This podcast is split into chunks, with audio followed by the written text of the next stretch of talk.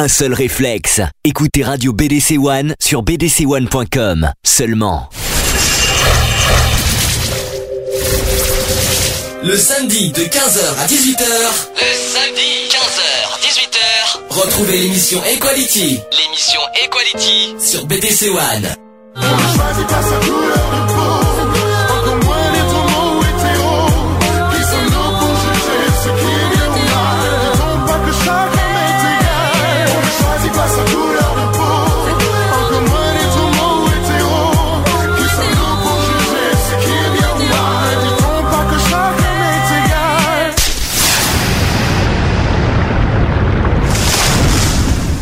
Bonjour à tous, il est 15h sur BDC One. Vous êtes bien dans l'émission Equality comme tous les samedis de 15h à 18h.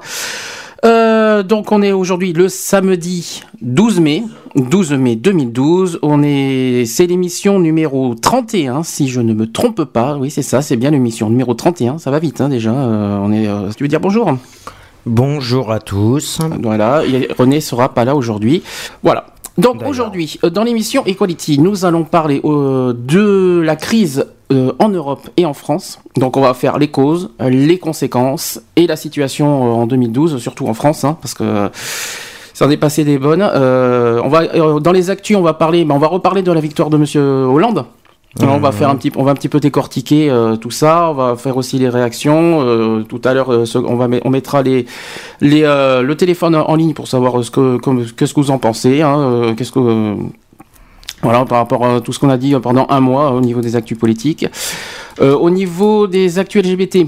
On va parler du 17 mai parce que ça approche. Hein, le c'est jeudi. C'est jeudi. Hein, il y a le, la journée mondiale contre l'homophobie et la transphobie. C'est jeudi. On en parlera de ce qu'il va y avoir à Bordeaux. Et les Gay Pride, ça commence aujourd'hui. Euh, ah, ça y est, ça, ça, commence aujourd'hui. Euh, euh... on en parlera en dernière partie avec euh, dans les actus LGBT. Donc euh, évidemment, on fera un petit point sur toutes les dates des Gay Pride. Voilà pour le le programme du jour. On va commencer par une petite musique, euh, histoire de mettre un petit peu, euh, commencer euh, de comme ça. Vous pouvez aller sur le chat. Hein, www.equality-radio.fr si vous voulez réagir en direct sur le chat. le téléphone sera en marche comme d'habitude en deuxième partie après, le sujet hein, pour, pour vos réactions en direct. Allez, je vais mettre une petite nouveauté. Je vais mettre Tal, le sens de la vie. C'est nouveau. Hein. Ah, je connais pas, ça me dit rien. Là, voilà, on met ça, on se retrouve juste après, on parle de la crise en Europe et en France. A tout de suite.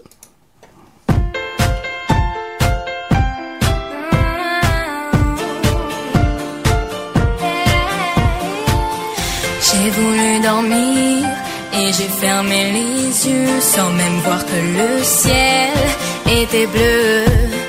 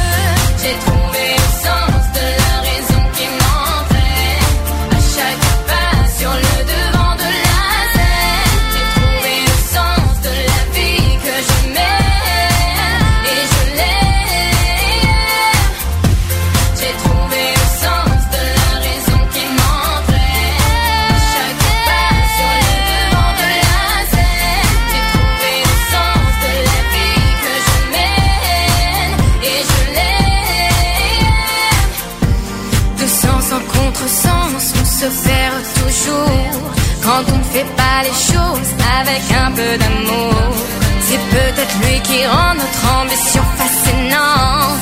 Il est dans ma voix, c'est pour ça que je chante.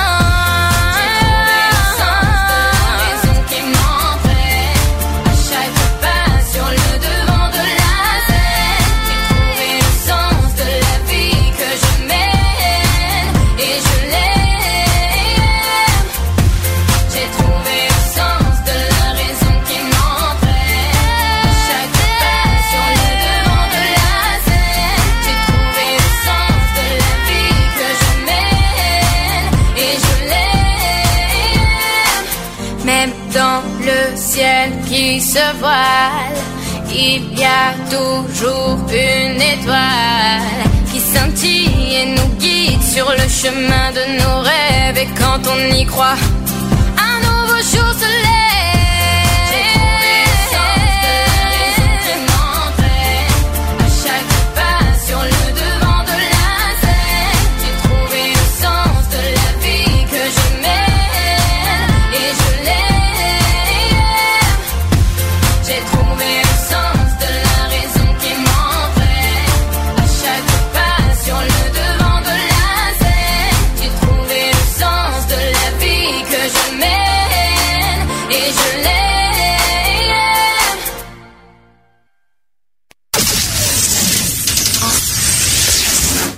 Sur BDC One, une émission basée sur l'engagement et la solidarité.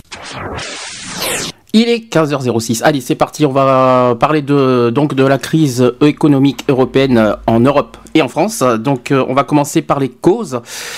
Donc déjà depuis 2008, hein, on n'arrête pas d'entendre parler de la crise en Bah, depuis ça 2008. fait, ouais, euh, Ouais, ça veut dire quatre ans, hein, euh. 4 ans, ouais, 4-5 ans. Alors on parle de crise mondiale, crise euh, financière, crise économique, crise de l'euro surtout. Hein, Ah bah euh, ça, on n'a pas de toute entendu- façon, euh, Donc maintenant, ça fait bien 4 ans que pas un seul jour que dans la rubrique économique des quotidiens s'est énoncé l'aspect négatif de la conjoncture sans apporter de concrètes solutions. Acceptant presque cette situation comme une fatalité. Or, lorsque lorsqu'une crise éclate, il y a toujours une, des causes, et bien souvent profondes, et bien souvent lointaines. La crise que la zone euro traverse n'est pas que conjoncturelle, mais bien au contraire, elle est structurelle. Euh, trop de lacunes ont fait des institutions européennes un fourre-tout sans que les uns ou les autres y piochent, effectuent leurs manœuvres euh, comme bon il leur semblait, sans concertation, sans cohérence. Alors que la crise de la zone euro a démarré lors de l'annonce au bord euh, de la faillite de la Grèce et que celle-ci a bénéficié d'un premier plan de sauvetage avec euh, 110 milliards d'euros. Hum Ça, que la le- France a balancé. euh, C'était le 20 février, 20 février 2000, euh, au 20 février 2012. C'est récent hein, quand même. hein, euh, Mhm. c'est- tout frais là. L'Europe en est toujours au même point dont la facture devrait s'élever euh, pour le seul sauvetage du pays de Platon à 350, euh, 350 milliards d'euros. ouais, bah on est mal Ça vaut cher. hein. Alors au niveau des causes, euh, au niveau des causes, la crise de la zone euro a souvent été décriée pour cause de surendettement excessif et abusif des États. Cela démontre surtout l'individualisme des États dans une Europe soi-disant unie. Euh, le cas de la Grèce en est un parfait, exemple. Cela faisait des années que celle-ci maquillait ses comptes et les, vieux, et les à l'Union européenne et dont la proche faillite a été annoncée comme un coup de tonnerre sans que personne ne s'y attende. Les fraudes fiscales de la population, mais également des fraudes des politiques, ont fait de la Grèce vivant à crédit depuis des années. Un pays euh, incapable de rembourser la dette cumulée. Euh, L'inconscience de tels actes a amené à repenser inévitablement le- les différentes politiques menées au sein de la zone euro, car la conséquence aurait été catastrophique pour la zone euro si, le sauvetage n'avait pas, euh, n'avait pas lieu. Euh, mais surtout, l'union- monétaire créée par le traité de Maastricht a été euh, conçue par la suite dans le traité de fonctionnement de l'Union européenne de manière incohérente, mais également le traité lui-même, sur certains points, n'a surtout pas été respecté par les États membres. Euh, le premier défaut de, de conception concerne le statut de la Banque centrale européenne, euh, qui se veut indépendante des gouvernements. Elle ne peut donc pas acquérir euh, auprès des trésors publics des titres de dette. Cela entraîne un endettement des États auprès des banques privées à des taux beaucoup plus élevés que si la dette avait été achetée par la Banque centrale. La Banque centrale européenne, par son indépendance, est donc empêchée de jouer de son rôle de prêteur en dernier ressort. Mais surtout le fait que les titres de dette publics soient détenus par de grandes parties hors des États qui les émet. Euh, émet, émet, du verbe émettre. hein. Euh, ce dernier, s'il ne peut euh, rembourser sa dette, accroît la possibilité d'une crise bancaire. L'Europe n'est pas solidaire en cas de faillite d'un État. Euh, or, une Europe construite correctement se doit être unie à tout moment. Euh, par la peur d'une faillite grecque, cette clause finalement n'a pas été suivie, puisqu'elle était évident que si la Grèce tombait en faillite, la crise aurait été bien plus conséquente, mais à quel prix? Ça, c'est la bonne question. Enfin et surtout, l'article 126 du traité pose le principe de la discipline budgétaire des États membres. Euh, ces derniers sont censés euh, ne pas avoir des déficits excessifs. Nous le savons tous à présent, de- cette disposition n'a jamais été respectée. Euh, si l'Union monétaire avait suivi une politique budgétaire commune et rigoureuse, il est certain que la crise en provenance des États-Unis aurait eu beaucoup moins de répercussions sur l'Europe. Il est impossible de mener correctement une politique monétaire commune si la politique budgétaire ne l'est également. Il y a eu donc un manquement incontestable de la part des gouvernements successifs depuis plusieurs années, mais également des institutions européennes qui auraient, dû sanctionner de tels écarts. L'union monétaire se fonde sur une monnaie unique, mais sans unité politique. De ce fait, nous assistons à une euh, incomplétude de l'euro euh, dans sa création, donnant l'impression que l'euro est une monnaie étrangère aux pays membres. On pour rappel- pour rappel, pour ceux qui ne savent pas, ça fait maintenant 10 ans que l'euro existe, hein, Hein. depuis février dernier. Donc euh, bonjour anniversaire. hein. Février 2000. Février 2000, février- ça fait 10 ans, oui. Oui, depuis le 1er février 2002, ça a été ça. mis en route. Alors la crise de la zone euro n'est pas seulement due à un endettement public, il est également privé. L'endettement privé n'étant pas concerné par le pacte de stabilité, celui-ci n'a pas été combattu par les gouvernements successifs. Pourtant, la politique économique menée par chaque État devait prendre en compte l'intérêt de l'Europe dans son ensemble et l'article 121 le stipule. Alors je cite l'article 21. Il dit 121. c'est ça, l'article 121. Pourquoi, je sais pas pourquoi j'ai dit 21. 121. Alors, il dit Les États membres considèrent leur politique économique comme une question d'intérêt commun. Voilà l'article 121. Donc là aussi, un manque de coordination est visible et le Conseil qui devait coordonner ces politiques économiques n'a pas été en mesure, ne serait-ce que de faire des recommandations à certains pays dont l'endettement privé était des plus excessifs grâce au taux d'intérêt réel à court, terme faible, notamment le Portugal, l'Espagne et l'Irlande. L'Espagne, euh, pour rappel, hein, gros, euh, bien en danger. L'Italie aussi, d'ailleurs, on n'en parle pas beaucoup, mais l'Italie aussi est un petit peu euh, dans le rouge presque. Enfin, la crise mondiale de 2008 a affecté la zone euro. En effet, une partie des finances publiques a été injectée par la, euh, la recapitalisation des banques en faillite, dont certaines ont provoqué cette crise financière de grande ampleur. De par cette crise, la récession euh, s'est ressentie dans de nombreux pays, les engageant euh, tout d'abord à des plans de relance en 2009, notamment la France, avec une augmentation des dépenses publiques, mais sans forcément de nouvelles recettes, voire des baisses de recettes, amenant par conséquence une explosion des déficits publics et une augmentation de la dette publique au cours der- des deux dernières années. Cependant, en 2008, la crise mondiale aurait pu être enrayée par la seule volonté des États par différentes mesures, mais s'il n'y a euh, aucune résolution mise en œuvre entraînant l'affolement des marchés en août 2011 à l'annonce d'un possible défaut de paiement des États-Unis, si ces derniers n'avaient pas sorti la planche à billets, les conséquences économiques auraient été désastreuses et ce notamment pour l'Europe. Terrible, hein?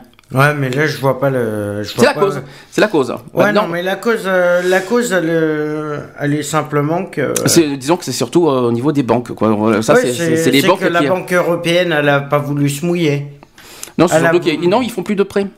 Oui, non, mais c'est pas ça, c'est que. Ils, font, ils prennent pas de risques. Hein, de Et la. Fran- la France a, a prêté à la Grèce automatiquement pour, euh, pour savoir si eux, ils Enfin, pouvaient remonter. si la France a prêté à la Grèce, et c'est nous, les citoyens, qui avons aussi prêté à la Grèce au passage. hein. C'est quand même notre, oui, non, mais notre c'est sur, argent. euh, c'est surtout les salaires et tout ça qui ont été, euh, qui ont été ponctionnés. Hein. ah, c'est surtout ça, oui, je le sais.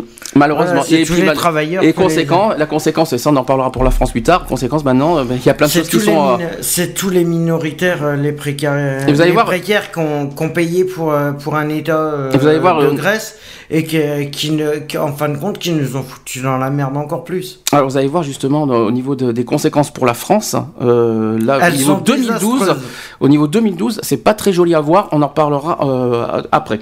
Elles sont désastreuses. Alors conséquences et travail. Alors il y a, y a la Croix Rouge hein, qui, a- qui a fait un petit un, un petit compte rendu là-dessus sur les conséquences en Europe. Donc une des conséquences majeures du déclin économique est la baisse de l'emploi. Ça, c'est très important à dire. Faut pas oublier que cette année, euh, ce mois-ci, on l'a déjà dit, c'est le 11e mois consécutif que le, Mmh. le chômage a augmenté. C'est terrible. hein. Donc la crise a évincé des millions de personnes de leur emploi. Rien que dans l'Union Europé- européenne, on estime que 21,8 millions de femmes et d'hommes ont perdu leur travail en Europe. 21,8 millions. La jeunesse est spécialement menacée et désespérée, ne trouvant pas d'accès au marché du travail. Bon, ça c'est pas très nouveau, hein, ça fait des années que ça dure, mais euh, avec la crise, c'est pire. En 2010, 20% des Européens en dessous de 25 ans étaient victimes du chômage des jeunes. Ça, c'est vraiment euh, terrible à entendre. Encore beaucoup plus de gens ont perdu leur emploi dans les, euh, pays, va- dans les pays voisins et en dehors de l'Union européenne. Euh, en comptant les proches de chômeurs, on peut partir du fait qu'il y a actuellement environ 100 50 millions de citoyens vulnérables suite au chômage. Hum. Uniquement dans l'Union européenne, au passage. hein. Et ce chiffre ne comprend même pas ceux qui ne cherchent pas de travail, Ouais. les demandeurs d'emploi. Euh, ceux qui ne cherchent pas de travail. Ah oui, ceux qui sont au chômage mais qui ne cherchent pas de travail. ah Mais oui, quand même. en ont Oui, rien voilà. à foutre, qui veulent Oui. rester au chômage pour euh, être euh, sur le sur le gouvernement et voilà, ceux qui veulent qui veulent pas s'en sortir tout simplement. Ils Alors- sont bien comme ils sont. Les, les sociétés nationales définissent le chômage comme facteur principal de vulnérabilité. Et puis, de toute façon, en France, c'est le sujet principal. D'ailleurs, maintenant, le chômage, on en a parlé euh, Mmh. il n'y a pas longtemps, euh, lors de l'élection présidentielle. Mais j'espère qu'il va faire quelque chose d'intéressant par rapport à ça. Ah, pour l'instant, on n'y est pas encore. J'ai l'impression que c'est pas encore prioritaire, mais euh, c'est intérêt d'agir Ah très vite, je dirais. De toute façon, on, parce en- que là, on va parler tout à l'heure de Hollande, de, de justement ce qu'il va faire en 2012 euh, au niveau international. On en parlera tout à l'heure. Euh, ensuite. Euh, tout cela amène une baisse du pouvoir d'achat des ménages, ce qui, euh, dans, certains, pays, coïncide avec un endettement largement étendu. Cet endettement est souvent lié euh, au financement de l'appartement. Beaucoup de gens ont acheté des maisons et des voitures à l'aide de crédits et craignent, avec la perte du travail, de perdre l'homme de leur famille parce qu'ils ne peuvent payer les hypothèques. Mmh. C'est terrible à entendre. hein. c'est qu'ils peuvent se retrouver SDF euh, du jour au lendemain à cause de, Ceux de qui, cette sont, crise. ceux qui sont dans un seuil critique, oui, c'est possible. Ils peuvent perdre, Ah bah, ils peuvent perdre leur, leur logement, hein, ça Parce clair. que moi, je connais une personne, euh, je connais une personne là qui a, ben, justement le, le patron de- du restaurant où je travaillais, le chef de cuisine, lui, il a acheté une baraque Mhm. à crédit. Et là, euh, Il a acheté une baraque à crédit. Ouais, ouais. Oui, oui, oui. Bonjour, le, bonjour bon, les frais. sa femme, a- sa, fa- sa femme, elle travaille. euh, Oh, mais les frais, ça doit être pas mal aussi. Hein. Ah oui, bah oui, euh, 20, euh, 26%. Enfin, c'est- je pense pas que c'est si haut. euh, Je pense pas que c'est Ah, c'est pas 26%. loin C'est de- quand même Bah, si, 22. comme, euh, ça, comme, comme ça a augmenté, euh, comme ça a augmenté la TVA, automatiquement ça augmente tous les frais de, D'accord. pourcentage euh, pour les baraques, les trucs. Alors toujours sur l'endettement, l'endettement euh, contribue également à l'augmentation de la vulnérabilité. Et il apparaît clairement que l'Europe doit donner plus d'aide à sa population pour éviter une situation où la misère sociale s'établit. Logique. Donc pratiquement tout- arrêtent de se les foutre dans les poches. Absolument. Pratiquement tous les pays de la zone européenne sont frappés par la crise. Dans deux ou trois pays, les conséquences euh, sont relativement faibles. Beaucoup de pays, cependant, souffrent des conséquences lourdes. Au moins 75% des sociétés nationales de la Croix-Rouge, par exemple, hein, et du Croissant-Rouge sont témoins oculaires des conséquences importantes de la crise économique. euh, oui, euh, sur les personnes les plus vulnérables dans les pays respectifs. Les plus menacés sont certains groupes euh, que- spécifiques qui risquent d'être exclus du marché du travail pour une longue période. D'après un tiers des sociétés nationales, l'un des groupes les plus vulnérables est celui des enfants et des jeunes. Les jeunes qui ont des difficultés à trouver un travail risquent de tomber dans les mains des trafiquants d'êtres euh, humains, avant tout euh, à l'Est, l'Est de l'Europe, hein, donc la Roumanie, la Hongrie, hein, tout ça, euh, et d'être mêlés à des affaires de drogue et d'alcool et à la criminalité. Ah, mais ça, c'est. C'est bien, on fait la lutte de l'insécurité, mais on retombe, euh, on fait Ah, l'inverse. mais, euh, c'est l'inverse qui a été fait depuis le départ et ça fait. Ils disent que ça, que ça fait 4 ans qu'on est en pleine crise, mais je suis désolé. Par rapport au niveau de la sécurité et tout ça, on est- ça fait plus de 20 ans qu'on est en Bah, crise. La crise économique va, se transformer en crise. euh, Crise mondiale, Non, pas crise mondiale, je voulais dire euh, au niveau de, de la personne, crise humaine, hein, parce que. crise euh, humaine, insécurité, euh, ça va être, ça va être pire. On a, on a pensé, bon là je pense que ça va s'améliorer, mais on avait peur d'une révolution en France. euh, c'est ce qui, ça qui peut risque de se produire. faire. À force, oui, ça peut. hein, il peut y avoir une révolution. Bon, je pense pas qu'on y est encore, je crois pas, mais il y a une période, on en a parlé de ça. Mmh. Euh, D'après un tiers des sociétés nationales, ce sont avant tout les migrants et leurs familles qui sont spécialement concernés. Donc être migrant est un facteur de risque de vulnérabilité. Ce qui coïncide avec la baisse d'envoi d'argent des migrants dans leur pays d'origine et, la vulnérabilité des migrants eux-mêmes. Euh, le problème des marchés du travail affaiblit dans, les, dans leurs pays hôtes, alors hôtes, hein, euh, hein, Mmh. pays d'origine, hein, dont ils sont le- de plus en plus exclus, représente tout autant un problème que leur retour dans leur pays d'origine. Euh, oui, alors pays hôte, c'est-à-dire par exemple les pays qui accueillent en fait. Et après euh, leur pays d'origine, donc en fait euh, ou un chômage, euh, voilà, c'est un petit peu ça plutôt. Pays hôte, c'est par exemple on accueille les, les- les immigrants, quoi. C'est un petit peu ça. C'est un peu compliqué. Hein. Oui, J'espère que tout le monde suit. même, Euh, représente tout autant un problème que le retour que de leur, dans leur pays d'origine, donc où un chômage illimité euh, les attend.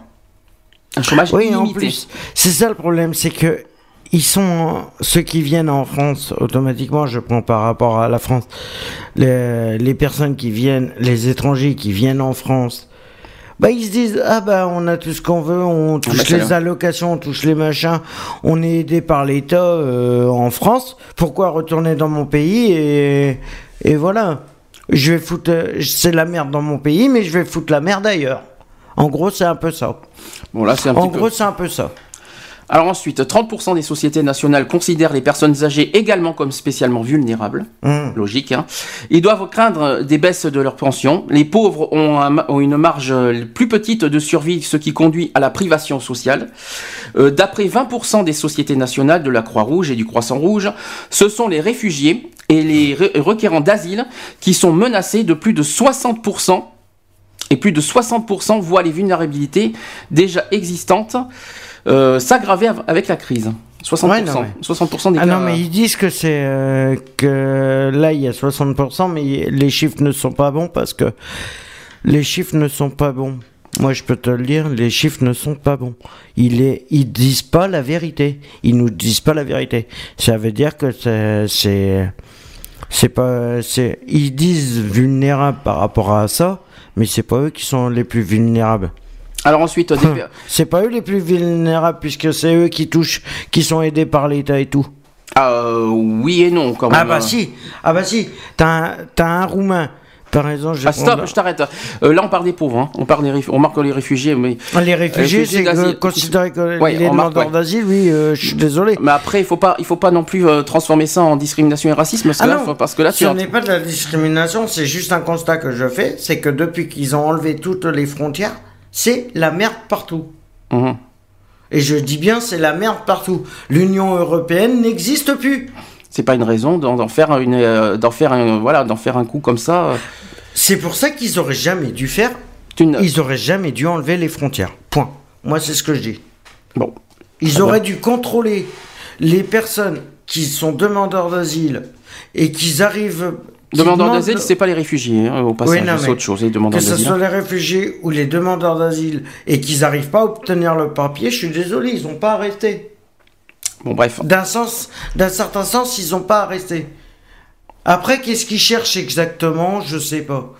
Je sais pas. Mais bon, si c'est comme nous, si on demande la carte de territoire, la carte de territoire pour aller dans le, passeport, et puis qu'on n'arrive pas à l'obtenir parce que le budget il est pas machin, si- s'ils veulent pas nous l'accorder, ça sert à rien de faire des voyages, à moins qu'on le voyage en fraude. Bon, c'est ben, ce qui est en train de se passer avec. euh, Ce sera un petit sujet de débat pour ceux qui nous écoutent. S'il y en a qui- certains qui veulent dire euh, sur ce sujet-là, ben, quand on mettra euh, Moi, en je marche donne- la- le téléphone, vous nous, euh, vous nous donnerez votre avis. Moi, je donne moi juste mon point de vue. Voilà, c'est mais si les autres peuvent avoir, peuvent avoir aussi leur point de vue sur ce sujet-là, qu'est-ce Mmh. que vous en pensez aussi? Euh, Quand on mettra en, en marche le, le téléphone, vous nous appellerez et vous nous direz ce que vous en pensez. Voilà. Alors on continue. Des familles et des familles, euh, donc des familles monoparentales, sont confrontées à des circonstances spécialement difficiles. Dans l'Union européenne, les petits boulots sont de moins en moins disponibles, ce qui prive les plus faibles de la société de leurs revenus. Des personnes appartenant à des minorités déjà marginalisées et souvent plus pauvres que la moyenne sont plus souvent dans la misère. En font partie également des personnes concernées par la violence conjugale et dépendant d'un accès régulier aux services de santé. Une des sociétés nationales considère la classe moyenne, probablement à cause de l'endettement, comme groupe vulnérable à l'intérieur de l'Uni- de l'Union européenne et elle y voit le risque de voir disparaître une couche sociale à l'intérieur de la société.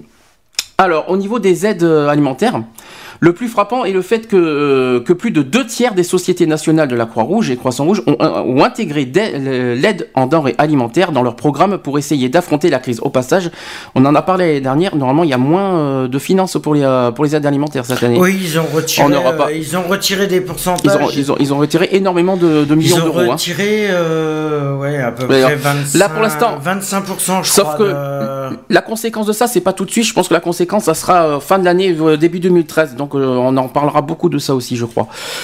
Ben Euh. non, parce que je pense que, à mon avis, avec cet été et tout ça, je pense qu'à partir de la rentrée septembre, C'est ce que crois je viens de dire. va se poser des C'est questions. surtout, là. mais c'est ce que je viens de dire, fin 2012, début 2013. L'année, c'est-à-dire la saison prochaine. Je pense qu'on va, on, Oh, on aura la conséquence de cette baisse de, de Ah, ben, revenus le- au niveau des, des banques Hum, alimentaires et hum. tout ça. Ça, par contre, ça, ça sera intéressant à, Surtout en parler. certains, surtout qu'il y a certains centres euh, alimentaires d'aide alimentaire qui risquent de fermer leurs portes à cause de, de problèmes comme ça parce qu'ils n'arrivent pas à se réapprovisionner. Donc, euh, des pays qui comptent parmi les plus riches du monde se trouvent parmi ceux qui ont à supporter de lourdes conséquences de la crise. La situation dans des parties de l'Europe de l'Est en particulier, aussi bien en dedans qu'en dehors de- des pays de l'U- de l'Union européenne, dans lesquels les gens ont moins de possibilités d'amortir sous forme d'épargne et de fortune et dont les réseaux de sécurité sont souvent plus faibles. Mhm. Alors, conséquences aussi euh, psychosociales, parce qu'il y a plusieurs conséquences. hein. Donc la grande majorité des sociétés nationales de la Croix-Rouge et du Croissant-Rouge rapportent de leur pays que l'augmentation du, du chômage et la perte du pouvoir d'achat se conjuguent avec les conséquences des misères psychosociales qui s'en suivent. Les gens ressentent l'insécurité qui augmente, basée sur le manque de sécurité financière et l'attente d'une période difficile. Avec cela, de plus en plus de personnes sont atteintes de problèmes de santé psy- psychique et intellectuelle. L'abus d'alcool et d'autres problèmes de santé, l'isolation sociale et le stress augmentent. Euh, pendant que les euh, contingents, ah, je sais pas ce qu'on sait euh, ce mot, les contingents des gouvernements pour le domaine de la santé et autres réseaux sociaux diminuent.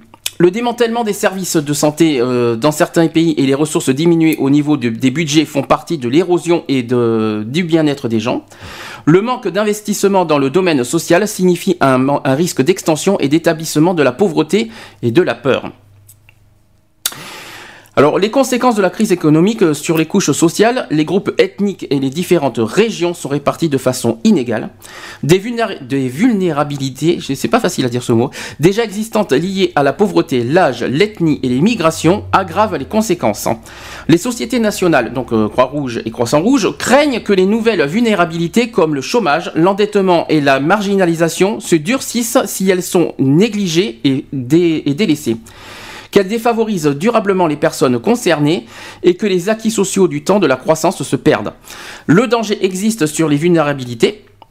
euh, s'établis- s'établissent dans les structures socio-économiques de certains pays et régions et qu'elles menacent la cohésion sociale des couches de la population et des groupements ethniques des sociétés à travers l'Europe tant que des mesures spécifiques ne seront pas prises pour sauvegarder un minimum de dignité envers les êtres humains. Aïe aïe aïe, hein. Ça, fait, ça fait bizarre. Hein. Ouais, non, mais. Excusez-moi. Euh, non, mais oui, ben, c'est normal et je vais te. Euh, par rapport à mon point de vue, moi je vois que, bon, c'est vrai que. Au niveau social, on aurait. Il y a beaucoup, beaucoup de choses qui sont à faire. Euh, mais par contre, c'est que. C'est bien de le dire. C'est bien de. Les gens. Les gens dans le social, ils en parlent trop, mais ils agissent pas. Le problème, c'est qu'il y a personne qui veut bouger pour essayer de faire économie. Sauf l'Allemagne qui, quand même, eux, ont- ils ont gardé quand même leur triple A. Ils, ont, ils sont en train de ils donner l'exemple, oui, mais non, bon.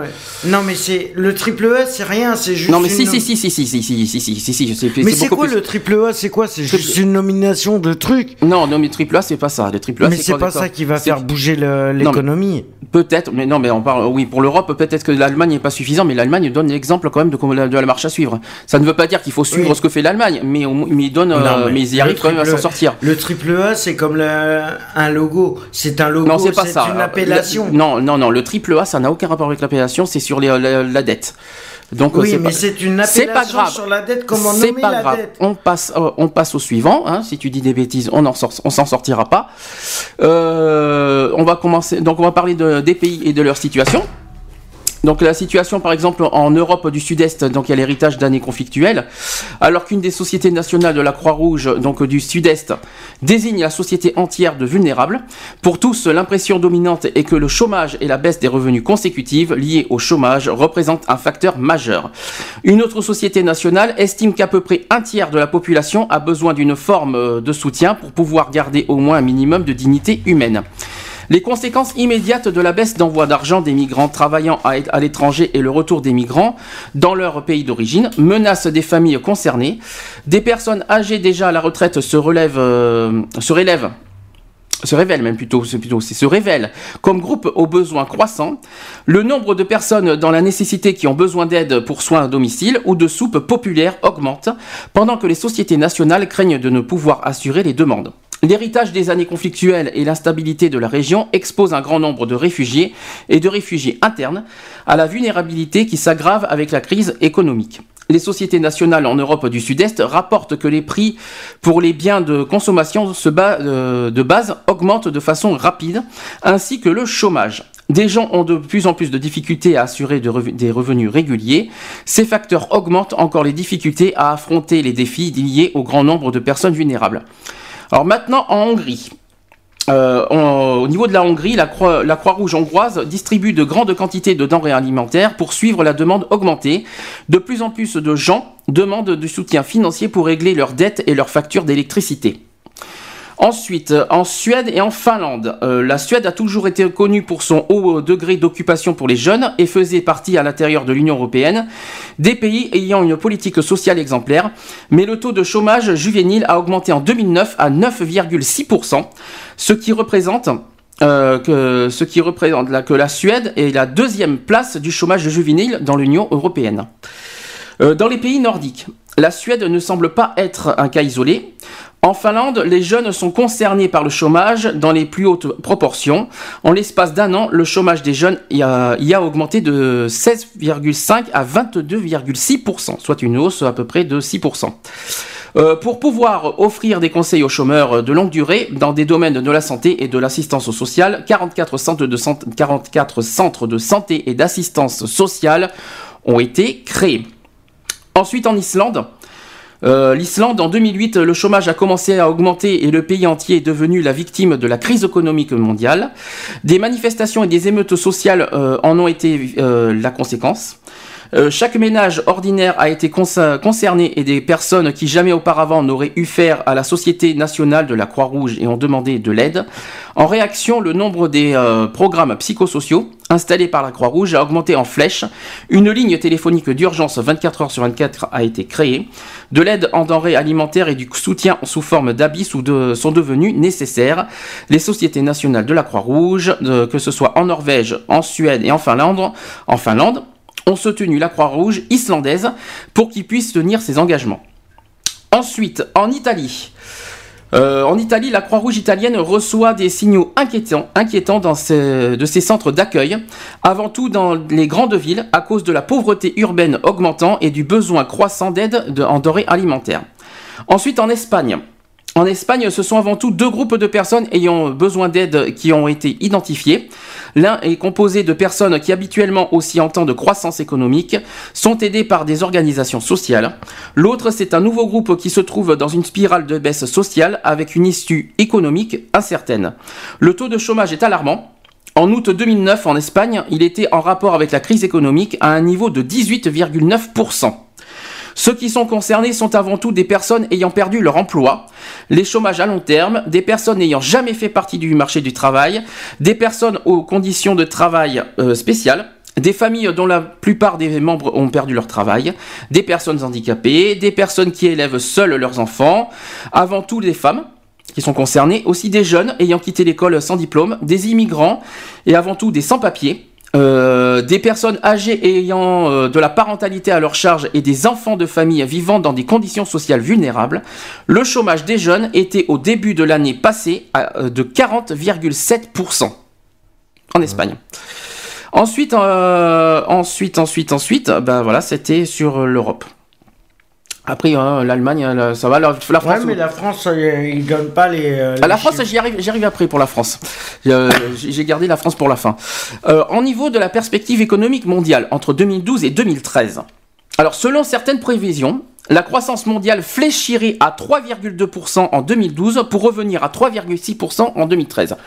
Donc, ce sont que des chiffres. pas. Voilà, ce ne sont que des chiffres. J'y crois pas parce Maintenant- que vu comment vu comment c'est parti, je le juste euh, Le problème qui est, c'est qu'en fin de compte, euh, et là, je.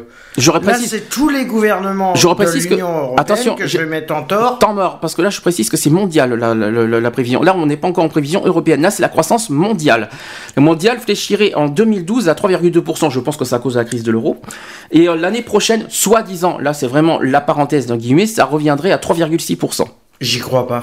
Alors on, va- on peut essayer d'expliquer. La croissance de la zone, euro, euh, la zone euro serait nulle en 2012, puis de 1,4% en 2013. La croissance française serait faible en 2012, elle serait, que 0, euh, serait de plus virg- 0,5%. Soit- soit on avait annoncé 1%, mais là ça serait que 0,5%. Et en 2013, elle serait de 1,5%. Alors là aussi, j'y crois pas beaucoup. 1,5% en une année pour la France, j'y crois à moitié. Non, c'est juste des chiffres qui se. C'est juste du foutage de gueule. Alors C'est après, juste du foutage non mais de ce n'est que ce ne sont que des prévisions. Il n'y a Oui, rien, non, il y a ouais. rien d'établi encore. Après celle des États-Unis. Alors se renforcerait un peu en 2012. Elle serait de plus 2,2%, puis de 2% en 2013. Alors oui, par contre 2%. hein, Il y, ça- y a un truc que je comprends pas. Avec tout ce qui s'est passé aux États-Unis, avec les marées, les, où ça a été ravagé, les inondations, les tempêtes, les trucs, comment ils arrivent à être. Bah, je vois pas le rapport. non, mais- mais comment ils mais arrivent à ne pas être en déficit budgétaire et que ça soit l'Union européenne qui se Parce que- pète la gueule Parce qu'on on doit pas, il faut pas confondre les, castrophes- les catastrophes naturelles et le chômage. hein. Euh, Oui, non, mais les attends, problèmes des banques aux aussi. États-Unis, aux États-Unis, ils ont des. euh, attends, le 440, les trucs comme Non, ça. le CAC 40 c'est en France, hein, je précise. C'est pas. Oui, non, mais euh, voilà. Ne confonds pas. ne- ne- Non, ne- mais, euh, le CAC 40 c'est en France. hein. C'est Oui, pas, non, c'est mais- pas aux États-Unis, s'il te plaît. Oui, non, mais les trucs des, euh, Des- des, des États-Unis euh, au niveau monétaire, euh, comment ça se fait que le- les banques ne sont pas en déficit par rapport à tout ce qui Eh se ben, passe me pose pas la question. Il faut se poser la question aux États-Unis. Moi, là, la crise est européenne. Elle est pas, elle est pas aux États-Unis la crise. hein. Au, au passage, je tiens à te le bah préciser. pourquoi? Bah, la crise est Parce européenne. qu'ils ont envie de nous voir couler. Non mais euh, on va, ça va pas de dire des trucs comme ça. T'es pas bien. Il y a- il y a des moments, il faut faire attention à ce Attends. que tu dis. Non, Je sais pas si nous on est en crise, normalement eux la aussi. crise est européenne.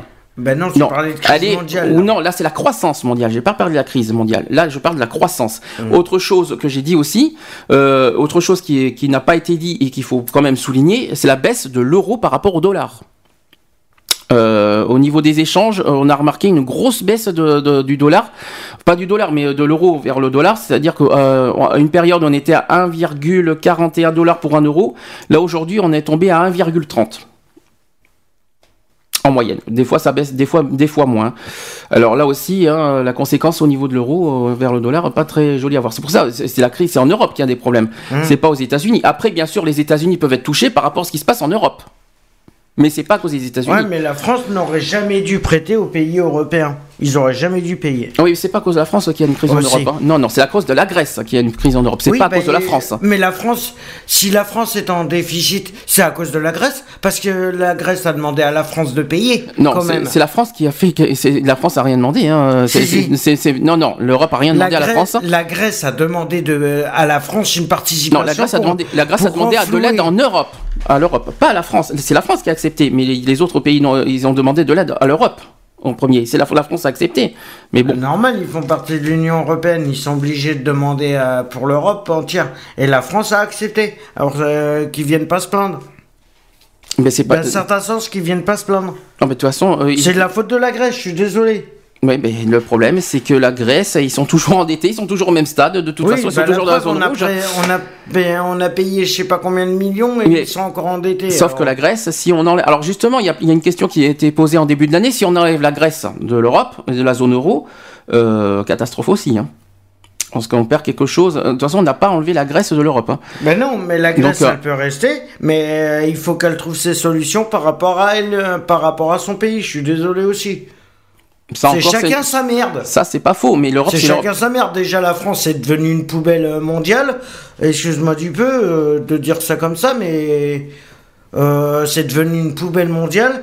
Euh, je suis désolé, on n'est pas obligé de se taper encore ce qui se passe en Grèce et dans les autres pays de- d'Europe. Je suis désolé, chacun Oh ben, son- prochaine- chaque pays se démerde comme il veut. Non, mais les pays euh, qui sont aussi à la limite, il y a l'Espagne et l'Italie. Alors, euh, c'est- il n'y a pas que la Grèce qui est concernée au passage. hein, oui, donc, non, mais euh, c'est chaque pays devrait se démerder Ils ont des férias, ils ont des trucs, ils font des fêtes à gogo à longueur d'année et ils peuvent pas récupérer des sous. Attends, oh, c'est où le bordel là? Bon, tant qu'on est, tant qu'on est justement sur la France, hein, reviens, euh, si tu peux revenir dans tes esprits parce que là t'es complètement à côté de la plaque. Non, hein. non, je m'excuse auprès je- des auditeurs qui écoutent ça, qui sont en train de se poser des questions non, concernant. je- non, c'est tout. ça- Mais ça bon. me dégoûte de, de- qu'on se mêle des affaires des autres et qu'on s'occupe pas des- de nos propres affaires. Je suis désolé. Bon, après, il y, a des- il y, a des- il y a des limites à, ne pas franchir au niveau des paroles. Il y a des, il y a- je suis d'accord, ce que tu dis, j'en- j'entends bien ce que tu dis, mais attention aux paroles que tu mets aussi. Il y a des limites. Oui, non, mais je, je, tiens sais, à te le mais- préciser, et surtout qu'on est en public. Allez, on parle de la situation en France en 2012. Alors là, c'est pas terrible hein, à entendre. Donc déjà, on, euh, on indique que la France dépense trop. Depuis 10 ans euh, plus particulièrement, l'endettement est devenu un mode de financement. Une situation telle que la France en début d'année a perdu son fameux triple A. Le sésame pour emprunter à des taux bas sur le marché. La principale agence de notation Standard Poor's a en effet euh, sanctionné les, euh, les comptes publics français à la fin du troisième trimestre 2011. La dette publique atteignait 1692 milliards d'euros, soit 26 000 euros par habitant. Ça fait mal, hein. Euh, 62 000 euros par Français ayant un emploi selon les calculs de la Cour des comptes. Le pays consacre chaque année 50 milliards d'euros pour le, euh, pour le seul paiement des intérêts de cette dette. Voilà déjà le, le niveau de la dette publique. Euh, en 2010, et pour la première fois, la dette a dépassé la barre des 80% du PIB, produit international, euh, produit intérieur brut plutôt, c'est pas international, c'est produit intérieur brut. Elle a atteint son niveau historique euh, de 85,8% du PIB en 2011, l'année dernière, c'est tout frais. hein. On le voit, l'endettement de la France reste bien au-dessus de la norme européenne des 60% du PIB. La norme en Europe, c'est 60%, nous on est au-dessus. hein. Et on a 85. Donc euh, ça fait mal. À pour- force de prêter. Voilà, et ça fait, il faut pas s'étonner pourquoi on a perdu le triple A aussi. Ouais, parce Euh, qu'on a prêté et voilà. Alors en réalité, la dette, elle est triple. Donc elle, est, elle se répartit dans- entre l'État, les collectivités locales, donc les régions, les départements et les communes, et les administrations publiques comme l'assurance maladie, la caisse, no- la caisse nationale d'assurance vieillesse, entre autres. hein. Et pour la réduire, elle- il n'existe que deux options. Soit on supprime les dépenses, voilà, soit on augmente les impôts. Ouais, mais non, mais d'augmenter les impôts, ça va cumuler. Parce que si tu augmentes les impôts, automatiquement, plus tu payeras d'impôts, plus le pouvoir d'achat il va augmenter. Alors ça vaut pas le coup. Parce qu'ils n'arriveront pas à équilibrer. S'ils augmentent les impôts, ils sont obligés d'augmenter le pouvoir d'achat. Si tu es obligé d'augmenter le pouvoir d'achat, tu es obligé d'augmenter tout. Et si le pouvoir, si tu augmentes tout, c'est la, la- Bon, c'est augmenter, le casse-gueule le problème c'est qu'augmenter les impôts, c'est pas ça qui va redresser le chômage. Hein, je Ah, tiens mais à non. préciser, hein, c'est pas ça Au qui contraire, ça va en faire deux fois plus. La fameuse taxe, le- la fameuse taxe qui aura lieu en octobre, là maintenant, maintenant que Hollande est passé, il va la faire supprimer. Au passage, hein, ça, ça a été annoncé, il va faire supprimer la taxe de octobre. La taxe de 21%, là? Oui, il va être- Ah, ben non. Il va la faire supprimer de toute façon, et ça va être, c'est annoncé, et ça va être dans le oui, au mais prochain dans gouvernement. combien de temps? Là, dans cette année-là. Là, dans, dans les prochains, euh, on en parlera après. Euh, le gouvernement a plutôt choisi aussi, là je, je continue sur la situation en France, le gouvernement français a plutôt choisi la première solution, c'est-à-dire de, de supprimer les dépenses, Euh, même si de nombreuses taxes ont été revues à la hausse. Donc ensuite, la dynamique de la dette apparaît d'autant plus préoccupante que le déficit public est lui aussi trop élevé, à 5,2% du PIB en 2011, un déficit bien supérieur à la moyenne de la zone euro qui est de 4,3%. Le gouvernement s'est engagé à revenir à 3% du PIB en 2013. Ça c'est euh, à, méditer parce que là-dessus on est euh, euh, c'est un petit peu logique c'est un peu facile de, partir de 4,3% à, à 3%. Ça fait l'aura 1,3% pas. en un an, euh, je On sais pas. l'aura pas. Comme l'exige, le- en plus, les, en plus, c'est exigé par le pacte de stabilité au passage. hein, euh, Ouais, les surtout 3%. qu'on est à 5,2. Hein, Non, on est à 4, pourcentage. euh, 5,2, c'était euh, voilà, 4,3%, c'est la prévision 2012, pour aller à 3 en, 2013 en 2013 à 3%. Oui, ils veulent, ils veulent passer à 3% en 2013, mais ils y seront jamais. On verra. Ils y seront jamais. Ça, c'est euh, impossible. Parce ensuite. que le, le problème qui est, c'est que le pouvoir d'achat va augmenter encore. L'essence, le prix de l'essence, il va augmenter. Les trucs, les machins. Puisque le baril, il est en train de flamber. Alors, soi-disant que, Le prix du pétrole, il est en train de flamber. Soi-disant que c'est stable pour l'instant l'essence, hein. ça n'a pas encore augmenté, il est, en- il est stable pour l'instant. Il a même soi-disant peut-être qui entre guillemets qui bah, qui, euh, que ça va un peu baisser. Mais bon, on- Ah, le prix du baril, soi-disant. il a augmenté. Soi-disant, mais j'ai entendu ça, mais bon, euh, moi aussi, euh, comme on dit, on est qu'entre guillemets du soi-disant, hein, c'est c'est une rumeur qui, C'est qui un point d'interrogation. Voilà. Alors ensuite, deuxième conséquence pour la France, parce que là on parlait de la dette, maintenant la deuxième conséquence, et c'est au niveau des industries. Il y a les industries qui crient un état d'urgence en France. Donc il y a les plans sociaux, fermeture d'usines, la désinstru... la désinstu... c'est- pas évident celui-là. Désindustrialisation, voilà, j'ai trouvé, est en marche en France. Les exemples sont nombreux. Donc, il y a l'activité quasiment nulle à la scierie euh, de, de Gandrange, par exemple. Sursis pour celle de Florange. C'est une ville, hein. Et, euh, ou bien menace de la raffinerie de, Pétroplu- de Pétroplus. Mm. En 30 ans, plus de 2 millions d'emplois ont été détruits. 2 millions. C'est énorme. En 2013. En 30 ans. 2 Euh, en millions 30 d'emplois. En 30 ans. euh, 2012 moins 30, euh, ouais. C'était en- euh, mais ça fait 82, hein. euh, 82. Au début de, ouais. de- des- des euh, années 80. bah, ouais. C'est-à-dire début de- du mandat de, de, France- de François Mitterrand. Mm. Ensuite, soit 9,5% des effectifs, des effectifs ont en effet disparu depuis 2008. Aucun secteur n'est épargné. Donc il y a la sidérurgie, le textile, l'automobile, l'habillement, l'industrie euh, pétrochimique, mais aussi les industries du bois et du papier. Mm. Les raisons de cette désin- désindustrialisation, c'est pas facile ça, hein, euh, ne sont pas uniquement à chercher du côté de la crise. D'abord, une part importante des emplois comptabilisés par l'industrie se sont déplacés vers les services. Ensuite, le coût du travail est trop élevé en France. Enfin, il y a la faible compétitivité, donc recherche, innovation, etc., hein, des entreprises françaises. Le manque d'entreprises de taille moyenne est souvent mis en avant. Ce sont en effet les PME qui font souvent le succès à l'export. Or, en France, elles peinent à se développer en raison d'un accès difficile au financement. Une situation qui s'est aggravée avec la crise, tout le contraire des grands, euh, des grands groupes français du CAC 40, qui, sont allés ch- chercher la croissance dans les pays émergents. Voilà. Ça, c'était sur les industries. Ensuite, sur le commerce extérieur, le déficit aussi se creuse. La France a affiché un déficit commercial record de 69,6 milliards d'euros en 2011. En 2010, il s'est levé à 51,4 milliards d'euros. Selon les chiffres des douanes, les importations ont fait un bond de 11% à 80 euh, 498 milliards. Alors que les exportations n'ont pas progressé en revanche que de, ils ont seulement de 8,6% à 429,1 milliards d'euros. 429 milliards d'euros. Donc cette dégradation du solde commercial est essentiellement imputable à la facture énergé- énergétique. Les plus élevés du pétrole et du gaz, une hausse de plus de 30%, ont entraîné un renchérissement des importations. Mais ce n'est pas la seule explication. La France souffre notamment d'un manque de compétitivité face à ses voisins européens, notamment l'Allemagne. La part française dans le marché mondial a ainsi glissé à 6,2 à 3,5% depuis les années 90. Les secteurs qui affichent les meilleures euh, performances à l'export sont le, sont le luxe, l'aéronautique, l'agroalimentaire, entre autres. hein. Les grands contrats, euh, notamment dans ces filières, ont ainsi augmenté l'an dernier de 36% par rapport à 2010, pour un montant total de 28,4 milliards d'euros. Mais c'est pas assez. Alors ensuite, euh, on parle du modèle social français qui est en péril, hein, aussi. Hein. Donc la maladie, la vieillesse, le chômage, l'exclusion, la dépendance. Voilà, ça ce sont les thèmes.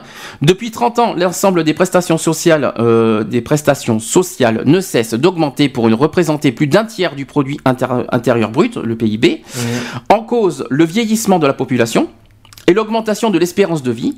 La France devrait compter 5,4 millions de plus euh, de 85 ans en 2060.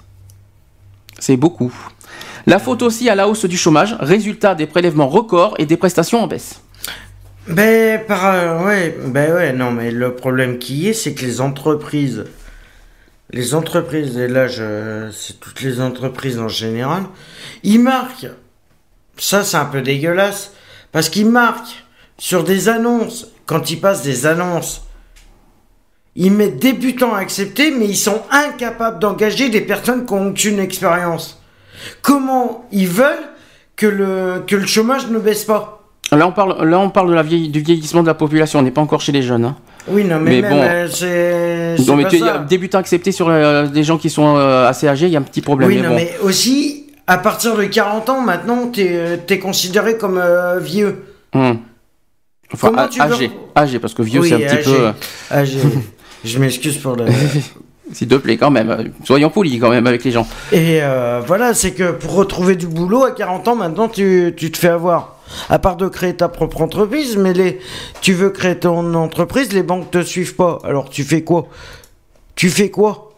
Bah écoute, c'est pas, c'est pas moi qu'il faut poser la question, parce que dis tu fais quoi? Mais c'est pas moi qui fais la politique, hein, je précise. Mais hein. personne veut se déplacer au niveau des politiques. Ils sont.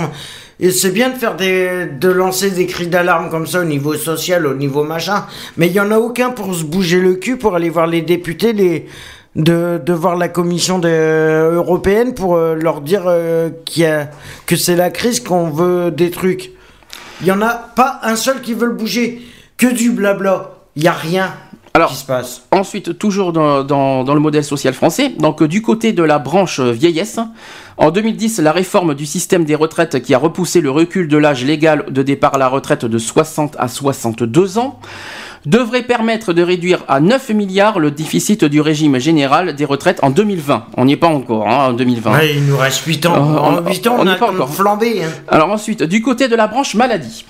euh, pour diminuer les dépenses de santé, le gouvernement s'est engagé dans de nombreuses économies, donc la baisse des remboursements des médicaments, la réforme de l'hôpital, la privatisation, euh, la privatisation des structures de santé, donc les cliniques et les dispensaires entre autres. Euh, malgré ces économies, on est loin du compte. Donc en 2012, le fameux trou, alors écoutez ça, hein, euh, ça aussi c'est pas joli à entendre, le fameux trou de la sécurité sociale pourrait atteindre, atteindre 13,9 milliards d'euros. 13,9 milliards d'euros. Et sans réforme, alors s'il n'y a pas de réforme, le déficit atteindrait 19 milliards d'euros en 2020. Dans 8 ans. Ouais, non. Pas non, j'y crois pas, les chiffres sont pas bons. Alors pour établir, bon, pour établir, les comptes, pour établir les comptes publics. Attends, on est on est que dans le conditionnel. Heureusement que c'est marqué au con- atteindrait. Hein, c'est au conditionnel au passage. hein.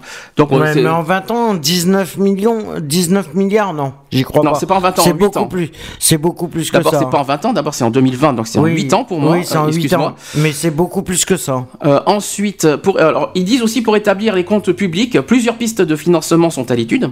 Donc il y a l'augmentation de la contribution sociale généralisée, le CSG, pour les retraités, dont le taux est actuellement inférieur à celui des actifs, la mise en place d'une nouvelle journée de solidarité nationale ou bien encore une hausse des prélèvements sur les successions. Voilà. Ouais, mais ils vont, ils vont ponctionner encore sur les personnes qui, qui ont perdu un proche et puis qu'ils ont des droits de succession, qui doivent toucher quelque chose euh, sur les droits de succession. Ils vont ponctionner ça là-dessus, sur les avis d'essai, sur les trucs, euh, voilà. Alors- Alors, alors ça, c'est complètement stupide. Il ferait mieux de ponctionner chez les riches et puis voilà. Alors dernière, euh, c'est pas, non, moi je trouve pas, moi je trouve. Mais pas- si, je suis désolé. Un chanteur, euh, je suis désolé. Quand on a un qui est pour taper dans un ballon, il se touche euh, 5 millions d'euros par match. Excuse-moi du peu. Ah ouais, mais ça c'est encore autre Il chose. paye 3 000, euh, il paye, ça- il se touche 50 millions d'euros pour, euh, pour un match et il paye que 3 000 euros d'impôts. Euh, Excuse-moi du peu. Voilà, c'est pas une raison de m'agresser, je suis pour rien. hein. Ensuite, Excuse-moi du euh, peu, on lui dit rien celui-là. donc ensuite, ensuite, euh, je, je finis. Je vais essayer de finir avec. euh, Aujourd'hui, j'ai pas de chance. Hein, je suis désolé. Hein, je fais du mieux que je peux. Euh, Ouais, ça, c'est un sujet que t'aurais peut-être pas dû entamer. ah non, moi j'ai pas- de honte à en parler. hein. Euh, Ensuite, on va parler de la croissance en France, hein, qui devrait échapper à la récession, soi-disant. Si l'on en croit les dernières prévisions de l'Institut national des statistiques, le fameux INSEE, euh, l'économie française devrait enregistrer au premier trimestre 2012 une période de croissance nulle, avant de retrouver au deuxième trimestre une croissance atone de 0,2%. Ouais, pas terrible, hein. Rien. Trois Cette, très légère euh, embellie s'explique par les interventions répétées de la Banque Centrale Européenne et la sortie de crise attendue de la- dans la zone euro. Soi-disant une sortie de crise, on espère, hein, c'est ce qu'on attend tous, je pense. hein. Euh, ces deux facteurs conjugués ont permis au ministère des Finances de revoir à la hausse sa prévision de croissance sur l'ensemble de l'année 2012, qui passe à 0,7% contre 0,5% auparavant. Ouais. En revanche, la consommation des ménages, moteur traditionnel de la reprise, reste faible. Cette croissance faible ne va pas permettre de faire baisser les chiffres du chômage puisqu'il faut un minimum de 2% de croissance pour créer des emplois. En février 2012, la France comptait officiellement 2 800 000 demandeurs d'emploi dans- de catégorie A. Euh, c'est-à-dire sans aucune activité. Mhm. D'accord? Soit une augmentation de plus de 6% sur un an. D'accord Plus généralement, le taux de chômage s'est établi à 9,8% de la population active fin 2011 selon l'INSEE. Une hausse directement liée aux massives suppressions de postes observées depuis le début de la crise. Les plus de 50 ans sont les plus touchés et le chômage de longue durée explose. Selon les prévisions, le taux de chômage devrait dépasser 10% à la fin de cette année. C'est terrible à entendre. C'est très moche. Donc euh, j'espère que, que ça va s'arranger très vite. Parce que 10% de chômage, là, là, ça va être. Mais de euh, toute façon, ils nous donnent pas les vrais chiffres. on s'en fout, c'est des prévisions. Oui, ça, c'est des prévisions. Mais au mois de décembre, tu vas voir. Au mois de décembre 2012, tu vas voir comment ça- l'augmentation. On va passer. Je te, je, je te dis, moi, simplement, ce que je pense, c'est que s'ils continuent comme ça, à laisser, à laisser faire comme ils sont en train de faire, à pas euh, à faire venir. euh, mais moi, le problème qui est, c'est l'histoire des frontières. Moi, ça, j'en suis sûr depuis. C'est pas ça qui va ranger la crise financière. hein. Non, mais je si tiens- on non, non, non, non, non, non, En non. Pour en moi, non. les frontières, automatiquement, ça oui, va ça c'est sur... diminuer. non mais ça c'est sur l'immigration. Non mais ça c'est sur Non, l'immigration. c'est en général. Non, pour moi, je suis désolé, en la crise de l'euro n'a rien à voir avec euh, avec le- les immigrations. Ça, je te dis d'office. Il y a l'immigration, Ça vient des banques. Non, non, ça vient des banques. Les banques, ce n'est pas l'immigration. Non, non, ne confonds Ah, pas les deux choses. Je suis désolé, je suis Je désolé. t'arrête. Non, mais là, je t'arrête immédiatement. je t'arrête. Immédiatement. Non. Je t'arrête immédiatement parce que là, franchement, tu dis des bêtises. Ce n'est pas l'immigration qui pousse la crise de l'euro. C'est la banque européenne. Ça a été bien déclaré. Ouais, bah, J'en ai parlé quoi tout à l'heure. les fout dans les poches Non, mais ne fais attention à ce que tu dis. C'est pas l'immigration. L'immigration, c'est autre chose. C'est une autre Ben, histoire. Me dis pas, me dis pas que c'en est pas une des causes. Si aussi. tu parles du chômage et de, et de fait qu'on n'a pas beaucoup d'aide, d'accord, pourquoi pas. Mais tu ne peux pas dire que la crise de l'euro vient de l'immigration, ça je ne suis pas d'accord et je, ne, et je refuse catégoriquement d'entendre ça. Je ne suis pas d'accord. C'est vrai, c'est pas parce qu'on a beaucoup d'immigrants en France que c'est eux qui nous apportent le- la crise de l'euro. C'est faux et ça c'est archi faux. Euh, ça c'est, il fa- il faut quand même le souligner. Non, mais il faut dire que les banques aussi ne font rien. Mais ça, les banques, c'est autre chose. Euh, les banques, oui, c'est, bon, sur les chômages, c'est sur l'emploi, c'est sur les banques. Ça Qu'est-ce que j'y fasse? C'est, pas moi qui. ai- qui- préfèrent, les, les banques, elles préfèrent foutre les petits, et je vais dire tous ceux qui sont en précarité, et je vais dire tous ceux qui sont en précarité, qui, euh, et tout, euh, ils sont obligés, ils sont en train de faire, ils préfèrent ponctionner tous ceux qui ont pratiquement rien que de laisser, que de ponctionner ceux qui se touchent des millions par mois, Mhm. voire des milliards par mois. Mhm. Pourquoi Je sais pas, mais. Pourquoi mais pose pas parce qu'ils ont- parce qu'ils sont tellement cons, parce qu'ils veulent. Là, tu juges des gens que tu connais pas. Parce que je suis désolé, attends, pour Tu- dire qu'une banque de France, euh, D'abord, c'est pas la Banque de France, c'est la Banque européenne qui, Oui, est, bah qui est en crise. C'est pas la Banque de France. Il faut faire attention à ce qu'on dit aussi. la mais- banque européenne, c'est le regroupement des banques de France. Non, n'importe quoi. Le regroupement Dans de tous les. États. Non, c'est pas n'importe quoi. Là, tu dis vraiment n'importe quoi. Non, mais- Je vais t'arrêter parce que là, tu dis n'importe. de Non, non, c'est- sortent d'où Je vais t'arrêter. Je vais t'arrêter parce que là, tu dis Ouais, n'importe ouais, quoi. bon. Donc, je l'arrête parce que il est en train de dire des bêtises. Je vais allumer le téléphone s'il y en a certains qui veulent dire des choses euh, par rapport à la crise européenne, s'il y a des choses que vous voulez dire. Vous me m'appelez à ce numéro. Voici les jingles. Envie de réagir par téléphone? Appelez-nous au 05 56 95 71 26. 05 56 95 71 26. Voilà, on va faire en plus une pause, hein, ça, va, ça fera pas de mal. Si vous avez des choses à dire sur le sujet de la crise économique en Europe et surtout en France, n'hésitez pas à m'appeler euh, sur le téléphone 05 56 95 71 26. Je vais vous passer un- une petite musique. hein. Euh, je vais vous passer... euh, oui, bah, tiens, je vais mettre David Hallyday, tu ne m'as pas laissé le temps et on se retrouve juste après. À tout de suite.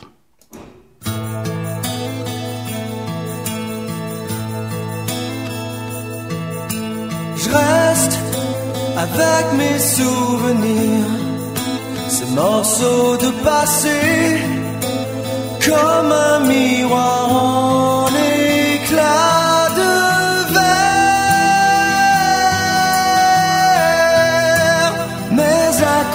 Ce que je voulais te dire reste sur des pages blanches sur lesquels je peux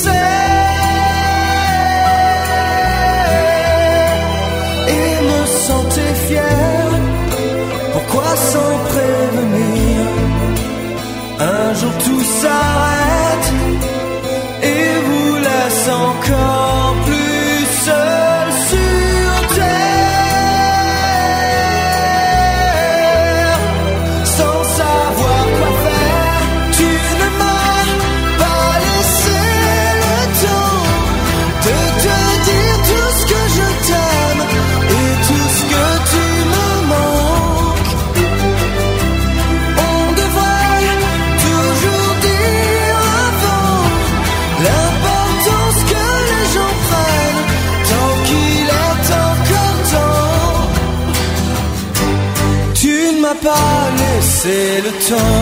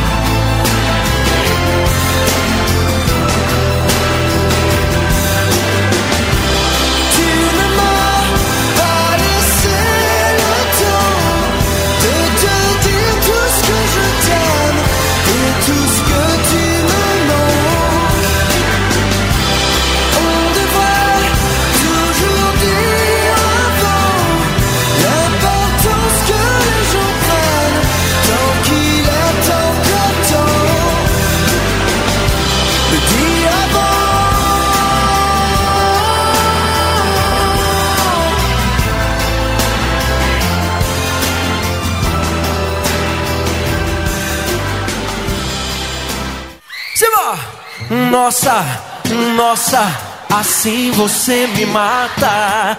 Ai, se eu te pego, ai, ai, se eu te pego, ai, delícia, delícia, assim você me mata. Ai, se eu te pego, ai, ai, se eu te pego, hein?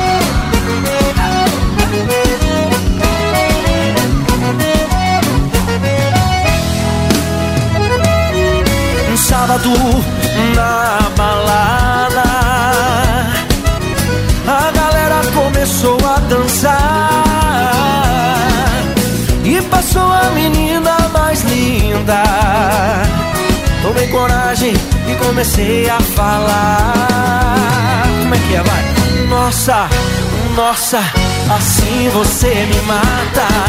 Ai, se eu te pego, ai, ai, se eu te pego, delícia, delícia, assim você me mata. Ai, se eu te pego, ai, ai, se eu te pego, tema.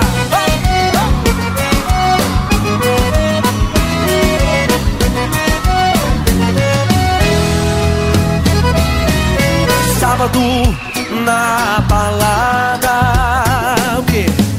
A galera começou a dançar. E passou a menina mais linda. Tomei coragem e comecei a falar. Nossa, nossa, assim você me mata. Ai, se eu te pego, ai, ai, se eu te pego. Delícia, delícia, assim você me mata Ai, se eu te pego, ai, ai, se eu te pego, hein?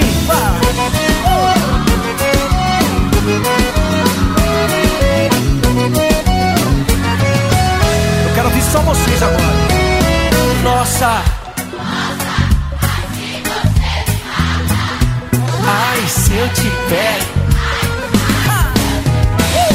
Delícia, delícia, assim você me mata. Ai, se eu te pego, ai, ai, se eu te pego, hein?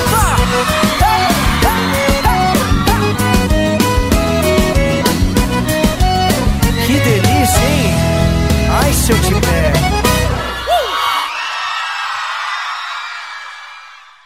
Voilà, c'était donc euh, Michael Tiello euh, qui chantait ou euh, et t'es pego, c'est pas facile de tout de tout euh, de tout dire en espagnol. J'ai euh, bah tiens, j'ai René qui qui est en même temps sur Facebook euh, je sais pas ce qui se passe, apparemment, il y aurait un souci avec le téléphone. Je vais voir ça immédiatement, vous inquiétez pas.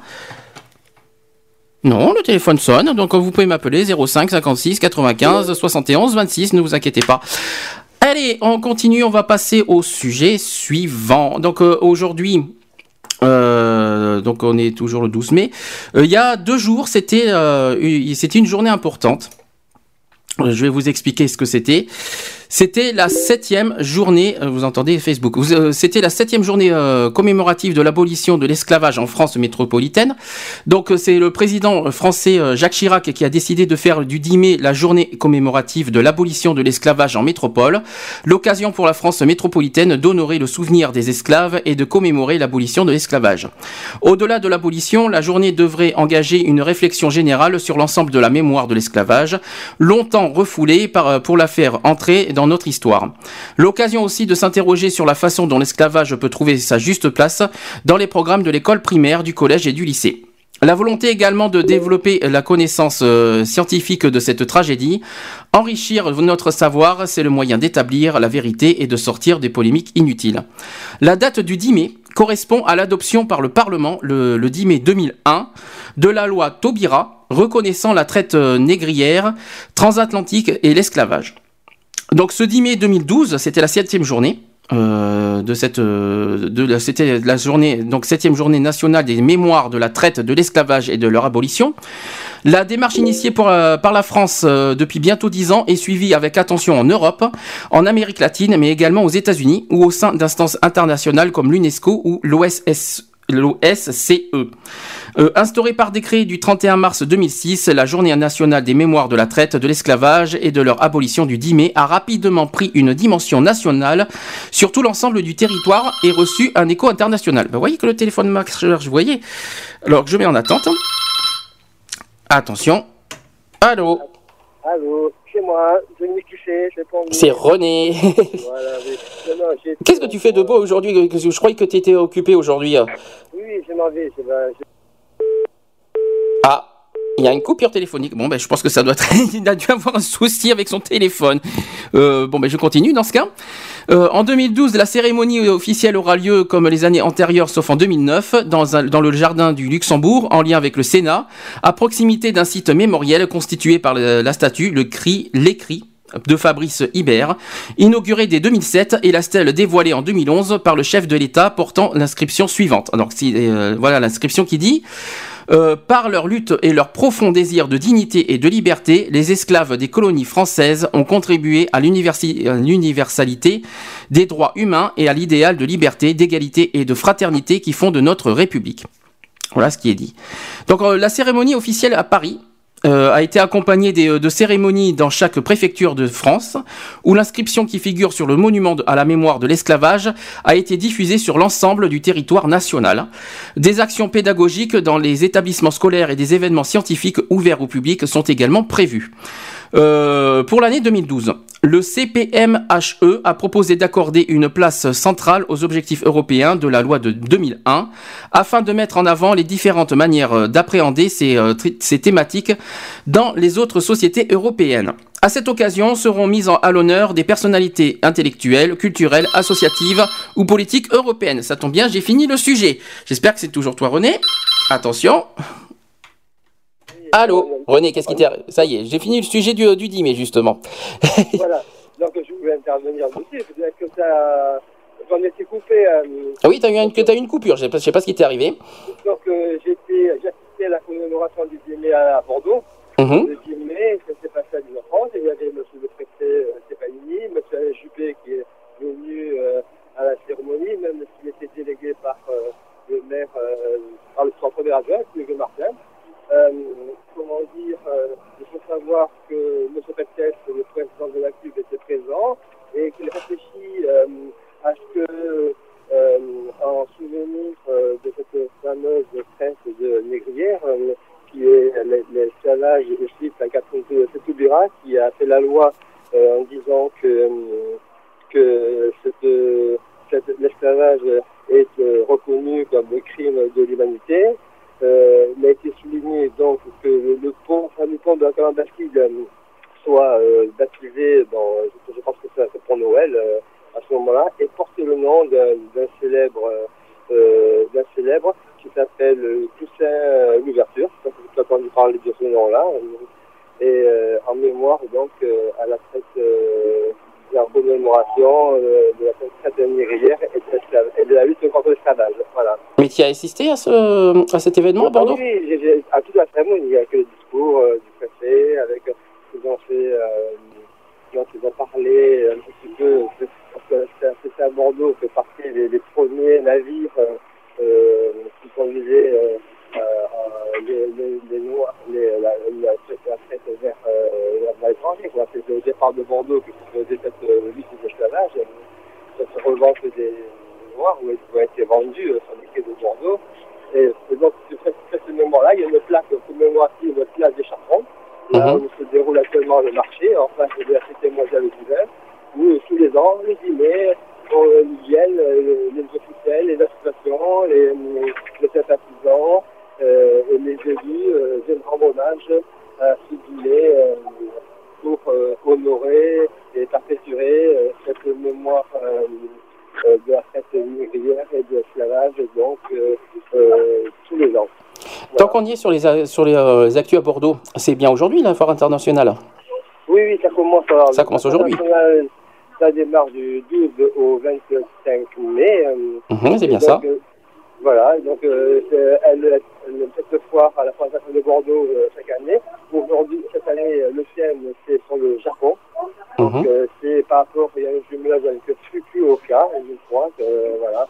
Et donc vous allez voir des stands qui vont vous euh, démontrer, vous faire partager toute la culture japonaise, euh, décorative, culinaire, euh, et euh, tout, tout, toute euh, cette euh, euh, la découverte du, pays. Quoi. Et donc euh, c'est le thème principal de cette année pour euh, la foire internationale de Bordeaux. Et ça, et ça dure donc jusqu'au 25 mai. euh, donc euh, c'est ouvert de 9h à 19h. euh, Il y a une nocturne euh, qui est prévue euh, euh, vendredi soir, je crois, le samedi soir, le soir. euh, et, et donc, euh, la semaine prochaine. Donc, euh, je vous invite à vous retrouver, euh, à aller visiter, voir euh, la foire internationale de Bordeaux. Qu'est-ce que je voulais dire, René? Euh, bah Déjà, tu peux t'excuser de pas être, de pas être parce que la prochaine fois qu'on te voit, c'est minimum le 26 ou le 27 en fait. Pardon. Euh, à, à la radio. Mais je ne sais pas encore. Je, Tu sais pas encore? Tu, tu seras pas là le 19, ça c'est sûr? Pour le planning, euh, je suis pas, je suis pas, je suis pas euh, aujourd'hui, je suis pas avec vous parce que je suis à Codéran, à, mon club de sport et puis en arbitrage. Demain aussi, dimanche aussi. euh, et la semaine prochaine, euh, je ne sais pas euh, encore mon calendrier, mais euh, tout à fait. je sais que je serai avec vous le 29 mai, c'est sûr. Par 30 mai. Le 29 Le 26 plutôt oui, oui, le 29 Le 26, ça sera justement là où normalement Eric devait être parmi nous. Parce qu'il Voilà. m'a donné des nouvelles, même si. euh, D'ailleurs, on espère qu'il va bien, au Très passage. bien. Eh bien, euh, bon, bon, euh, très bien. Et, bon rétablissement, oui. Et donc, euh, je serai le lendemain, le 27, euh, là où je ferai mon, mon spécial. Euh, je reparlerai de, de la lutte contre l'homophobie.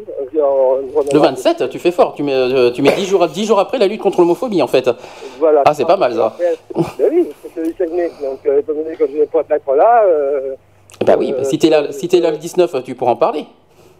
Ah oui, oui, bien, bien entendu. Oui, si, euh, si, si je si, si en, en, discuter ensemble, il n'y a pas de souci. euh, au contraire.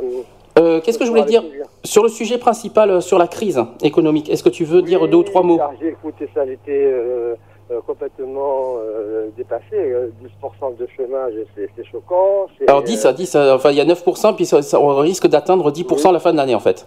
Voilà, bon, des mesures euh, grâce euh, à la nouvelle majorité présidentielle.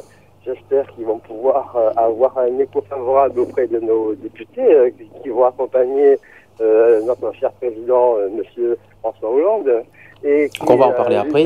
lui permettra justement euh, d'asseoir euh, euh, son programme, parce que ce sera très compliqué si il n'est pas très très très très suivi. Donc il faut se mobiliser toujours et encore pour permettre d'avancer dans ces projets, parce que ces, ces grandes lignes qu'il fait, il essaye de réparer la France, hein, comme on dit.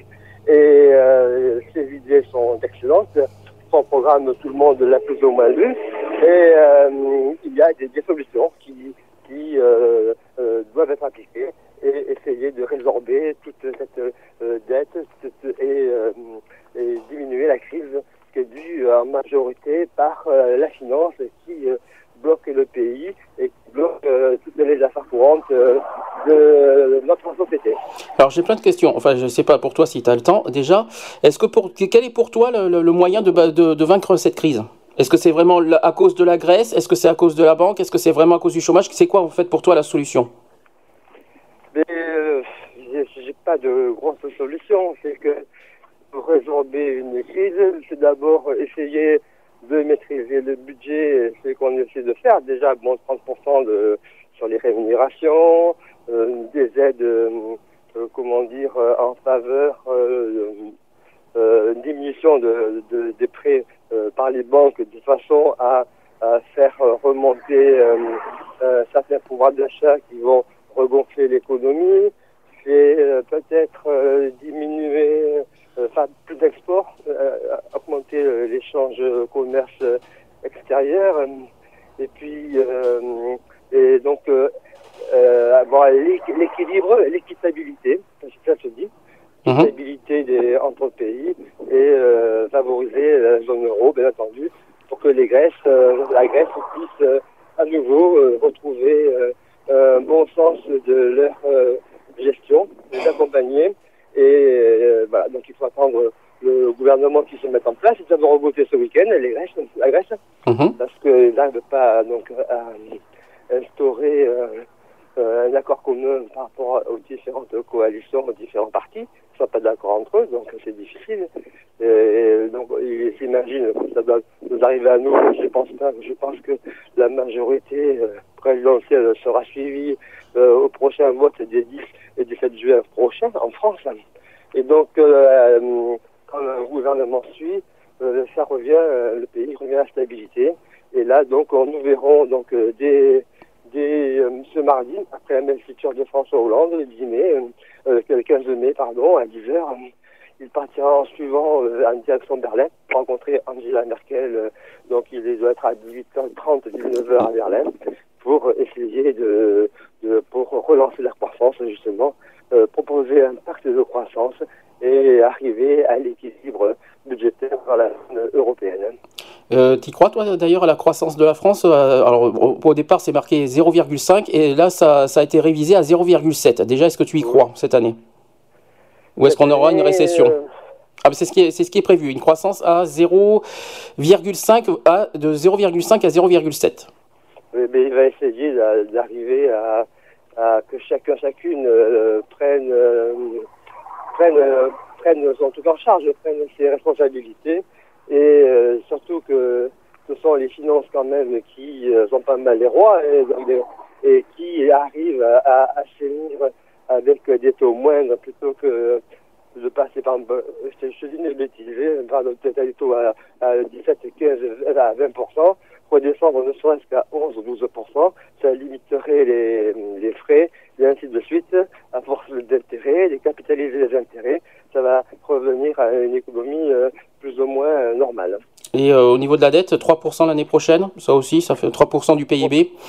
Ça fait, c'est pas un petit peu juste hein? C'est un grand pas, je, je pense que c'est beaucoup, mais euh, suis la dynamique est bien engrangée et s'il y a un bon suivi et un bon, un bon consensus de, de toutes les banques, je suis avec des taux d'intérêt euh, raisonnables et des, hum, des placements euh, euh, partagés, on peut peut-être arriver à, à arriver pas très loin de ces taux- de ces taux-là. D'accord. Voilà. Est-ce que tu as quelque chose à rajouter sinon, René?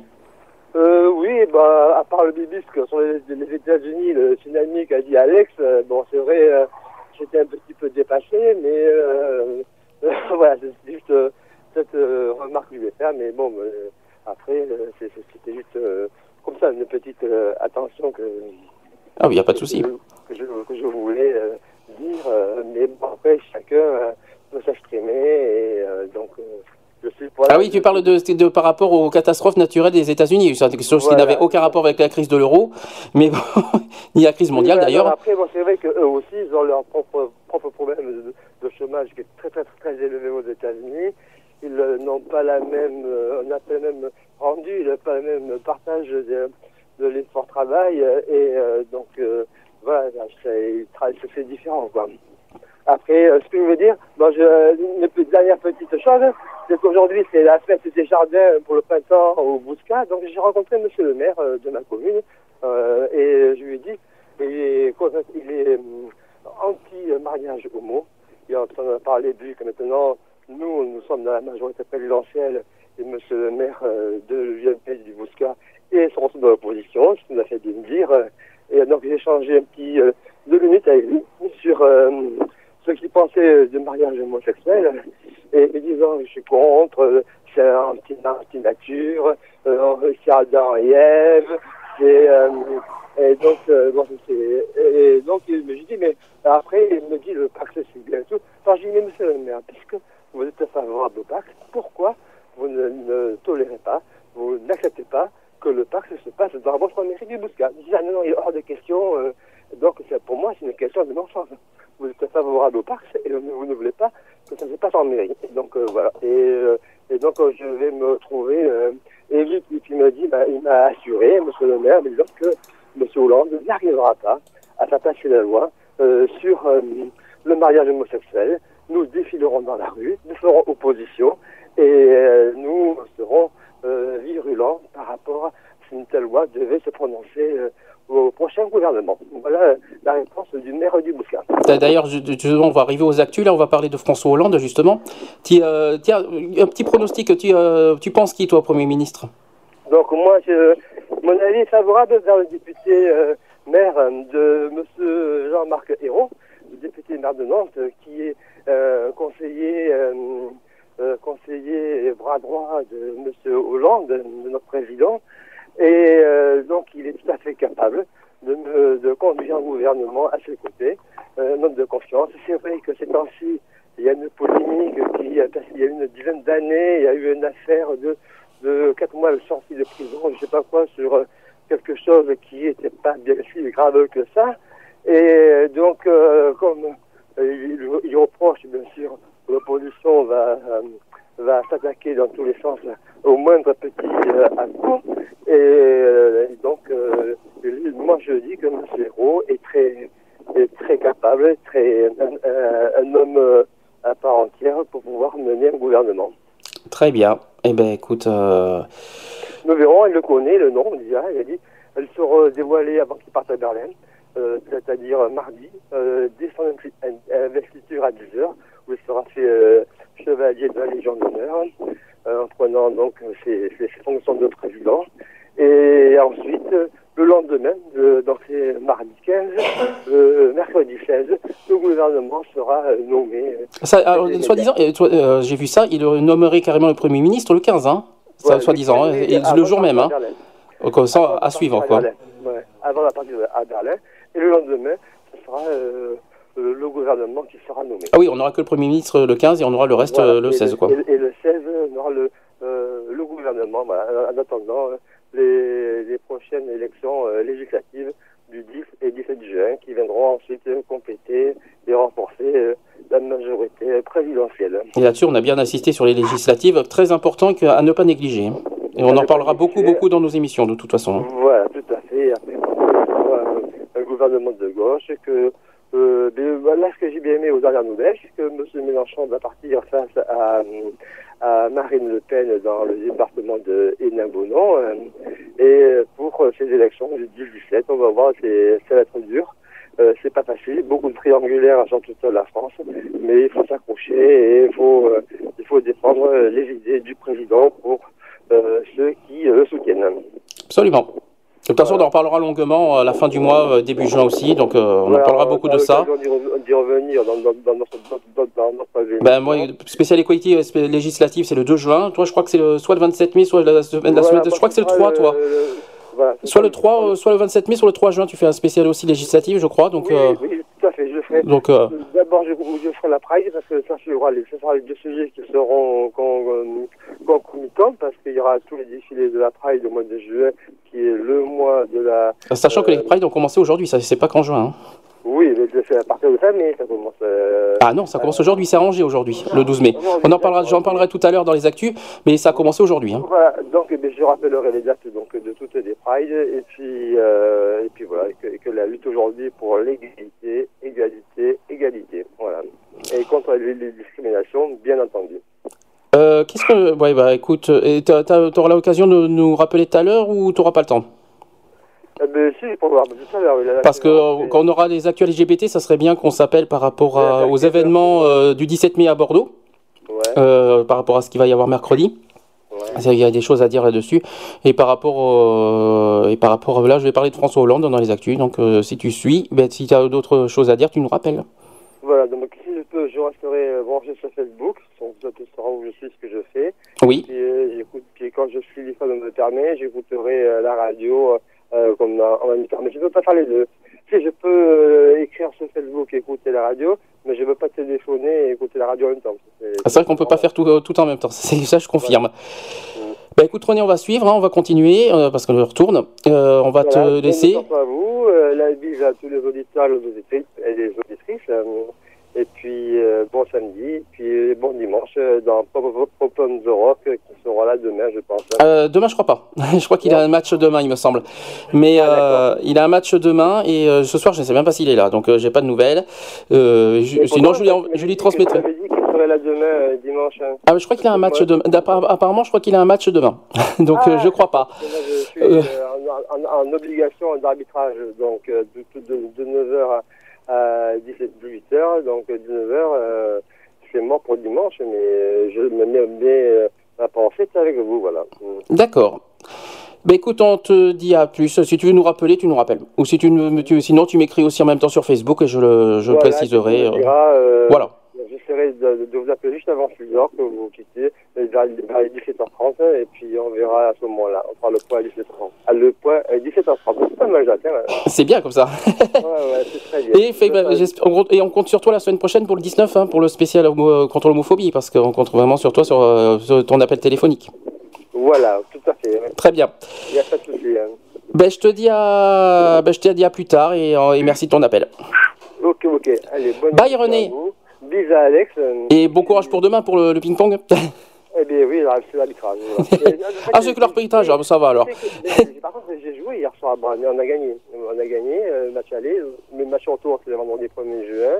Et donc, on va monter de division de la promotion professionnelle dans le critérium de Gironde par équipe. euh, Et donc, c'est une, aussi une, une compétition euh, bien locale et bien, euh, bien girondine. Voilà.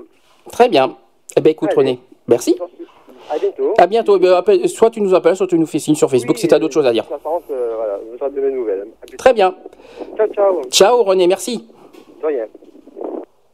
Quant à nous, euh, on va poursuivre. hein. S'il y, a- euh, s'il y en a d'autres qui veulent euh, appeler dans l'émission au 05 56 95 71 26. On va passer aux actus. Equality. Les actus. On est un petit peu en avance. hein. Pour ceux qui veulent, s'il y en a certains qui veulent nous appeler, n'hésitez pas. Le, téléphone est disponible. Il y a également le chat. Vous pouvez aller euh, sur. euh, Ah ben voilà, nous avons quelqu'un sur le chat. Euh, D'accord. Oh, alors, je. C'est autre chose. Alors, on va passer aux actus. Donc, vous savez que la semaine dernière, le 6 mai, euh, François Hollande a été élu président de la République avec un tout petit peu moins de 52% des suffrages. On va donc en parler en détail. On va faire euh, tout ça. euh, tout ça. D'abord, on va parler des, chiffres. Des chiffres qui ont été établis euh, officiellement par le ministère de l'Intérieur.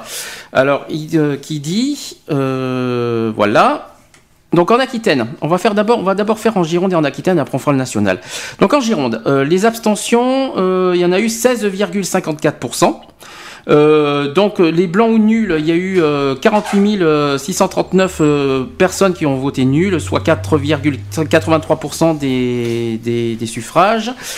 En- en- alors, au niveau de la Gironde, François Hollande est passé à 56,61% des suffrages tout de même, hein, ça c'est quand même bien, bien haut par rapport à la nationale. Quant à l'Aquitaine, euh, il est passé à 56,57%, donc c'est vraiment équitable par rapport à la Gironde et l'Aquitaine, donc bien la, bonne moyenne en tout cas. Au niveau des abstentions euh, en Aquitaine, 15,92%, donc c'est bien aussi en dessous de la moyenne nationale. Euh, et au niveau des votants, il y a eu 1 972 000 votants, soit 84,08% des inscrits. Voilà, ça c'était euh, c'était juste un petit chiffre comme ça de, par rapport à la Gironde et à l'Aquitaine, il fallait, euh, fallait le préciser. Maintenant au niveau national, euh, donc je pense que tout le monde l'a vu, j'espère que je vais y arriver parce qu'il y, y a pas mal de choses. Tiens, voilà, si, voilà. Donc il y a eu, comment vous dire ça? Il est passé avec un tout petit peu moins de 52% des suffrages.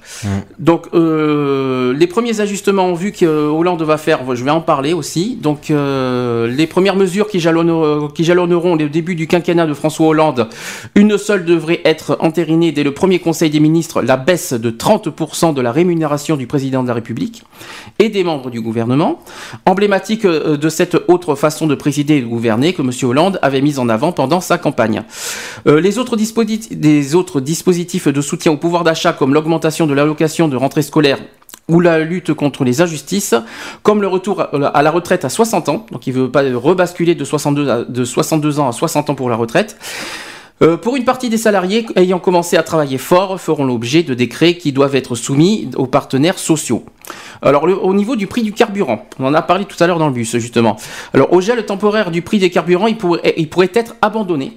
Euh, car si le prix de l'essence a cru de, soix- de 11,7% en moyenne en 2011, selon l'INSEE, grévant lourdement le budget des familles les plus modestes depuis le 20 avril, la Direction générale de l'énergie et du climat constate une accalmie. Euh, les prix reculent dans toutes les catégories, donc le gasoil, le samplon 95, le samplon 98 entre autres, hein. Euh, et on ne bloque pas des prix qui baissent, a fait remarquer mercredi 9 mai Michel Sapin, chargé du projet euh, présidentiel qui pourrait retrouver 20 ans après le ministère de l'économie. Tiens, on a un nom qui est, qui est en train de, de surgir.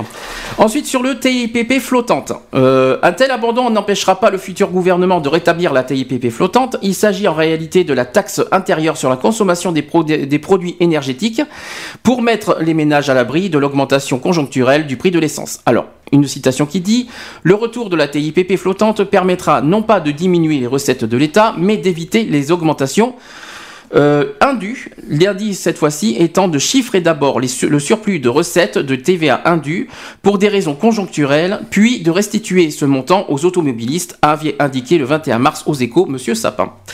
Ensuite, de, sur l'âge de départ à la retraite.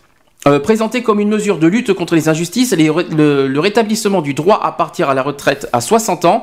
Pour les personnes ayant commencé à travailler à 18 ans et ayant cotisé 41 annuités, euh, 41 annuités fera aussi l'objet d'un décret euh, soumis euh, pour consultation au conseil d'administration de la Caisse nationale d'assurance vieillesse.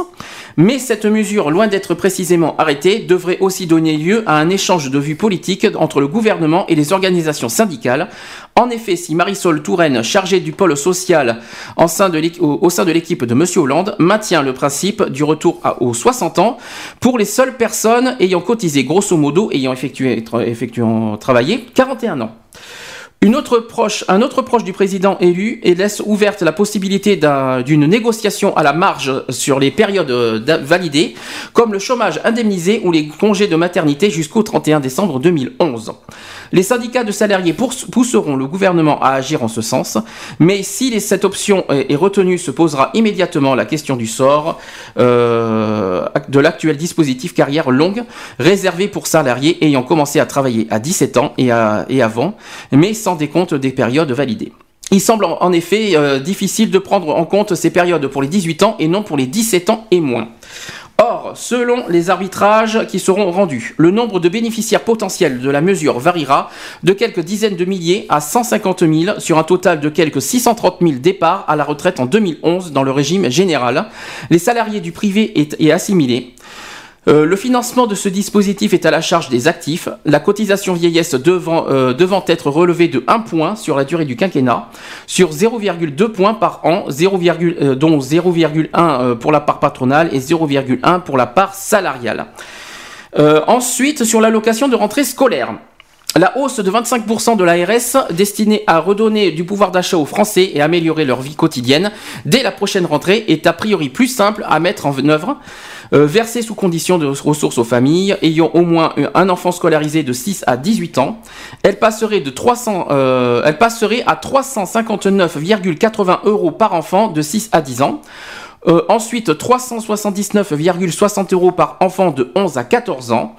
Euh, et de 392,80 euros par enfant de 15 à 18 ans. Près de 2 mi- 2,9 millions de familles bénéficient de cette allocation généralement versée euh, lors de la troisième semaine du mois d'août et dont le coût total était de 1,489 milliards d'euros en 2010. Euh, le projet de décret portant augmentation de l'ARS doit être soumis pour consultation au conseil d'administration de la Caisse nationale des allocations familiales, soit lors d'une réunion ordinaire de cette instance le 5 juin ou le 4 juillet, soit à une autre date s'il s'agit d'un conseil extraordinaire. Le financement de cette hausse, évalué à 400 millions d'euros par la cellule de chiffrage de l'Institut de l'entreprise, doit être assuré par l'abaissement du plafond du quotient familial. Euh, L'augmentation de l'ARS est une mesure empruntée par l'arsenal keynésien, euh, keynésien plutôt, euh, le plus classique à gauche. Il s'agit de soutenir la demande de ménage à un moment où celle-ci donne de sérieux signes de faiblesse. Le, relè- le relèvement de la cotisation vieillesse, lui, va à l'encontre de cette politique de l'offre qu'une partie des économistes ayant travaillé pour Monsieur Hollande a essayé, mais apparemment sans grand succès, de défendre. Voilà, en gros, par rapport au, par rapport au national. tu veux dire quelque chose par rapport à ça? Euh, non, pas spécialement, mais bon, je. euh, par rapport aux chiffres, je suis pas. euh, moi, personnellement, je sais qu'au niveau des chiffres, t'es pas confiant, c'est sûr. Moi, je suis pas très rassuré par rapport au niveau des chiffres et par rapport à plein de choses que je suis pas très confiant. Mais euh, voilà, euh, après ça, c'est mon point de vue et le reste, euh, chacun est libre de penser ce qu'il veut. Mais euh, si ça, s'il y a aucune preuve, automatiquement, on est sûr de, de finir. On est finir euh, au fond de la marmite. Alors concernant Comme dirait l'autre, euh, on va servir de, de plat du jour euh, pour, les, pour les plus riches. On va revenir sur l'élection de François Hollande du 6 mai dernier. Donc il a été élu président de la République le 6 mai 2012 en battant le président sortant Nicolas Sarkozy. Mhm. Il va devenir le 24e président de la, Récu- de la République à compter de la cérémonie de passation des pouvoirs qui aura lieu le mardi 15 mai 2012. Je croyais que c'était le 17 Non, qui ça- prenait en cours. Ça a changé, ça a été modifié, ça a été annoncé la semaine dernière, c'est le 15. D'accord. Ensuite, François Hollande qui devrait nous donner le nom du nouveau Premier ministre ce 15 mai 2012, Mhm. le même jour. Le président euh, nouvellement élu a assisté par ailleurs à la cérémonie du 8 mai aux côtés du sortant. Euh, comme prévu, le dernier conseil des ministres du quinquennat de Nicolas Sarkozy a eu lieu mercredi dernier. Le Mhm. 9 mai. Mhm. Euh, ensuite, le ministère de l'Intérieur a publié le, le lundi 7 mai dans la matinée les résultats officiels du second tour de l'élection présidentielle. Alors, le taux de participation a été de 80,35%, soit une abstention de 19,65%. Euh, un chiffre à peine supérieur à celui du premier tour de l'élection qui était de euh, la, participation était de 79,48%. À noter également, alors ça par contre un chiffre très euh, qui, qui quand même est à quand même souligner, c'est au niveau du vote blanc auquel on s'est pas mal battu pour justement qu'il n'y en ait pas, et bien malheureusement ça s'est produit. Le vote blanc au deuxième tour s'élève à il y a 4,66%. Il y a 2 146 408 euh, personnes qui ont voté blanc au Ouais. deuxième tour. Au premier tour, Eh ben, ce que- si moi personnellement, ceux qui ont voté blanc, franchement, ils ont fait une sacrée connerie parce que là, ils vont le payer. et euh, ceux À qui- mon avis, ils vont le payer. Et ceux qui ont voté euh, bah, au- par rapport au premier tour, vous voyez, euh, le deuxième tour c'était 2 146 408 votants. Par rapport au premier tour, c'est seulement 701 190 de votes blancs. Donc il y a quand même une grosse marge de 1 500 000 quand même votants. hein. Oui, quand même, mais bon, euh, les 700 et quelques, ils vont, euh, ça va. Je sais pas comment ça va faire, mais bon. euh, Et puis, voilà. quand, et puis là, je compare au niveau des suffrages exprimés, des suffrages exprimés qui ont voté euh, l'un des deux candidats. Mhm. Euh, donc, euh, François Hollande a obtenu 51,63% des suffrages exprimés. Alors, ça, ça correspond à 18 4 656 électeurs. Mhm. Nicolas Sarkozy a obtenu 48,37% des suffrages exprimés. Ça correspond à 16 865 340 euh, personnes. Il y a Ah pas, oui, c'est pas. c'est euh, pas, c'est pas l'écart, l'écart est de 1 million 2. Ouais, l'écart. oui, est- c'est ça, 1 million 2. L'écart est d'un million deux, mais ça fait pas. C'est pas énorme. Ça fait pas. Alors c'est que, d'un sens, ceux qui ont, comme il y a un écart d'un million deux, automatiquement, euh, ce qui veut dire, c'est qu'ils ont pas confiance en l'un et en l'autre. C'est qu'ils savent plus où se mettre. Voilà, et euh, donc. Même qu'ils ont voté pour. Puis il faut euh, pas oublier qu'il y a les votes blancs. hein. Oui. euh, Il y a les votes blancs qui, euh, ok, il y a 2 millions euh, quand même euh, qui ont fait vote blanc. Et le deuxième point, il faut pas oublier que c'est vrai qu'on a entendu beaucoup parler que soi-disant Nicolas Sarkozy va être écrasé par Hollande. Finalement, il n'a pas été si écrasé que ça. euh, Non, parce 16 que- millions 865 000 qui ont voté Sarkozy. Voilà, ça parle quand même. hein. Sur 18, euh, ouais, ça Non, fait sur- un alors, au total, ils sont 37 millions 16 400, 404 votants. Et dans ces 37 millions, il y a 2 146 000 blancs. Mhm. Et le reste, c'est voilà, au partage Ouais, entre Hollande et Sarkozy. entre les voilà. deux. C'est ça. Ouais. Ben, a quand même 16 865 000 ont voté Sarkozy, alors qu'on avait euh, entendu parler ces derniers jours qu'il allait être euh, écrasé quoi, par, Ouais. par son, par Ouais, son bah, concurrent. Finalement, ça n'a pas, ben Ça n'a non. pas eu lieu. Ça n'a pas eu lieu. Ouais. Le principal, Ouais, bah, ça voilà. promet. Donc, Maintenant, François Hollande est quand même en- élu, hein, il est élu pour 5 ans jusqu'en 2017. Euh, à ce- euh, après, il va être donc il va y avoir le 15 mai euh, la passation, c'est- la passation des pouvoirs. Mhm. Dans la semaine qui suivra sa prise des fonctions, François Hollande devrait faire connaître son premier ministre et la composition du gouvernement. Ah, Mais dans la semaine. Dans la semaine là. Mais on le saura pas, le premier ministre, on le saura le 15. Et après le gouvernement, ça sera après. Oui, le gouvernement, ça sera par rapport sera- aux élections euh, législatives. Ensuite, compte tenu de sa participation à plusieurs sommets internationaux, cette annonce pourrait n'intervenir que tardivement vers le 22 mai. Ça, c'est pour l'annonce du gouvernement Mhm. en entier. hein. Dans, euh, ça serait que le 22 mai. Apparemment, d'après René, il m'a- dit le 16, mais euh, je suis Non, pas non. sûr. Non, non. Ensuite, on- à voir. De toute façon, que ça soit, soit- euh, au pire des cas, ça sera dans deux semaines. Donc, on aura la, Ouais, la composition du 15 gouvernement. jours. Donc, en fait, en effet, le nouveau président sera au G8 à Camp David le- les 18 et 19 mai, et 19 mai, puis au sommet de l'OTAN les 20 et 21 mai. Il a Mhm. quand même de quoi faire. À cette occasion, il devrait annoncer le retrait des troupes françaises d'Af- d'Afghanistan d'ici la fin de l'année 2012 auquel il y a eu pas mal de, Oui. de critiques là-dessus. Ensuite, la bataille des législatives débutera puisque le premier et second tour de scrutin à l'élection des députés euh, à l'Assemblée nationale se dérouleront en métropole les 10 et 17 juin prochains, auquel on va beaucoup en, par- en parler parce que le, le 2 juin prochain, on va faire un spécial equality législative. hein. On va faire un spécial législatif le 2 juin et je crois que René euh, va le faire le 3.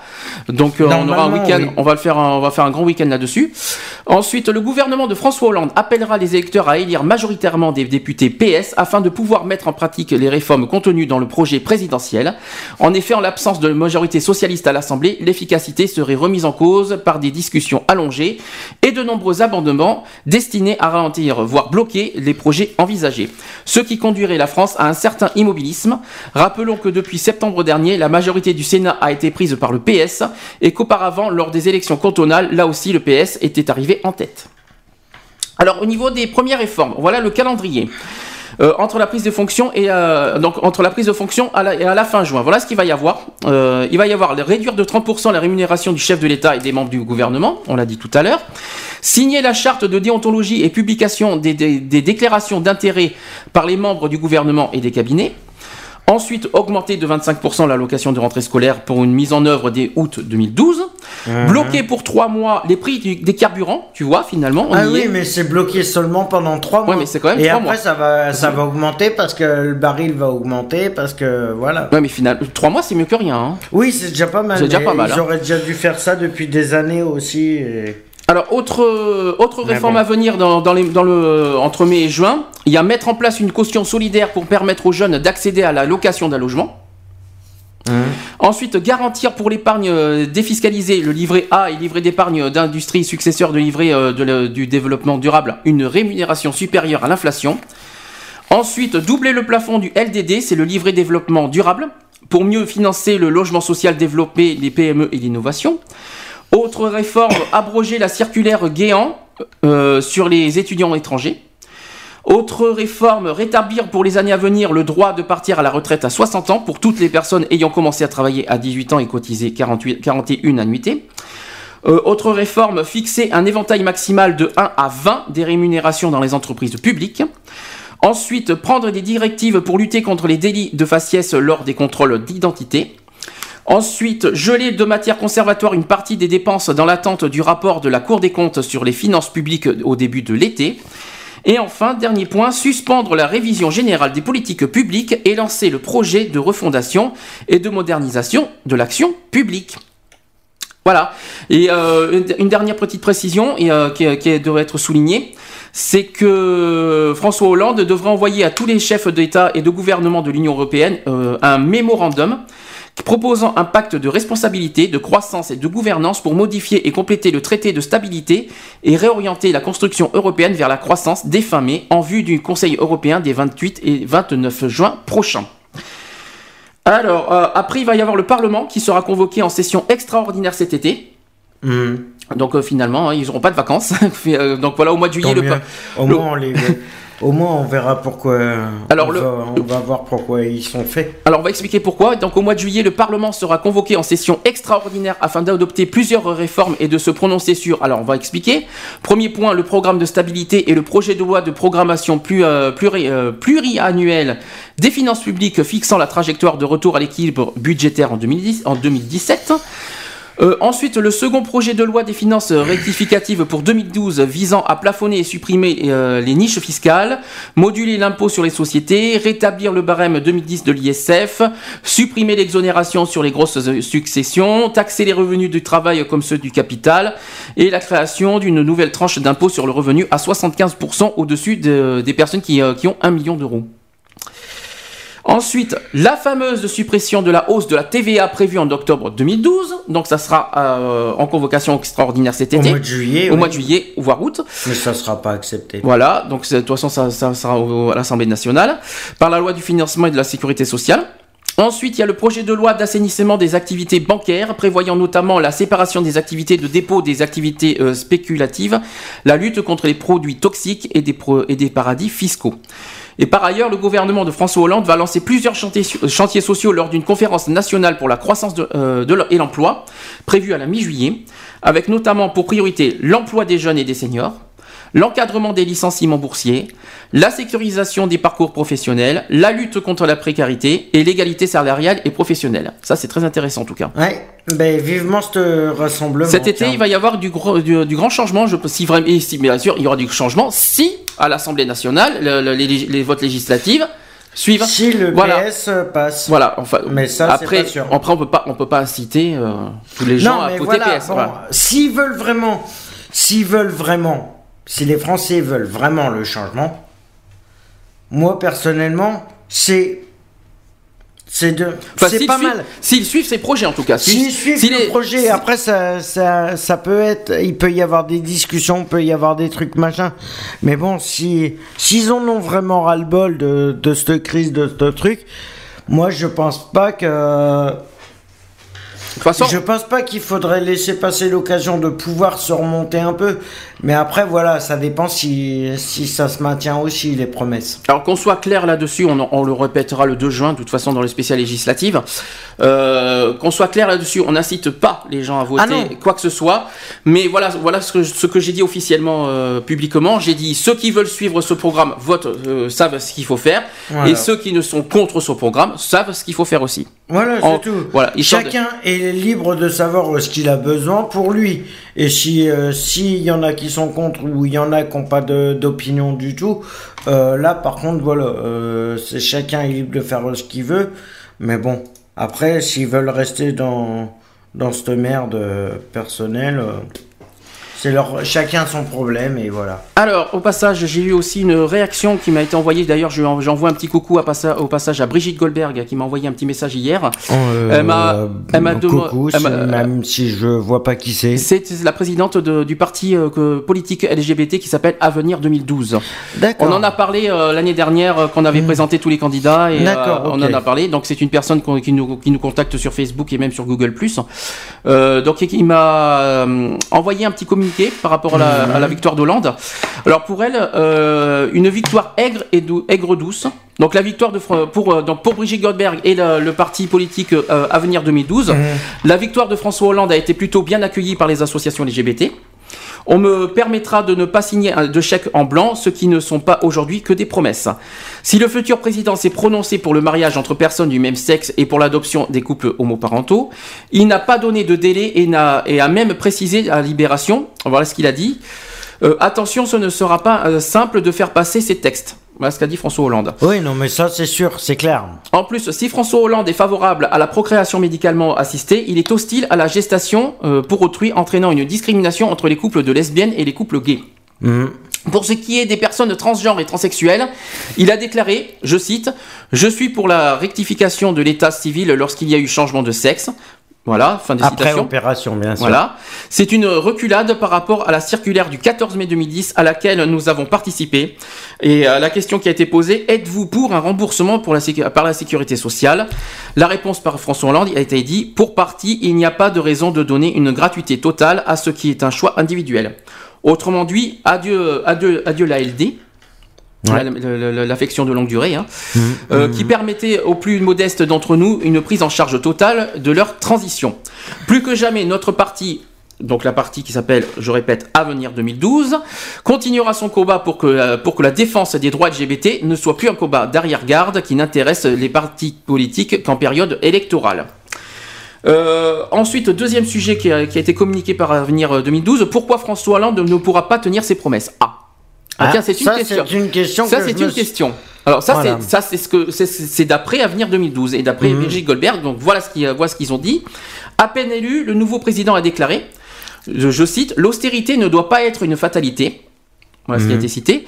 Il n'empêche que cette austérité sera inévitable euh, sans- sans une refonte totale du système financier européen, refonte à laquelle Angela Merkel se veut farouchement opposée au nom de la rigueur budgétaire. Le problème, c'est que les conséquences de cette rigueur sont incontrôlables, comme le, comme le montre le récent résultat de l'élection en Grèce. La crise grecque n'est pas une nouveauté, mais elle arrive à un niveau tel que se pose la question de la sortie de l'euro. Les conséquences en seraient dramatiques pour les Grecs eux-mêmes, mais il y aurait inéluctablement un risque d'effet domino. Donc il y a le Portugal, l'Espagne et l'Italie qui pourraient suivre le même chemin, Et après la France. entraînant de fait la fin de la monnaie commune. Hein. La seule solution pour éviter ce scénario catastrophe serait une mutualisation de la dette à laquelle Hollande est opposé, une émission euh, monétaire de la Banque Centrale Européenne afin d'assurer le rachat de la dette et la relance de la croissance, ce qui, supposerait la création d'une inflation et rendrait Madame Merkel aussi verte que le tailleur qu'elle portait à sa dernière conférence de presse, lors de laquelle elle a affirmé qu'il n'y aurait pas de renégociation du pacte de discipline budgétaire européen. Ensuite, euh, toujours Avenir 2012 qui cite François Hollande pourra-t-il tout, euh, pourra-t-il tout ou au plus obtenir un ajout sur la croissance? Mais cela ne changera pas grand-chose aux conséquences de ce pacte qui impose une austérité dont les, pou- dont les populations ne veulent pas. En 1933, le président Franklin euh, Delano Roosevelt euh, instituait le New Deal pour faire face à la récession qui frappait les USA de plein fouet. Euh, les grandes lignes en étaient une politique volontariste de l'État qui a investi dans, les, dans des grands travaux, la régulation du libéralisme, le renforcement du rôle, du rôle des syndicats. Malheureusement, la France n'est pas les, ce, n'est pas, ce n'est pas les USA. Et nous ne pouvons clair. et nous ne pouvons fabriquer de l'euro comme les Américains du dollar. Une politique de ce type de- ne pourrait être mise en place qu'à l'échelle européenne et c'est loin d'être à l'ordre du jour. Euh, dernier point. Euh, qu'a souligné Avenir 2012 par rapport à François Hollande. Donc il hérite également une- d'une bombe à retardement gentiment préparée par Xavier Bertrand, avec une croissance nulle au premier semestre 2012 et euh, une consommation des ménages en hausse de 0,2% au premier trimestre. La hausse du chômage ne pouvait être euh, évitée. Par contre, elle a pu être retardée à la demande du ministre désireux de ne pas atteindre le chiffre euh, fatidique des 3 millions de chômeurs avant les élections. Il n'empêche que ces licenciements sont programmés et qui vont venir creuser encore davantage les comptes sociaux. Il ne faudrait pas compter sur le déficit record du commerce, euh, du commerce extérieur pour venir relancer la croissance.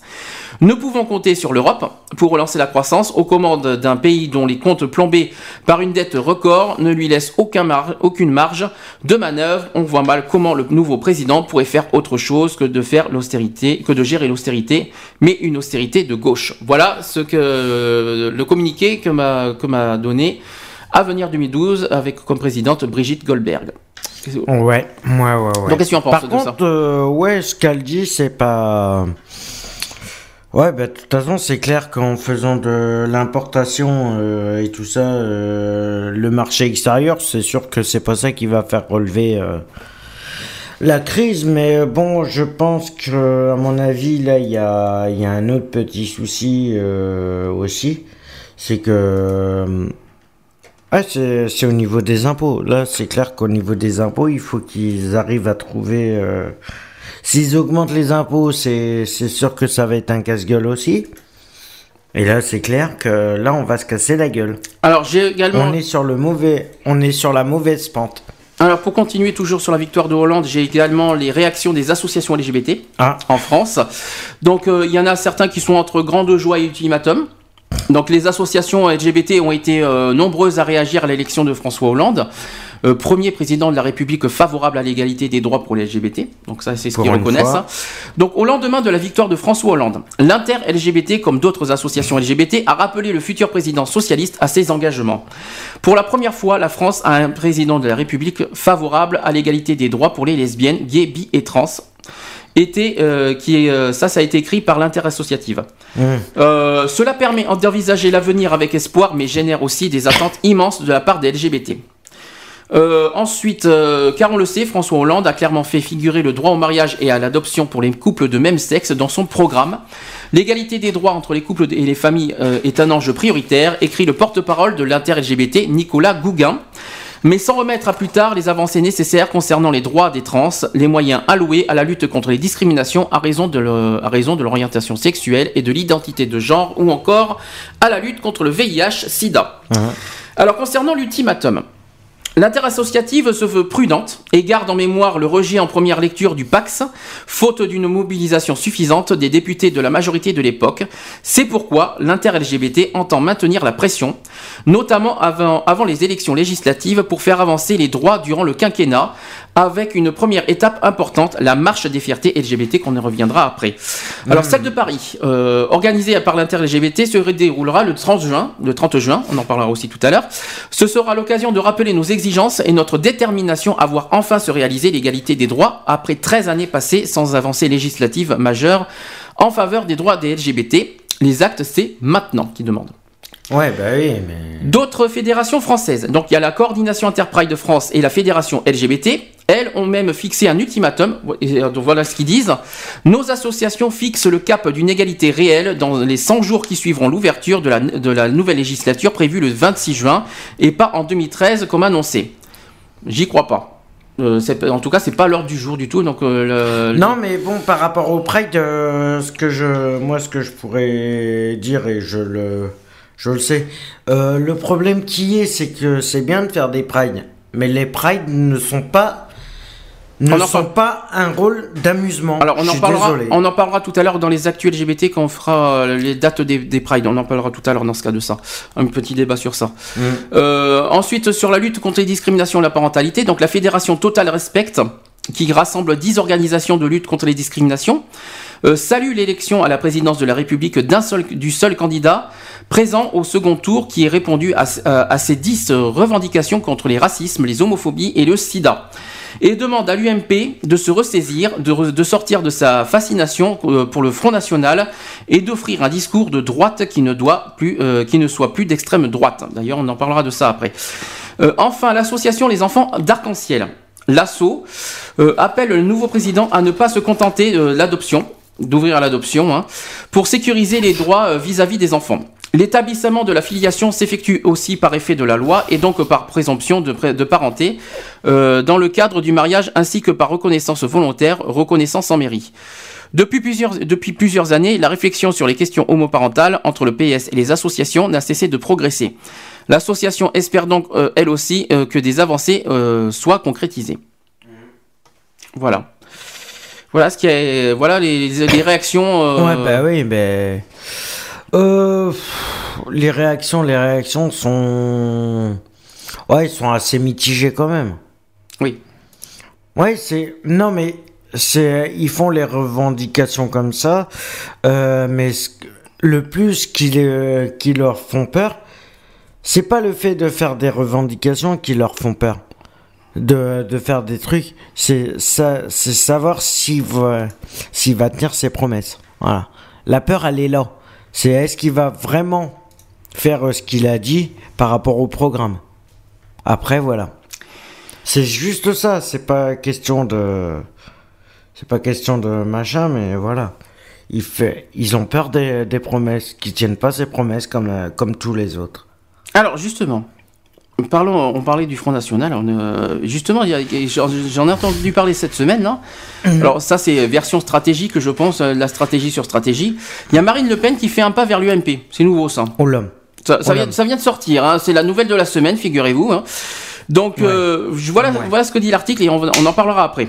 Donc euh, il dit nous regarderons au cas par cas, notamment la sincérité du candidat UMP qui nous proposerait une telle entente.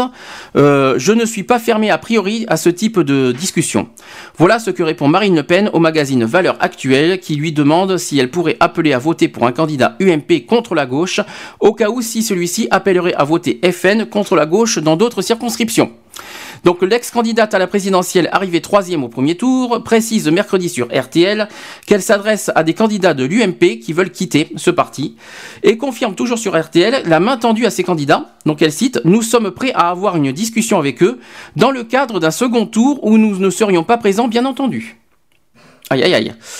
Euh, Jean-François Copé donne raison à Marine Le Pen qui suggère à valeur actuelle que tout élu UMP qui appellerait à voter pour nous serait immédiatement exclu. Euh, dans un entretien au Figaro, au Figaro Magazine, à paraître samedi, le patron de l'UMP prévient que tout accord local entre un président UMP aux législatives et le Front National serait contraire à la ligne U de l'UMP et qu'il en tirerait toutes les conséquences au niveau national. Donc il y a aussi Marine Le Pen qui exclut tout accord avec l'UMP, donc c'est quand même contradictoire. Hein, il faut, euh, Donc elle serait favorable. Elle En serait fa- fin de compte, elle serait favorable pour, euh, pour rejoindre l'UMP, mais elle, elle, elle exclut tout accord. elle exclut tout accord de voter euh, pour eux. Non, mais c'est n'importe quoi. C'est énorme. Et vice versa. Non, mais c'est n'importe quoi. Il y a Marine Le Pen qui exclut en revanche tout accord entre partis. Donc pour Monsieur Copé, mieux vaut un député communiste qu'un député FN, estime euh, euh, celle qui a voté blanc au second tour à la présidentielle. Au passage, il fallait, il fallait le souligner Mhm. ça aussi. Mhm. Euh, selon elle, un accord est également impossible avec la droite populaire, qui a été créée dans- de son propre aveu pour être, la- pour être une digue contre le FN et non un pont de- en sa direction.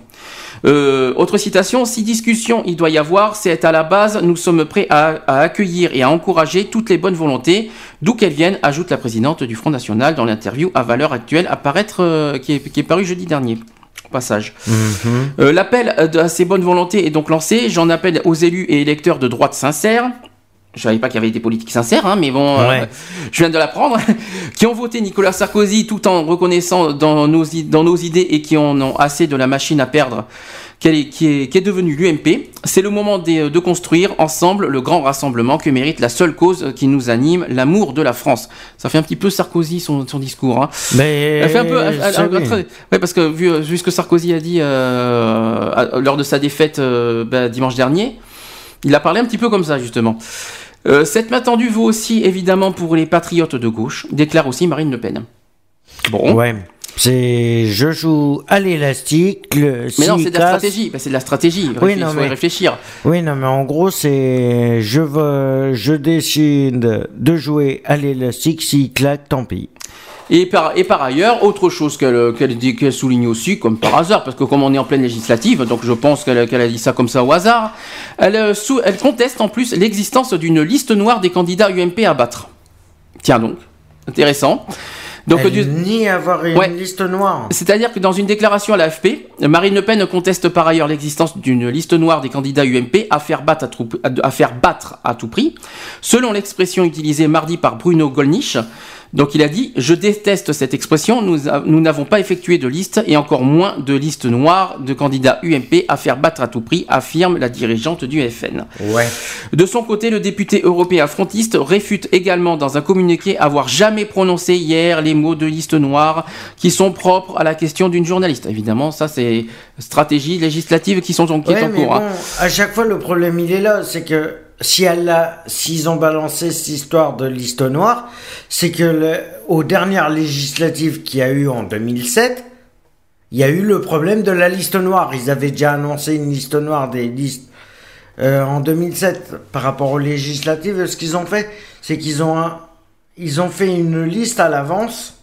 Et en fin de compte, le jour de- des élections, c'est même pas eux qui se sont présentés. Mhm.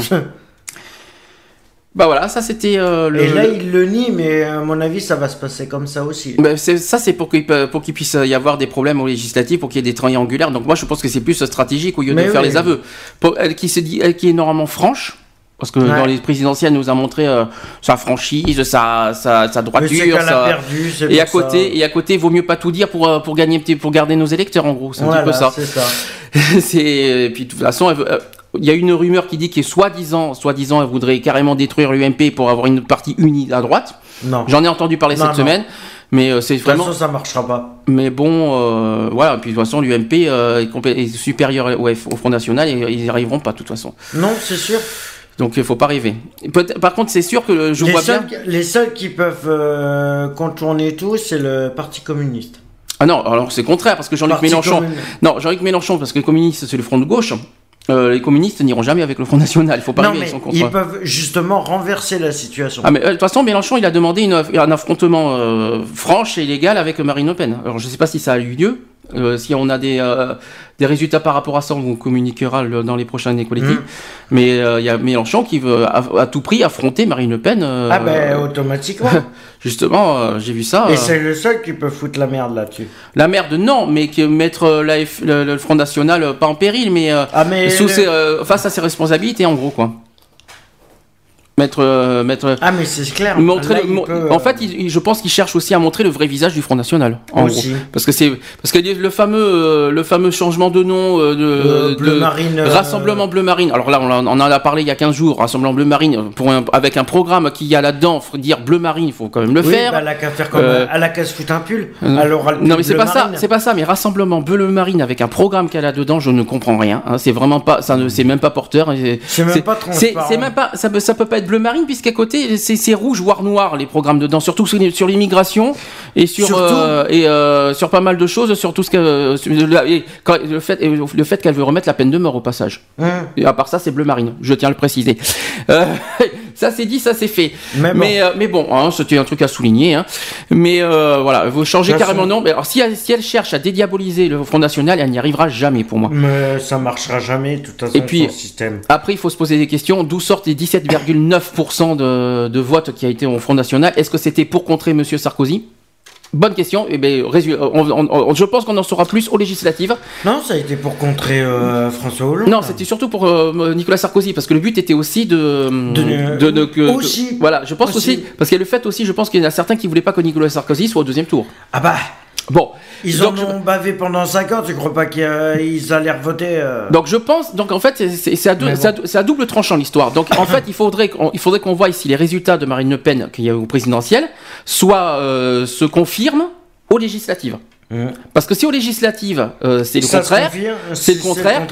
euh, donc donc euh, les chiffres qu'il y a eu au présidentiel seront complètement à réviser et à remettre et à remettre en cause hein, parce que donc Ah vraiment, c'est que ça a été du foutage de gueule. je sais pas si c'est foutage de gueule mais euh, c'est à se poser des questions surtout. Non, mais bon, euh, c'est qu'elle a incité. euh, Mais là, c'est clair que pour les élections présidentielles, elle a incité ses électeurs à voter blanc. Et elle a, elle a moitié réussi parce qu'il y a eu 2 millions de Oui, votes bah blancs oui. au second tour. Ben, ils sont combien au FN Ils sont. Oh, je sais pas combien ils sont, ça par contre, euh, vaut mieux pas. euh, je sais qu'il y a 20, ben réfléchis, 17% qui ont voté FN. voilà. Bah, 17%, ouais. euh, Donc euh, ça ouais. fait euh, une personne sur 6 en France a voté FN. C'est bien, Une hein. personne sur 6, ouais. Allez, ouais, ça fait. ça fait beaucoup, quoi. On va dire, euh, oui, on va dire entre 8, entre 8, entre 7 et 8 millions, on va dire, de, de Mhm. Français. Mais bon. C'est bon, c'est comme ça, mais bon. Après, je ne sais pas si après on ne sait pas si c'est vraiment ils sont s'ils sont vraiment Front National ou si c'est pour contrer Nicolas Sarkozy au présidentiel. Aussi, ça C'est ça qu'on ne sait pas. fait, ouais, voilà. Maintenant, euh, maintenant, comme, comme on l'a dit, on verra au niveau des résultats en- aux législatives si c'est Mhm. confirmé. En tout cas, si, Si les 17% euh, qu'elle a fait au présidentiel se confirment aux législatives, là on pourra se dire que ça n'avait rien à voir. et si ce n'est pas confirmé, ben là voilà, là ça remettra en cause le chiffre du Front National au Voilà. présidentiel et ça posera plein de questions justement. Ah bah automatiquement ça va ouvrir les débats. hein. Euh, je pense aussi, mais ça on, en saura- on le saura le 17 juin. Ouais. Donc euh, on ne le saura pas avant, donc on en parlera dans l'émission d'Equality du 23 juin. Donc euh, on en parlera de ça euh, au bilan législatif le 23 juin.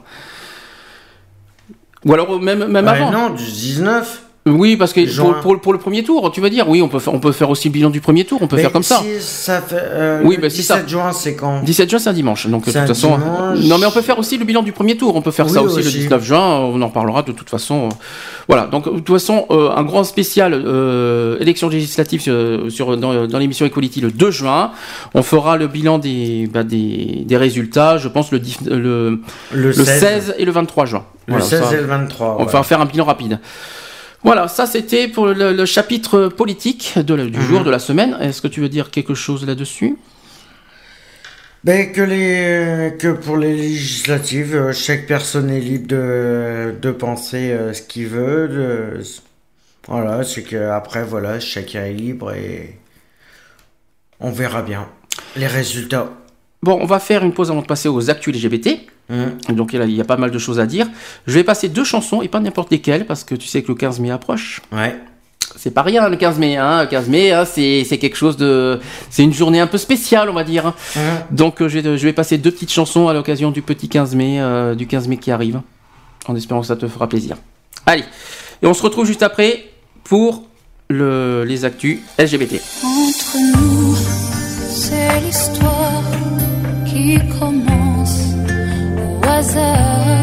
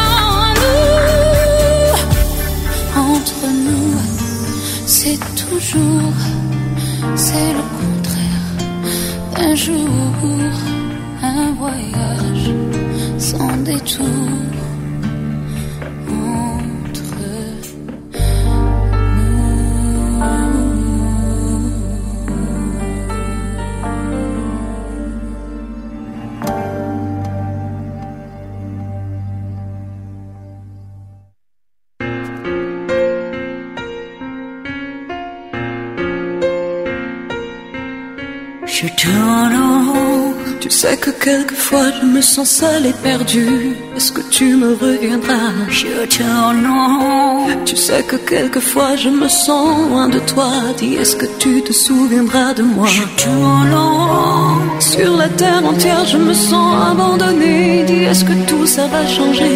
Je rond. Pour habiter ma solitude de mon mieux. Moi qui ne sais qu'être deux. Sois toi. J'ai peur de toi. Sans toi. Tu. Every now and then I get a little bit restless when I dream of something white. Turn around. Every now and then I get a little bit helpless and I'm like a child in your arms. Every now and then I get a little bit angry and I know I've got to get out and cry. And then I get a little bit terrified. Then I see the look in your eyes.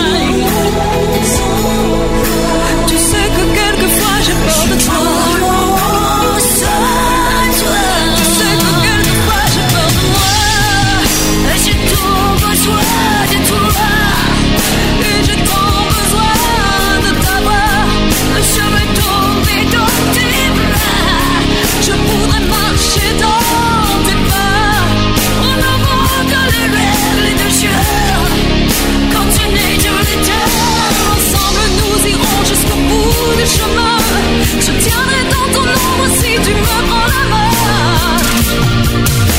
Retiens-moi si je sombre, je suis ta prisonnière. Si loin de notre monde, j'ai la tête à l'envers. J'ai vraiment besoin de toi. Si demain commençait ce soir. Il était une fois une femme amoureuse, peut-être un petit peu trop rêveuse. Si j'en pleure, tu as tous les droits sur mon cœur. De tourner les grèves, ça me Et j'ai tant besoin de toi. Et j'ai tant besoin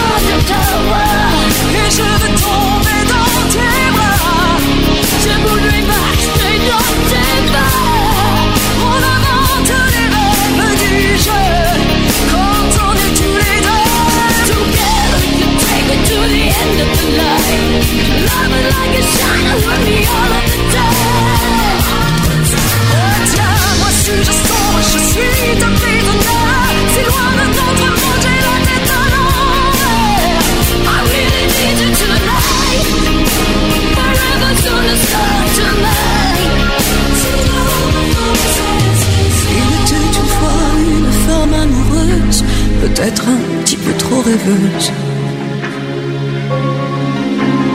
Tant pis si j'en pleure, regarde-moi droit dans le cœur.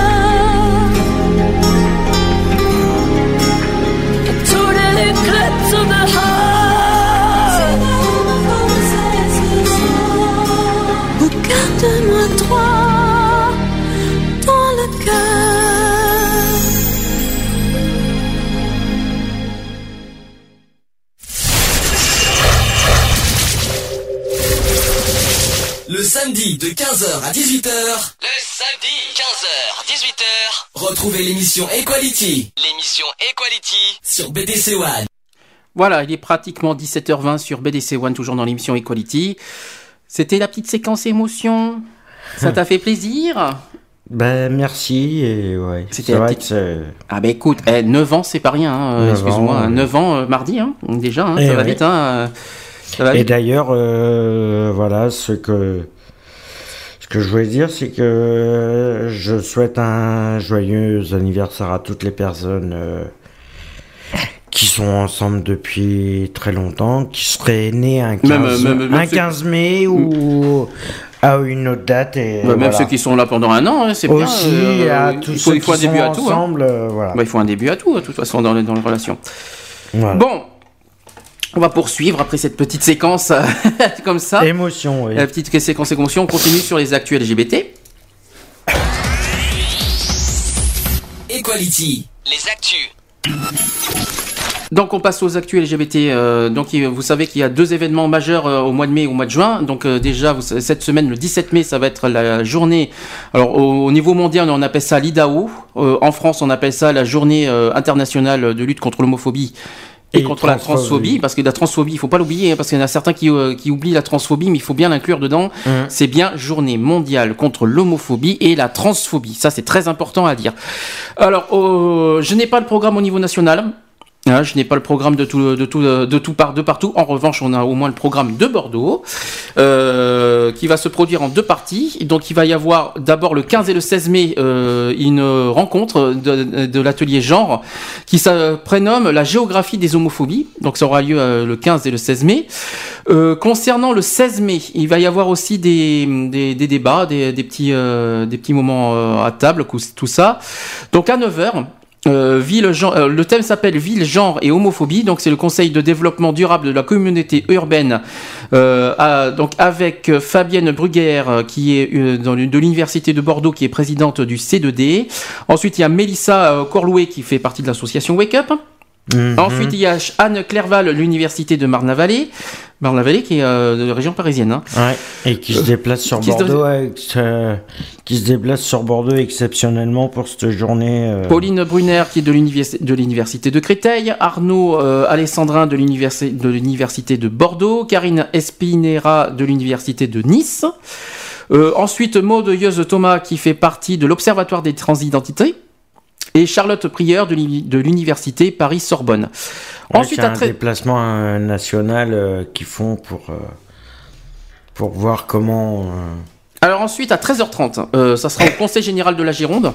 Euh, ça sera sur le thème lutter contre les discriminations. Donc il y aura Mathieu Rouvert du Conseil général de la Gironde, Sal- euh, Salima Amari, Université de Paris 8, Yves Rebaud, euh, Université de Bordeaux, Emmanuel Joran, Université d'Angers, Stéphane Leroy, Université de, l'État- de, de Paris-Est Créteil, euh, Élise Chaumienne, Association en Arc-en-Ciel, et Marianne Blidon, Université Paris-Sorbonne, en précisant que normalement j'y serai à cette réunion. Aussi. Donc, De quoi, euh, le- euh, c'est à la réunion de 13h30 de lutter contre les discriminations, ça fait partie de notre association. De mercredi De mercredi, oui. Donc Ah j'y oui, serai. moi, j'y serai pas Si, parce euh, que- si, euh, si évidemment, euh, si j'y suis, enfin s'il y a de l'autorisation, j'en parlerai euh, samedi prochain dans le justement dans le spécial journée contre l'homophobie de ce que ça a donné cette réunion. Mmh. Je ferai un petit compte rendu. Euh, enfin, à 19h, à la Maison des Femmes de Bordeaux, il y aura un film rencontre qui s'appelle Transidentité, Transparentalité en 2012, vers quelle citoyenneté Euh, Suivi d'un buffet de clôture vers 21h. Mmh. Donc à la Maison des Femmes, ça se retrouve à côté de- du cours Alsace-Lorraine. Même, je crois qu'il y a l'accueil, C'est au cours Alsace-Lorraine. L'accueil se fait où? C'est à... L'accueil, c'est juste euh, au niveau de quand on est euh, à l'arrêt.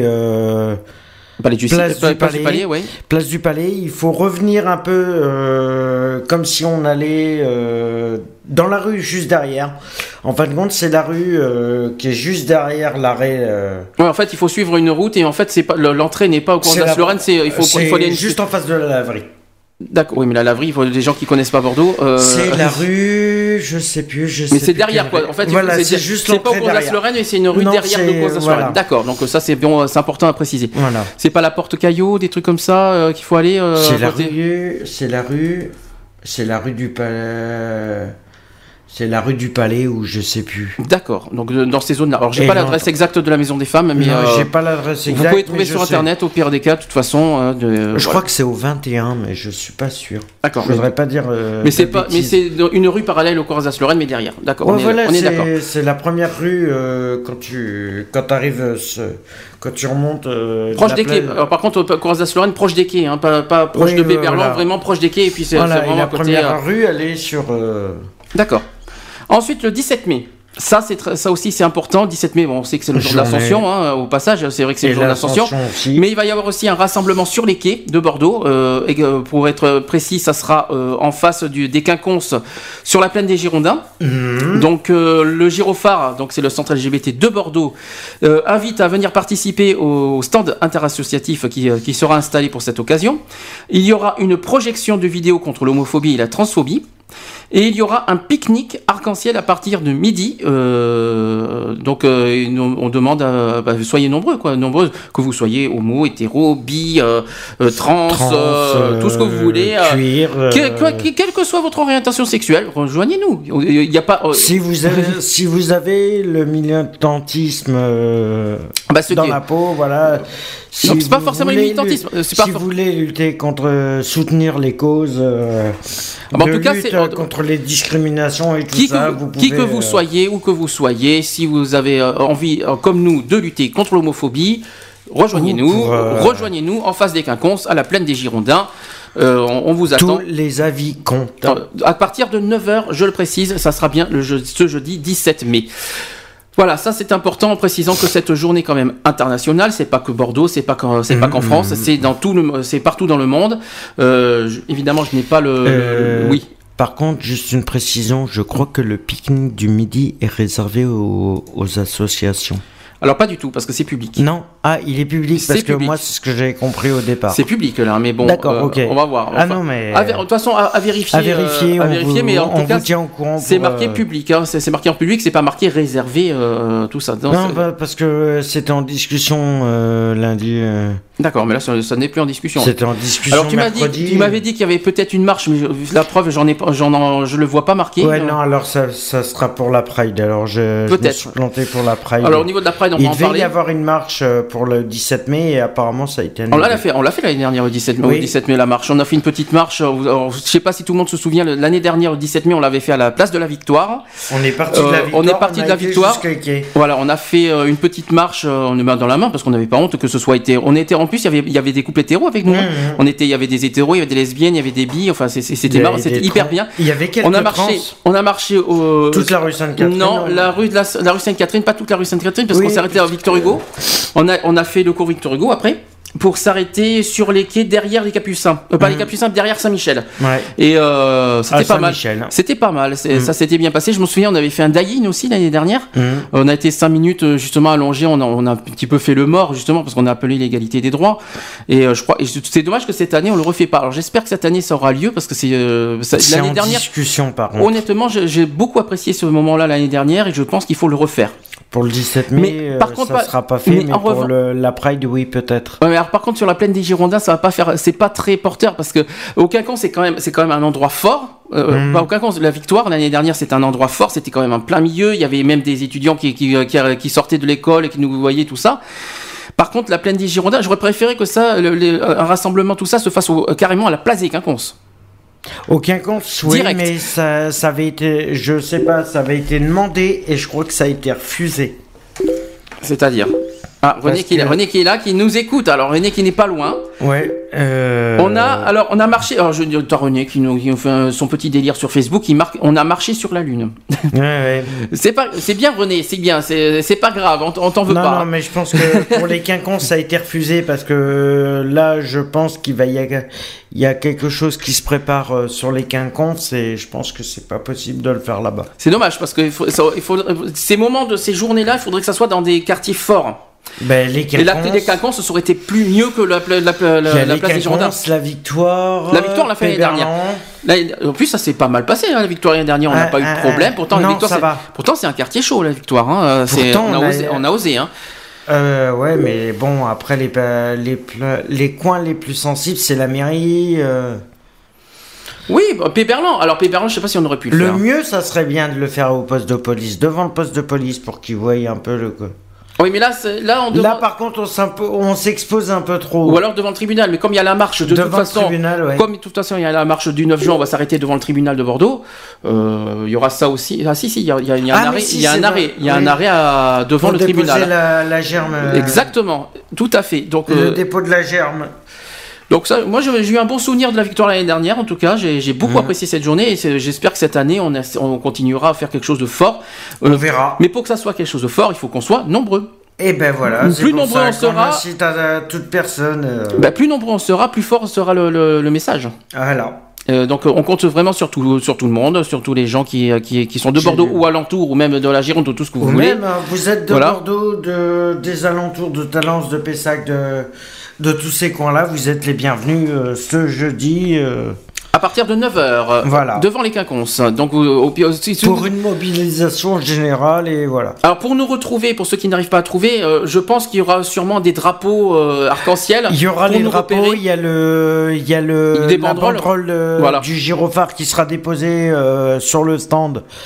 Pour les stands, euh, de toute façon, vous verrez, il y a, trois, il y a trois tentes qui seront plantées ce jour-là, le 17, euh, qui ont été prêtées par la mairie. euh. Alors les stands, euh, est-ce que, tu en sais plus sur les stands? C'est quoi des stands d'information? C'est des stands d'information, ça va être euh, de la distribution de, de préservatifs, de le. Ça c'est important les préservatifs, faut de badges, c'est des ventes d'objets de, de divers et variés. euh, Très important les préservatifs, sortez voilà. couvert toujours, ça c'est très important. Protégez-vous, sortez couverts. Y Est-ce qu'il y, a voilà. tout- est-ce qu'il y a quelque chose sur l'égalité des droits? Non, il n'y a pas de thème? Il y aura, je sais pas, il y a des brochures.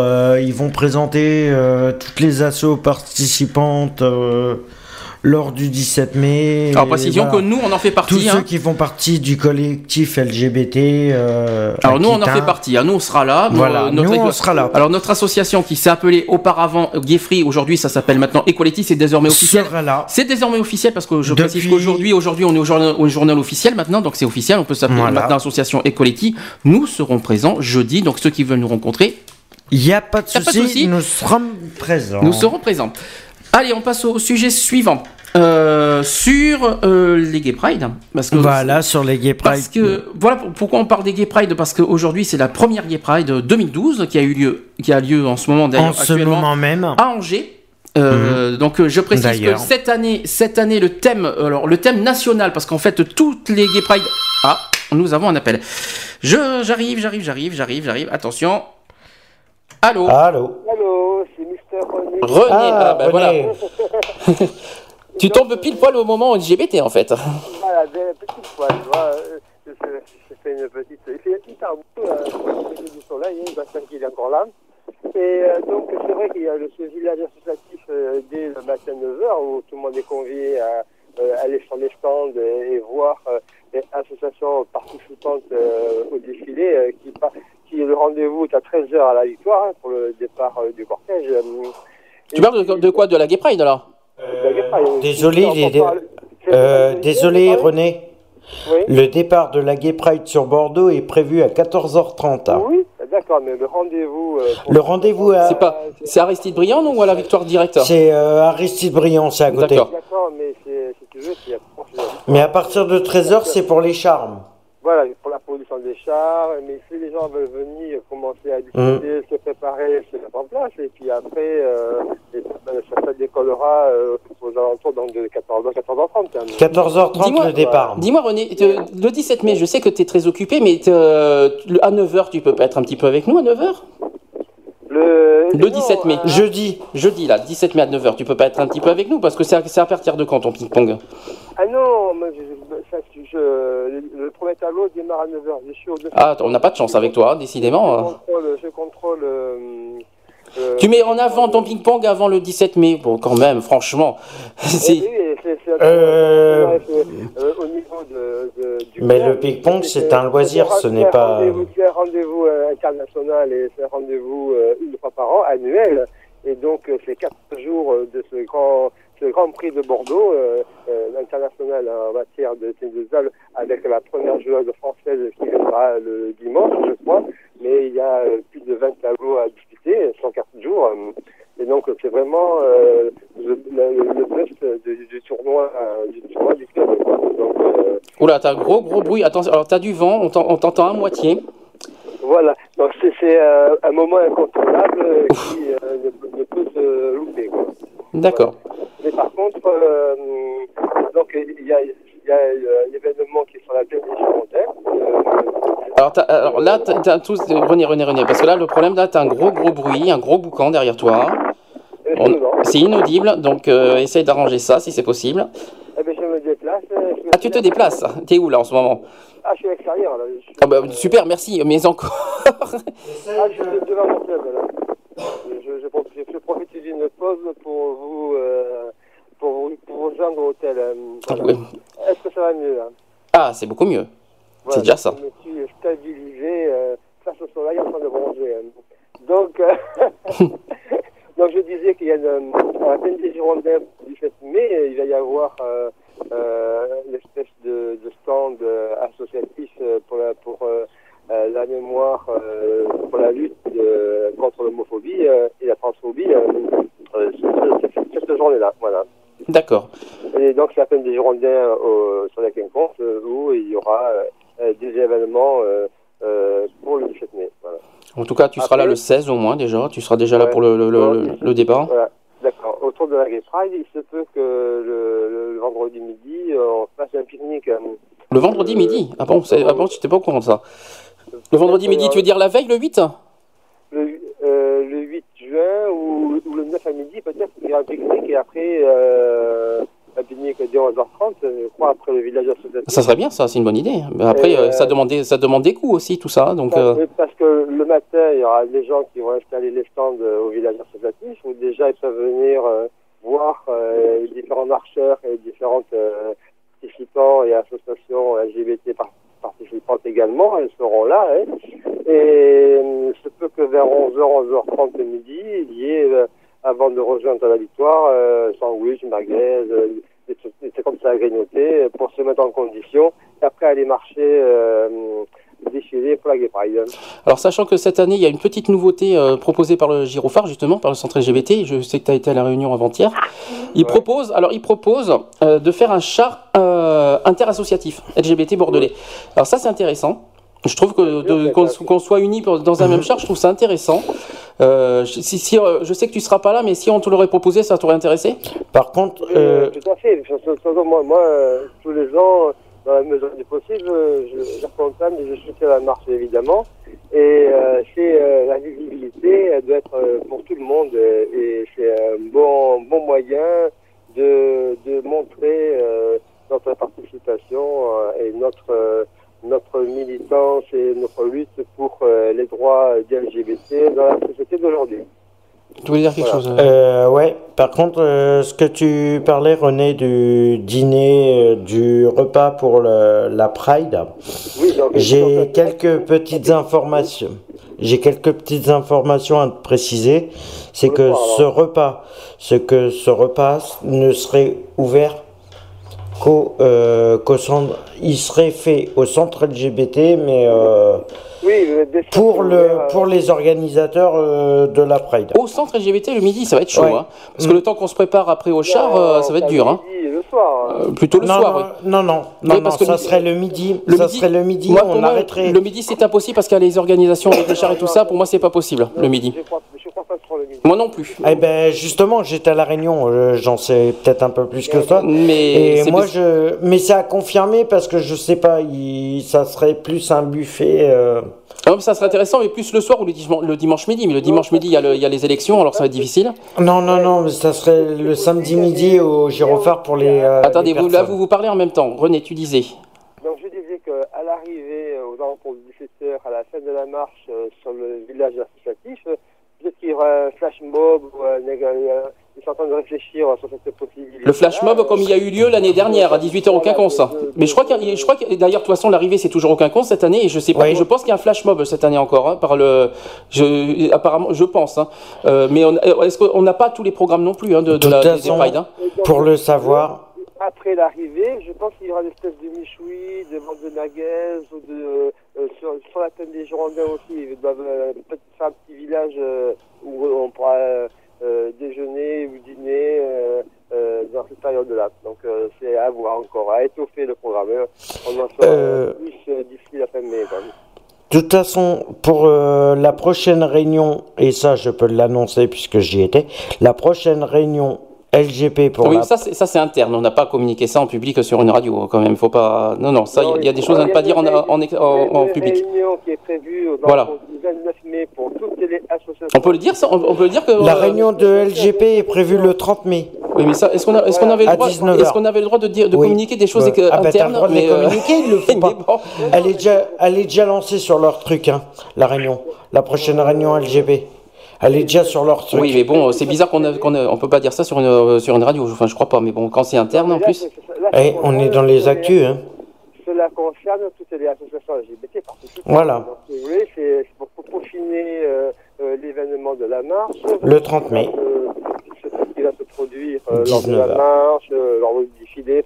Tout ça, c'est c'est tout ce qui est préparation et organisation des associations au sein de la marche. Donc, c'est vraiment. Voilà, donc euh, il y a des membres d'associations qui nous écoutent et qui euh, auront l'information comme vous et moi euh, en direction de, cette, de ce rendez-vous du 30 mai, de cette réunion de préparation à, la marche de la associations. Et le lendemain, ce sera quand même réservé aux commerçants qui sont partenaires de la marche et qui participent également pour une bonne gestion une bonne organisation du défilé, du cortège. Très bien. Donc toi, de- l'idée donc euh, du, euh, du char interassociatif, soit toi, ça, ça tu dirais oui, t'es pour. Tous les, tous, les, tous les ans, ils proposent euh, un char euh, commun de façon à montrer que le collectif est présent et, euh, Il y a une participation. une participation euh, de chacun. Oui, mais alors ça, ça aussi, c'est des choses à ne pas dire. hein. Euh, Il y a des choses, il y a des choses franchement qui sont internes et qu'il ne faut pas dire en public euh, dans une radio quand même. Ça, c'est des choses euh, internes. Euh, de la participation du collectif. Donc, bon, bah si, si, si, il y a des choses quand même à ne pas dire quand même. Mais bon. Ah, il faut savoir que le Jean c'est un collectif LGBT. Donc, Oui, y c'est le collectif, c'est le centre LGBT de Bordeaux, donc, euh. C'est extraordinaire. hein. Donc, euh, la visibilité, euh, elle est pour tout le monde. Quoi. Ah oui, alors justement, c'est ça. En fait, c'est ça le, le- le principe, parce que j'en ai entendu euh, jeudi soir aussi. Le principe, c'est la visibilité. Voilà, ça c'est le principe numéro un de, de ce char interassociatif avec des grands logos avec de, toutes les associations euh, qui sont dans ce char. Voilà, mais bon, Et euh, la année, visibilité. Chaque, année, l'an dernier aussi, il y avait, il y avait un char commun associatif. Voilà. Absolument. Euh, Qu'est-ce que tu voulais dire peut-être autre chose sur ce sujet? Non, mais non, mais le thème de la marche, est-ce que tu as le, moi, c'est l'égalité- pour l'égalité, bien Oui. entendu. Euh, et ensuite, euh, j'ai pas la à la de rôle qui sera là. Il y aura un char de la soirée, je pense, qui sera présent. Je crois que c'est le Shine, euh, la soirée officielle démarrera dès 22h euh, sur l'équipe de Paris-Date euh, pour euh, la soirée de la Gay Pride, de la Pride. Ah ben, Comme l'année dernière, euh, je crois qu'il y a une soirée au Shine, je crois. Comme l'année dernière, je crois qu'il y a une soirée au Shine, non Je me trompe pas, non Non. Oui, si, si, il y, a une- il y a une soirée au Shine, c'est annoncé, il y a une, il y a une Ça a affiche. été annulé. C'est la, soirée- c'est la soirée officielle de la Gay Pride. Voilà. Voilà, comme d'habitude. De toute façon, euh, on, on communiquera euh, officiellement le, le, le- comment s'appelle le programme de Bordeaux euh, en début juin. C'est-à-dire, euh, je pense qu'on va faire ça fin mai, début juin dans les émissions euh, respectives euh, avec, euh, d'Equality et d'Excentrique. Donc, euh, Le 31. Et, euh, puis, Le Il y 30. a un petit Pride qui, euh, qui circule, qui va circuler, que je vous invite à consulter. euh, et euh, même, même, vous, vous pouvez aller et déjà sur le site de la LGP, lgpbordeaux.net, où vous pouvez toutes les informations. oh là là là là, René, t'as un souci encore devant. Décidément. Voilà, donc je rappelais le site internet de, du- de la lgpbordeaux.net. en un C'est ça. Mhm. euh, où vous avez toutes les infos utiles avec les précédentes marches et les infos de la marche du 9 juin prochain. euh, Il y a le guide aussi, qui, il y a le guide en format PDF qui est en haut à droite aussi, j'ai vu. Voilà, il est en ligne, on peut être consulté, et puis vous pouvez vous le procurer auprès des, des établissements LGBT, euh, de façon à ce que vous ayez une trace de, de- des partenaires et euh, de pourquoi nous marchons, pourquoi je marche et, euh, et quels participants. Il y a un très bon sujet à l'intérieur du guide sur la, tra- la transidentité Voilà, au passage. Il y, a un bon, bon- il y a un beau documentaire euh, J'ai vu ça, c'est très intéressant. hein. sur l'homoparentalité, sur... euh, La transidentité, ça, surtout. euh, Sur la transidentité surtout. hein. Oui, oui, non, mais Voilà. non, a- le reportage, il est complet. Très complet, j'ai vu ça, il y a, il y a à dire. plusieurs euh, thématiques euh, autour des LGBT, à savoir le PAX, à savoir donc l'homoparentalité, Voilà. à savoir la transidentité, euh, la, la- la protection euh, de la santé autour du VIH, SIDA, et, et donc euh, et avec les associations euh, et les partenaires. Présent dans, le- dans, dans- dans ce petit Pride à consulter. Voilà. Voilà, et puis euh, l'affiche. Euh, euh, peut-être, D'ailleurs, tu en penses quoi de l'affiche de, de, de- de l'affiche de cette année à Bordeaux euh, C'est-à-dire que le- l'idée euh, première, c'était euh, je vote, je marche. Ah oui, mais là, cette année, c'est pas ça. C'est Alors, pas le, thème- thème. le thème de cette année, c'est 2012, l'égalité n'attend plus. Voilà, d'accord. C'est pas du tout je vote, je marche. Ok, Ça, c'était l'année dernière, ça. Voilà. C'était en 2011, je, mar- je marche. euh, en 2012, je vote. Voilà. Ça, c'était l'année dernière, ça. Voilà. Et cette année, donc, euh, je suis axé sur l'égalité. Absolument. Mm. D'accord. Voilà. J'entends bien. Très bien. Mais écoute, on va continuer, René. Je, je laisse continuer. Vous, euh, vous terminez à 18h, je crois, aujourd'hui. Euh, oui, euh, je sais pas, je sais pas. On, finit, on, on va finir en tout cas du mieux qu'on peut. hein. Pas de relève derrière vous. Ah non, pour l'instant non. apparemment, non, pour l'instant euh, non, on verra. ça, c'est pas- mais on, pas mais finira pas tard parce que ce soir il y a un petit The Voice final, la finale, on va pas le rater. Oui, oui. Mais euh, annoncé sur mon Facebook, The Voice. euh. voilà, ça j'en parlerai plus tard de The Voice, d'un petit spécial The Voice plus tard dans un Equality, euh, dans un Equality prochain. Euh, on, va, on va te Non, laisser. les, les chouchous, je Oui. de gros bisous. Bisous et puis euh, à plus tard. N'hésite pas à nous euh, recontacter. Et euh, vous êtes bien sur Radio BDC One. Oui, beneswan.com. dans l'émission Equality avec l'association Equality. Et voilà, donc c'est que du Auquel, auquel on est tous equality, avec un esprit, Street. avec un esprit equality. Avec Equality Street. Voilà. Et moi, je resterai excentrique. Ouais, Ça, ça, ça, ça, m'étonne pas. ça, je, je suis pas du tout surpris, tu vois. Euh, Allez, René, on va te laisser. euh, D'ailleurs, euh, on, on le répète pour ceux qui viennent nous joindre, le prochain excentrique. Donc demain, il y en a pas. Euh, il y en aura pas non plus la semaine prochaine. Le prochain, le c'est le 27. 27 mai, normalement, si je ne me trompe pas. C'est le 27 mai, oui. Je vous invite à écouter les podcasts. Les podcasts, bien sûr, www.equality-podcast.fr. Voilà, nous avons un, un portail, je le redis encore, euh, commun, euh, où on partage nos, nos différentes émissions. Et vous êtes invités à les réécouter, euh, à les écouter sans modération. Exactement. Voilà. Ben, écoute, René, on te remercie. Et puis, on va te dire à bientôt. Et puis, euh, si tu as d'autres choses à dire, euh, ben, n'hésite pas. Ça marche. Allez, bisous. Bisous. Bisous. Bye. aux auditeurs et aux auditrices. Et puis à très vite euh, sur BDC One et dans nos prochaines émissions. Bisous à Bisous, toi. René. Ciao, ciao, bye. Ciao, ciao. Ciao. C'était donc notre ami René qui est, absent aujourd'hui, mais qui ne nous a pas oubliés. Ça me fait plaisir. Euh, oui, mais juste une précision, j'ai peur qu'il ait avancé des choses, sachant qu'il n'était pas à la réunion de la LGP. euh. Oui, mais comme il a été, Bon, euh, comme il a été dans des réunions, euh, dans des réunions LGP, donc il en sait aussi des choses. Oui, non, mais Donc, par rapport à la réunion Mais- de mercredi, il n'y était pas. Et Mais il, on est- sent- il a avancé des trucs qui sont pas bons. C'est pas grave. On va Mais pas, si. on va pas, on, c'est pas grave. On continue. Faut qu'on poursuive. Donc on va continuer sur les Gay Pride. Donc je répète qu'aujourd'hui 12 mai, c'est la première Gay Pride de 2012 Angers, à Angers. Ensuite va se poursuivre le 26 mai, ça sera à Tours. Ouais. Le 2 juin, ça sera à Lille, à Metz, à Montpellier et à Nantes. Le Ah 9 oui. juin, le 9 juin, ça sera à Bordeaux, Bordeaux. et à Rennes. Le 16 juin, Biarritz, Lyon, Strasbourg, Toulouse. Le 23 juin, ça sera à Caen. Euh, le 30 juin, Paris. Paris. Bien sûr qu'on y sera euh, sans faute. hein, Au mois de juillet, on il y en a une, je sais. Et au 7 juillet, ça sera Marseille. Et peut-être sous réserve Le Mans.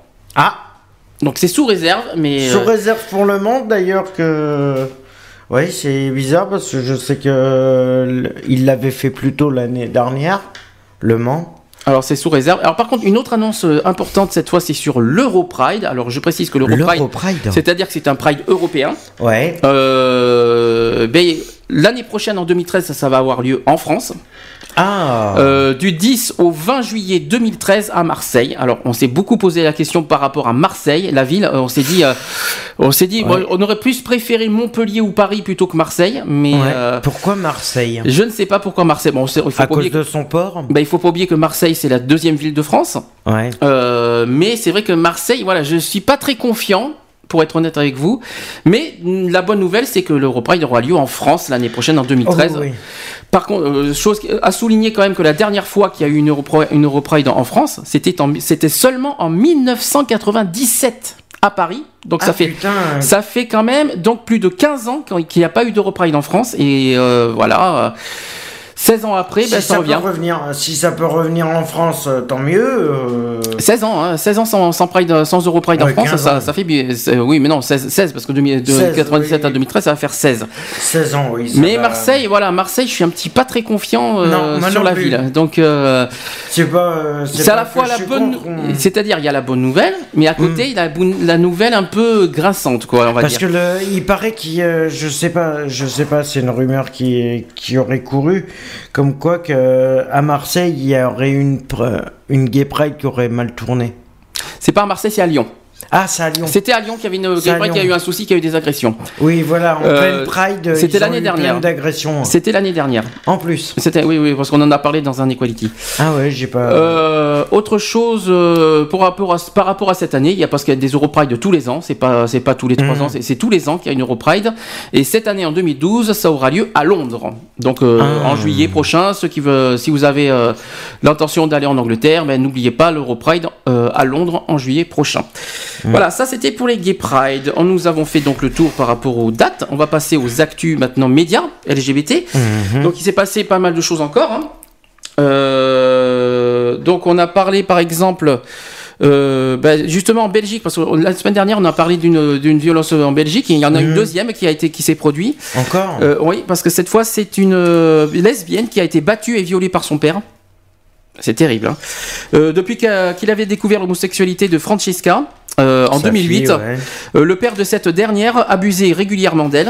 Il vient décoper une d'une peine de 4 ans de prison, dont deux fermes. Bien fait, moi je dirais. Voilà, c'est bien fait. Deux ans, c'est très peu. C'est peu, mais bien fait quand C'est même. parce peu, c'est bien fait pour sa gueule quand même. Voilà, en faut- parlant faut- poliment. Excusez-nous, mais faut être. Excusez-nous, faut mais dire il les faut, choses. pas- faut appeler un chat un chat et c'est bien fait pour sa gueule. Ensuite, pour Francisca, 21 ans, c'est la fin du calvaire. Euh, originaire de Virton, en Belgique, euh, dans la Weirton. non, Virton, euh, ça s'appelle. Euh, dans la province de Luxembourg, la jeune fille a connu euh, l'enfer parce qu'elle avait décidé d'assumer son homosexualité et son propre père a été son bourreau. Euh, en novembre 2008, Robert, 67 ans aujourd'hui, découvre en consultant l'historique des conversations MSN de sa fille qu'elle est lesbienne et entretient une relation avec une autre jeune fille. Le soir même, il la bat et la viole pour la première fois. Mon Dieu, euh, c'est terrible d'entendre ça. Donc, euh, la citation de, la jeune fille qui dit Il m'a touché, il m'a touché les seins par-dessous mes vêtements et mon soutien-gorge est descendu jusqu'à mon sexe euh, et en me pénétrant avec ses doigts. C'est terrible. a raconté la jeune fille terrifiée à l'audience.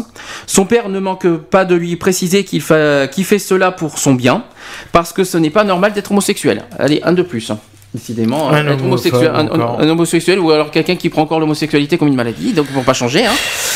Euh, ensuite, euh, les attentats à la pudeur et le viol se répéteront à plusieurs reprises pendant deux ans. Ça, c'est, ça, c'est deux, deux ans à la supporter. Hein. Euh, Francisca tente de refouler ce traumatisme en se noyant dans le travail, mais les pénibles souvenirs remontent toujours à la surface. Euh, elle finira par dénoncer les faits.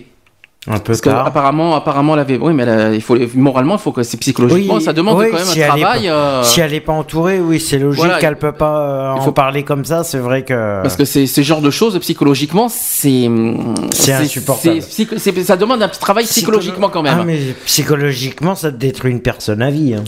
Ça Donc- peut détruire une personne à vie. hein. Donc euh, il y a deux semaines, euh, un le mercredi il y a deux semaines, Robert a été condamné par le tribunal correctionnel d'Arlon à une peine de 4 ans de prison, dont seulement deux fermes, pour attentat à la pudeur et coups et blessures volontaires avec euh, préméditation à l'encontre de sa fille, majeure au moment des faits. Elle était majeure en plus. hein. Entre, Ouais, en- novembre 2008 et le 24 janvier 2010. Voilà combien ça a duré un an et demi le calvaire. L'homophobie, alors l'homophobie par, euh, en revanche n'a pas été citée comme euh, circonstance aggravante par le juge. Donc je pense que c'est plus pour le viol qui a été. euh, Ah, mais c'est le viol. Et d'ailleurs, deux ans, c'est deux ans, c'est trop peu. Oui, pour le- la condamnation de, pour viol, oui, c'est sûr. Ouais. C'est- très peu. C'est deux ans, ça, ça devrait être minimum dix ans. est-ce qu'il n'y a peut-être manque de preuves, manque de, de preuves pour que ça pour que ça dure Mais aussi longtemps? non, je pense que c'est pas une question de manque de preuves. Le problème qui est, c'est qu'elle a peut-être. Ça a été déclaré trop tard. Alors au civil, au niveau du, euh, de le- du civil, le père de Francisca a également été condamné à payer la somme provisionnelle de 5000 euros à titre de dommage moral, ainsi qu'une somme d'un euro provisionnel pour réparer l'incapacité temporaire subie par sa fille. Un euro, euh, ça fait tâche quand même. hein. Un euro Euh, belge, ouais, ouais. Oui, euh, qui s'était constitué partie civile. Un expert a été mandaté par la Cour pour estimer la hauteur des traumatismes subis par la jeune fille, qui devra maintenant le- se reconstruire. Voilà Ah la ben, triste nouvelle là, euh, en Belgique. Elle a été détruite euh, complètement. Euh, oui, complètement. Et oui. là, c'est sûr que là, avant, avant qu'elle retrouve une confiance en elle et que qu'elle retrouve une confiance en, envers, tout, euh, envers les autres, euh, C'est sûr que c'est pas parce que son père est en prison que moralement, euh, psychologiquement, elle va s'en. c'est difficile de s'en remettre Ben, d'un truc comme ça. d'un sens, elle a gagné, euh, elle a une victoire quelque part. Hmm. Parce qu'il a été condamné, d'accord, mais euh, ça reste quand même son père. Oui, Mais- mais je suis désolé, Oui. père ou pas père, non, non, oui, non. Ça n'a pas. Non, je suis Non, désolé. mais bon, ça reste non, je suis désolé. Un père va pas, va pas violer une, sa, sa propre fille. Il faut être tâche quand même. euh, je- que ce soit son père ou pas son père, il y a quand même. Oui, parce non, que il y a parce qu'il faut, parce qu'il faut, euh, il faut, oui. il faut mettre les choses dans le contexte. Son père dit que l'homosexualité euh, pour lui c'est une maladie, mais alors franchement, il devrait être un petit peu aussi psychologiquement un petit peu atteint pour violer sa propre fille. Excusez-moi du peu. Donc, Hmm. euh, il a, donc qui c'est le plus le plus atteint des deux? Je me pose la question. Vous voyez. Oui, non, mais bon, Donc, voilà, euh, après, euh, Je vous le dis franchement, donc euh, de violer sa propre fille, il faut être vraiment tarte, quoi. ouais, non, majeur ou pas majeur. De toute hein. façon, elle va être tyrannée par, par, Oui, mais bon, par voilà. ça quoi. et par, euh, par le fait que c'est son propre père. Et là, pour se reconstruire, c'est vrai qu'elle. euh, Puis euh, de toute façon, le ça viol, va de être hyper dur. toute façon, violer sa propre fille ou violer une autre personne, le viol, de toute façon, c'est un crime et, tout- Oui. et qui est punissable et que Et je suis complètement contre. Et normalement, ça devait.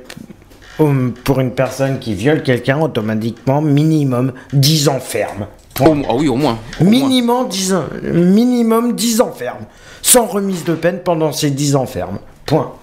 Je trouve que sans grâce, sans rien. Minimum 5 ans quand même, minimum. Non, Je parle du minimum 10 ans. 10 ans, ça fait 10 ans, ça serait comme un crime. Ah ben, euh, ouais, ben, c'est un crime. Hum. C'est un crime, je suis désolé. Si les lois, si, euh, si ça- Mais ce qui est le problème, c'est que c'est la justice qui est trop longue. Point. Aussi. Que ça soit en France ou en Europe, de toute façon, la, la justice est, euh, est trop longue. Allez, on continue. Autre actu de la semaine, euh, on va changer de sujet. C'est, on retourne sur l'histoire de, sur l'affaire du mariage des, des homos en Europe. Ah. Alors cette fois, c'est pas en France, mais en Europe cette fois. Donc on va commencer Mmh. par le Royaume-Uni. Euh, le- euh, donc on me dit que le mariage des homos relégué au calende grec. Alors on va expliquer pourquoi. Au calendrier Euh, grec Oui, on Oh va expliquer, on va expliquer pourquoi. Donc après avoir essuyé une défaite cuisante aux élections locales, le gouvernement de David Cameron va se, va se concentrer sur ce qui compte vraiment. L'égalité n'en ferait donc pas partie. Donc, Il serait temps que. donc, explication, une citation qui dit Nous allons nous concentrer sur ce qui compte vraiment, a déclaré hier le chancelier de l'échiquier britannique George Osborne. Le mariage gay n'est certainement pas ma priorité, ni celle du gouvernement. Il n'en fallait pas plus pour que le quotidien de gauche euh, The Guardian, euh, The, oui, c'est The Guardian pose clairement la question le mariage gay, une perte de temps pour le gouvernement Ça, c'était euh, ça, c'était la Ça question qui m'étonne affichée. Donc, euh, une- un porte-parole du Premier ministre interrogé par, euh, par Pink News a nié la- l'abandon de ce projet. La position de David Cameron reste inchangée, assure-t-il. Pourtant, un autre, une autre source euh, aurait dit au Sunday Telegraph que l'égalité est bien une chose en faveur de, le- de laquelle nous sommes sincèrement, mais à cause de tout, ce qui vient de se passer n'est pas le bon moment. Voilà Ouais, ce qui a été marqué. Bien sûr. Euh. Jusqu'à jusqu'à ces derniers jours, le gouvernement ne niait pas que la proposition puisse euh, faire partie de- du discours de la reine, qui sera prononcé mercredi. Aujourd'hui, il assure qu'il n'a jamais été question qu'elle soit incluse euh, dans cette euh, solennelle annonce de l'agenda du Parlement. Ensuite, le gouvernement n'abandonne peut-être pas complètement son idée d'ouvrir le mariage aux couples homosexuels, mais comme l'a dit George Osborne, ce n'est pas là-dessus que les efforts du gouvernement vont se concentrer. Un retournement de situation alors que la semaine dernière encore, David Cameron rappelait à quel point il serait attaché à cette idée d'égalité. Donc que s'est-il donc passé entre-temps? Ça, c'est la question que, Ça- que certains doivent se poser. Les conservateurs se sont pris en, en fait une raclée lors des élections locales. Si George Osborne assure que les élections n'ont pas abandonné les conservateurs à cause de ce projet, une autre source de, de Downing Street, de Downing Street a assuré au Daily Mail que le Premier ministre ne pouvait pas euh, persévérer sans le soutien de son parti. Voilà le- le- la raison de ce qui a changé entre-temps.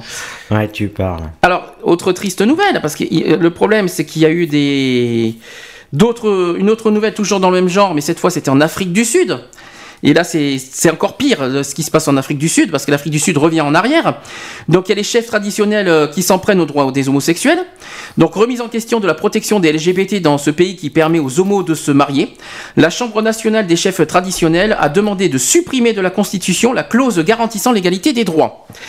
Euh, répondant à, un- à une invitation annuelle de la Commission euh, constitutionnelle du Parlement à suggérer des changements à apporter à la loi fondamentale sud-africaine, la Chambre des chefs traditionnels, dont le rôle est, consultatif, a demandé de, supprimer de la Constitution sud-africaine la clause garantissant l'égalité des droits aux, aux homosexuels. Le paragraphe 9-3 euh, de la très libérale constitution sud-africaine est actuellement rédigé comme suit. Alors voilà ce qui ce qui dit le paragraphe. L'État ne peut discriminer injustement qui que ce soit, directement ou indirectement, pour un ou plusieurs motifs, dont la race, le sexe, la grossesse, le statut matrimonial, l'origine, conscience, la croissance, la culture, la langue et la naissance. Voilà ce que le paragraphe est dit. Ensuite, le député euh, ANC euh, Patekil Homo- Olomisa, euh, qui préside à la fois la commission constitutionnelle du Parlement et le congrès des chefs traditionnels, a indiqué à City Press que la grande majorité ne veut pas promouvoir et protéger ces choses, mais que la direction du parti au pouvoir avait imposé éga- l'égalité pour tous. Donc une citation qui dit La dernière fois que cette question a été discutée, c'était à propos du mariage pour les personnes de même sexe.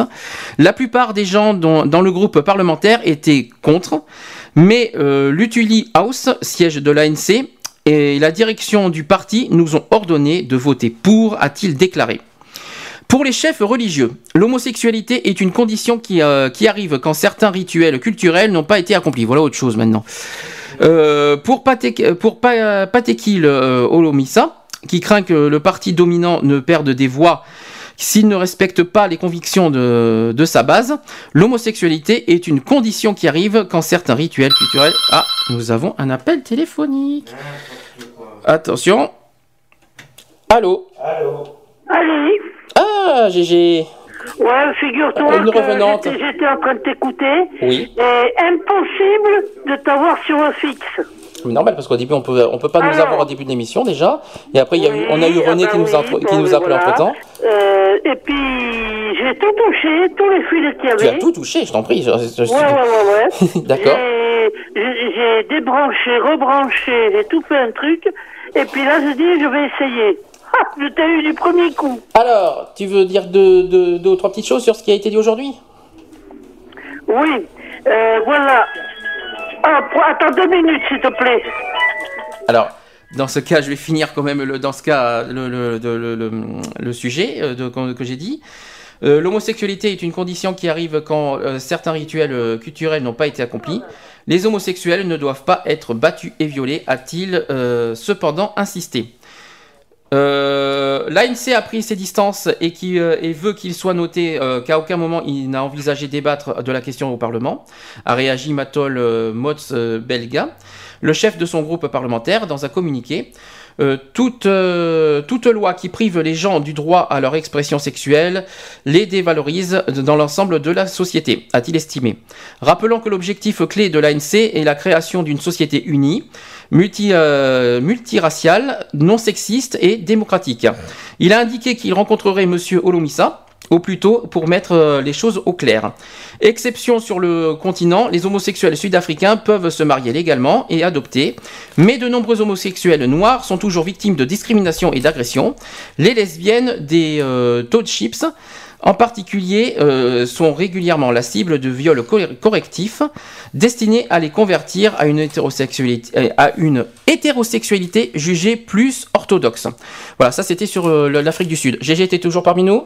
Oui, ça y est, je suis de retour là parce que Frédéric m'a téléphoné pour savoir comment si ça fonctionnait. Ben ça fonctionne, t'es là. Voilà, alors, Alors, on- ça fonctionne. Au niveau du sujet du jour, Alors, euh, j'ai entendu que vous parliez de François Hollande. en- dans les actus, oui, de, de ce- le fait qu'il a pris le pouvoir, oui. Voilà, alors moi, j'ai que deux- une chose à vous dire. Oui. On sait ce qu'on a quitté mais on ne sait pas ce qu'on a pris. Alors là, il- là, il faudrait que tu développes. Oui, parce que là, c'est C'est-à-dire, est-ce que tu veux, est-ce que tu peux nous en développer, est-ce que tu peux nous en dire plus? On sait de quoi euh, Sarkozy a été capable. D'accord. On ne sait pas de quoi est capable François Hollande. Parce qu'il n'a jamais été Premier ministre, il n'a jamais... euh, Il a été quand même, il a quand même été secrétaire d'État du PS, hein. Oui, mais bon, Donc, euh, c'est tout, quoi. Hein Alors, donc, euh, ce qu'il va faire, euh, on va attendre, de toute manière. donc on toi, va tu- attendre, on donc là pour la, donc à t'entendre pour l'instant, t'es pas confiante? Pour l'instant? Non, non, non, je suis absolument pas Il y a des confiante raisons. avec lui. Est-ce que tu peux nous donner des raisons? Eh bien, parce que, bon, euh, euh, je, je vais te donner une raison. Premièrement, je peux pas le voir en peinture. Oula, ça, à part Voilà. ça. Bon, à part Déjà. ça. Ça, ouais. Déjà, d'office. Oui, mais à part ça, sur le. hein. Non. Bon. Euh, après ça, euh, bon, vis-à-vis de, de la politique, c'est vrai qu'on n'a pas vu ce qu'il ce qu'il faisait, ce qu'il pouvait faire. Mhm. Voilà, donc euh, on va sur quelque chose, mais on ne sait pas ce que ça va donner. D'accord. Bon, moi, ce que j'espère, c'est que, pour les jeunes, ça n'aille pas à la catastrophe. Mhm. Hein, parce que les jeunes, ils ont beaucoup aussi bien besoin de travail que d'argent que tout le reste. Oui. Voilà. Euh, par contre, j'ai entendu dire qu'il est, euh, mais ça c'est à, à la télévision, euh, qu'il était pour le mariage homo. Oui. Alors ça, je voudrais bien voir ça. Ah ben ça, ça a été indiqué depuis l'année dernière, ça. hein. Oui, mais c'est pas ce qu'il a confirmé. euh, c'est pas ce qu'il a confirmé récemment. hein. Ah. Il n'a pas été confirmé. hein. Disons que, disons que c'est pas l'ordre du jour de cette année en tout cas, euh, Voilà. Ah apparemment. ben, euh, ah ben, c'est normal, hein. Donc, il y a euh, trop à faire. Hein. entre tout ce qui, entre- là, pour l'instant, la priorité c'est la crise. hein, pour l'instant. Donc, Ouais. euh, Ouais. le- le- apparemment, il, a, il met le, le mariage minimum l'année prochaine, voire euh, 2014. Alors, euh, Ouais, ouais, ouais. donc on n'y est pas du tout encore au niveau de, on n'y on n'y est pas encore en France, pour être On a honnête. encore un an, voire deux ans à attendre. Faut pas, encore. faut pas s'attendre à cette année, c'est pas possible. Voire trois. Ouais, ouais. Donc, Bon, donc, c'est euh, pas mon cas. oui, bah non, c'est sûr, je, je m'en Oui, doute bien. mais oui. Même si on t'a confondu euh, un jour. mais bon, voilà quoi. Bon, on m'a dit que j'allais devenir homo, je sais pas comment, mais enfin bon, moi. Bon, ben, par Saint-Esprit, hein, peut-être, hein, euh, pas- ou alors en te touchant. Je te fais la bise. Écoute, eh ben, écoute, je, je te fais la bise, tu vas devenir lesbienne, tu sais, hein, on sait jamais. Ouais, hein. ouais, ben, à mon âge, C'est contre- temps que je m'y prenne. Hein. Tu sais, on vient de la- on vient d'apprendre que, on vient, de- on, on a appris nous-mêmes que maintenant c'est, euh, ça se contamine. C'est nouveau, hein, tu sais. euh, c'est comme, mais c'est comme en Italie. Ça Ben, attrape en faisant. ben, c'est comme en Italie, parce que là c'est nouveau, c'est ce qui est sorti cette, cette semaine. En Italie, ils, ils cherchent euh, le moyen de guérir l'homosexualité. Cherchez Ah l'erreur. Ah oui, en- putain, c'est en Italie. ils vont faire Ah, je sais pas, euh, je sais pas comment ils vont faire. Déjà, ça se produit en Amérique, ça s'est produit en Amérique du Sud l'année dernière avec un médicament. Je sais pas si, Mhm. si tout le monde se souvient de cette histoire. On avait parlé de- d'un médicament, euh, euh, un téléphone portable qui sonne derrière. Oui. Voilà. C'est la musique d'attente. C'est Mais non, j'arrive pas. donc euh, je disais que l'année dernière il y avait euh, il y avait l'histoire dans l'Amérique du Sud, quoi qu'ils voulaient guérir par un médicament. euh, C'était même aux États-Unis aussi, Hein. euh, qui voulaient guérir. Ah oui, au niveau euh, en Amérique du Sud, je me rappelle plus ce que c'était. C'était pour euh, oui, c'est c'est quoi ça derrière Oui, mais je pense qu'ils ont oublié de prendre leur pilule. Hein. Mais enfin, bon, bref. D'accord. Hein, je pense qu'ils ont besoin d'un bon petit psychiatre qui se prend malin plaisir de les soigner. Non, mais ça, le problème, il est pas là. C'est qu'ils veulent pas assumer leur propre homosexualité. Ah oui, ben ça. C'est ça le problème. Ils rejettent la faute sur les vrais homosexuels, mais ils veulent pas affirmer leur homosexualité. Mais ça, c'est normal, ça se dit pas. Hein. C'est sûr. Ça se fait, mais ça se dit pas. Ah bah euh, si, euh, ça, s'annonce et par euh, au moins comme ça t'es sûr, euh, plus tu plus tu l'annonces et plus tu tu seras tranquille de vivre euh, Ouais, ouais, ok. en espérant que Et sur- tu vives normalement. Et sur le sujet principal, alors est-ce que tu as été là au début de l'émission? Euh, oui, mais j'étais tellement euh, en train de chercher des fils et tout que j'ai plus ou moins. Alors, c'est pas grave. On parlait en fait de la crise économique en Europe et en France. Alors, Oui, est-ce que tu as ben des voilà. là-dessus Est-ce que tu as des choses à dire? Oui. Super. qu'on y est et je pense qu'on va y rester un bon petit moment. Hein, Alors, parce toi, que alors, voilà. pas prêt, c'est pas prêt de... Parce qu'avec tous les millions ou les milliards qu'on doit là, on n'est pas prêt de refaire surface. Hein. Alors, je, te- je vais te poser les mêmes questions que j'ai posées à René. Euh, pour toi, donc déjà, tu crois pas à ce qu'on va sortir de la crise l'année prochaine? Tu crois pas que la dette va, dé- va baisser? Elle va peut-être baisser, mais bon, pas, pas suffisamment, hein, parce que où est-ce qu'ils vont prendre de l'argent? Ah ben chez nous, chez les Français. Ah bah oui, Chez ah les bah, travailleurs. ah. Chez les travailleurs. Chez nous, hein, enfin, non, même tout le monde, les taxes et tout ça, c'est tout le monde. Ah ben voilà. Euh, Et, et il dit que chez les travailleurs, mais ils en prennent déjà sur les médicaments. Alors, euh, Soi-disant, oui. Oui, bon. il y aura rien oui, de, oui, il y aura 16 plus rien de centimes remboursé. Par boîte. Alors pour ceux qui, ont, qui, qui sont comme nous, qui, se- qui sommes euh, diabétiques ou autres, hein, et bien quand il te faut 6 ou 7 boîtes par jour, euh, regarde ce qu'ils gagnent. Donc je te pose la même question, la croissance en France qui, euh, qui, qui euh, soi-disant, alors on était à 0 0,5% l'année dernière, là ça a été révisé à 0,7, Oui, à savoir moi je dirais 0,10, quoi. 0,10, c'est-à-dire 0,1 quoi, en fait. Non, 10. Mais c'est pareil, c'est 0, euh, 0,10, ça n'existe pas 0,10. hein. Non, ça 0,10, ferait un. 0,10 c'est 0,1 de toute façon. Ah bon, ben non, alors c'est euh, c'est 1, non, enfin, 9, Ça serait un. 9, 9, 9, 9, 9, 9, 9, Ouais, ça serait plutôt ça, oui, parce que c'est 0,9, oui. Après, euh, après c'est pas 0,10, ça, ça deviendrait 1%. Ouais, ça ferait préfères. 1%. 0,10, ça c'est 0,1 de toute façon. Mais euh, qu'est-ce que je voulais dire euh, Qu'est-ce que je voulais dire? Donc toi, tu crois pas? Non. Et pour faire et pour toi, pour faire baisser la crise, qu'est-ce qu'il faut faire? Qu'est-ce qu'il faut faire? Oui, qu'est-ce que quelles sont d'après toi tes, euh, tes, tes, euh, tes solutions pour faire baisser la crise? Bon, premièrement, euh, tu vas me dire que pourtant je suis pas raciste, mais fermer les frontières. Ah, Décidément. D'accord. Voilà. Ensuite, Après, distribuer le travail à ceux qui sont en France. Mhm. Et après, s'il y a trop de travail, ils pourront réouvrir les frontières. ah ben non, il faut- on peut on peut Ah euh, ben si, on peut s'il y a pas- trop de travail, s'ils n'arrivent pas à trouver euh, ce qu'il faut, euh, systématiquement, hein.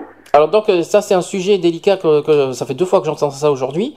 Mhm. Euh, fermer les frontières. Alors ça c'est Oui. ça fait deux fois que j'entends ça aujourd'hui. Oui, mais moi, c'est que du provisoire. Voilà. pas du, du, du définitif. Mais fermer les frontières pourquoi? Parce que pour toi euh, pour- euh, il y a quelque chose que je ne comprends pas.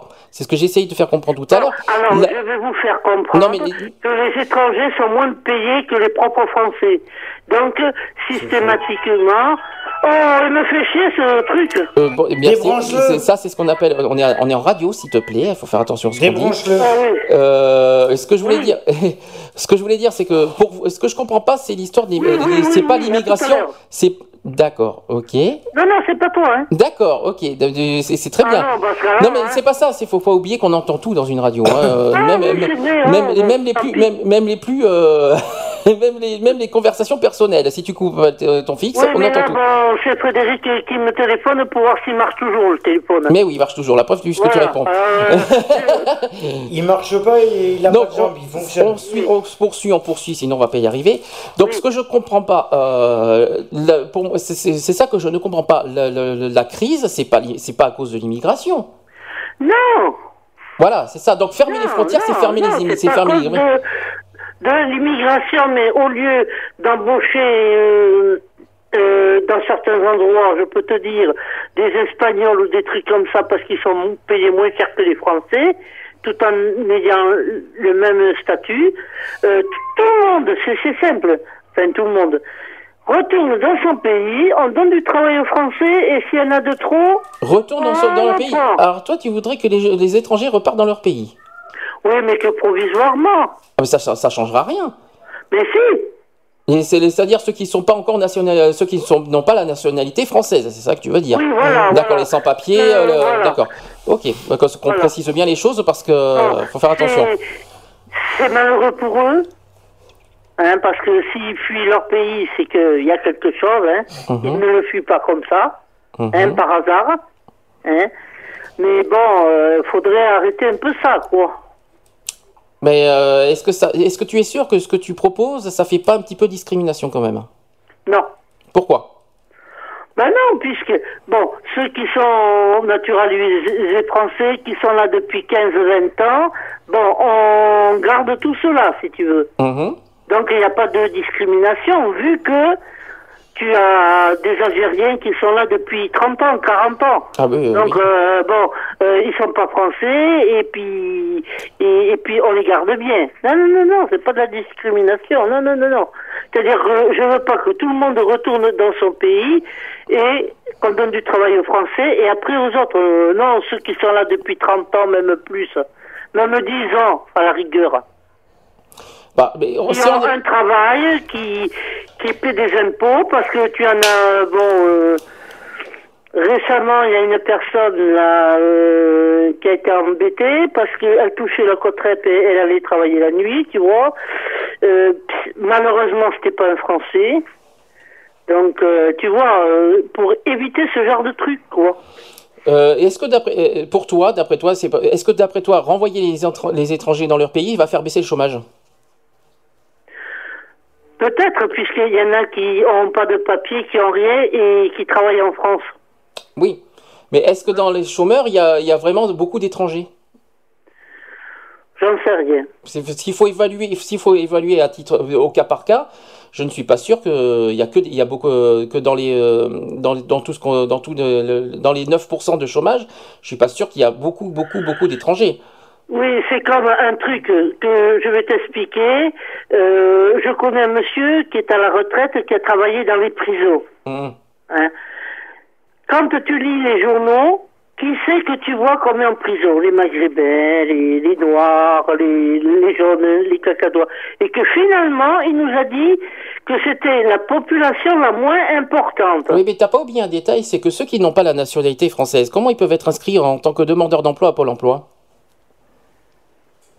Oui, mais ils ont bien une aide quelque part. Hein. Peut-être, mais, mais C'est l'État qui les, Peut-être. qui les aide. Mais est-ce que, est-ce que, Voilà. est-ce que, est-ce que les étrangers sans la nationalité française peuvent être inscrits à Pôle Emploi? Normalement, Ah oui, bien sûr. Alors comment? Partout, hein. Ah bon, même euh, la sécurité sociale. euh, Non, mais du moment qu'ils gagnent leur vie, qu'ils paient des impôts, mhm. et qu'ils sont en France depuis des années, ils peuvent voter, oui, ils peuvent même aller voter. oui, non, mais Ah non, ils un, peuvent pas voter. Ah non. un étranger qui n'a pas de papier et qui travaille en France, comment c'est possible? C'est impossible. Ben si, à, ben part, à- si, à- à t'inquiète part- à pas. part le travail au noir, pour préciser. Voilà.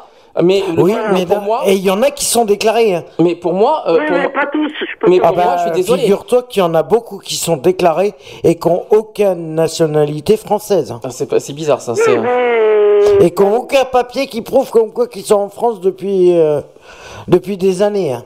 oui, Et parce qu'ils se euh, disent tous avoir des papiers et être nés en France depuis 10 ans. hein. ouais. parce que normalement, Et or que c'est faux.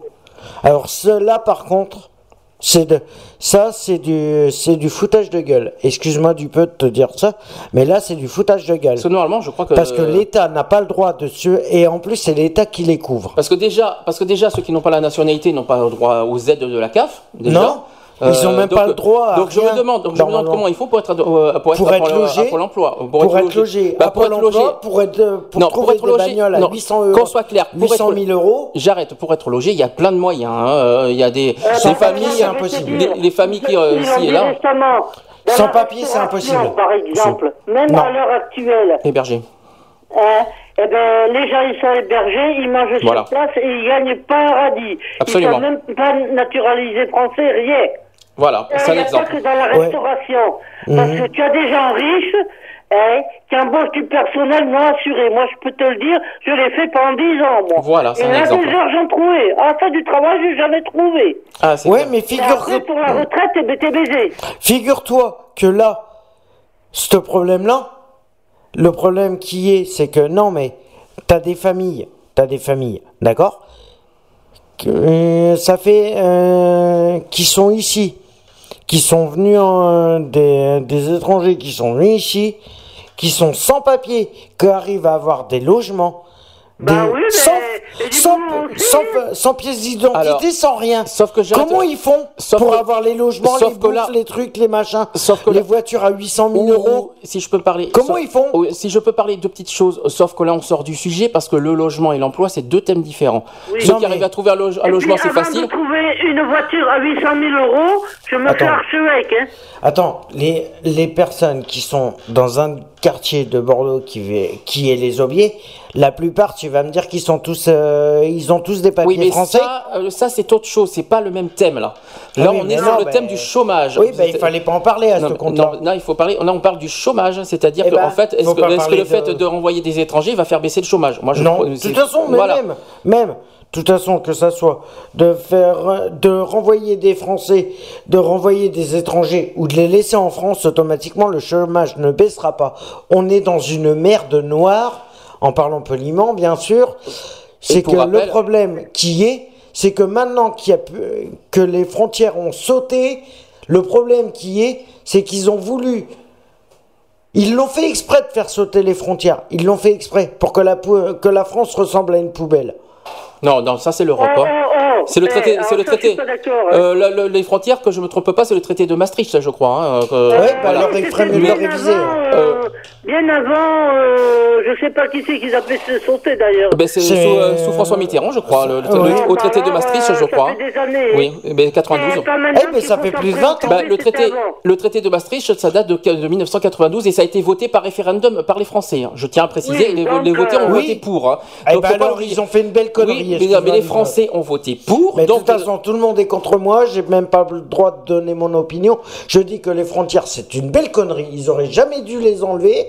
Les Français ont fait la connerie. Ils en assument la responsabilité. Hum. Ils ont fait une connerie d'enlever les frontières. Maintenant, qu'ils viennent pas se plaindre de la merde qu'il y a. c'est pas une raison d'être agressif, merci.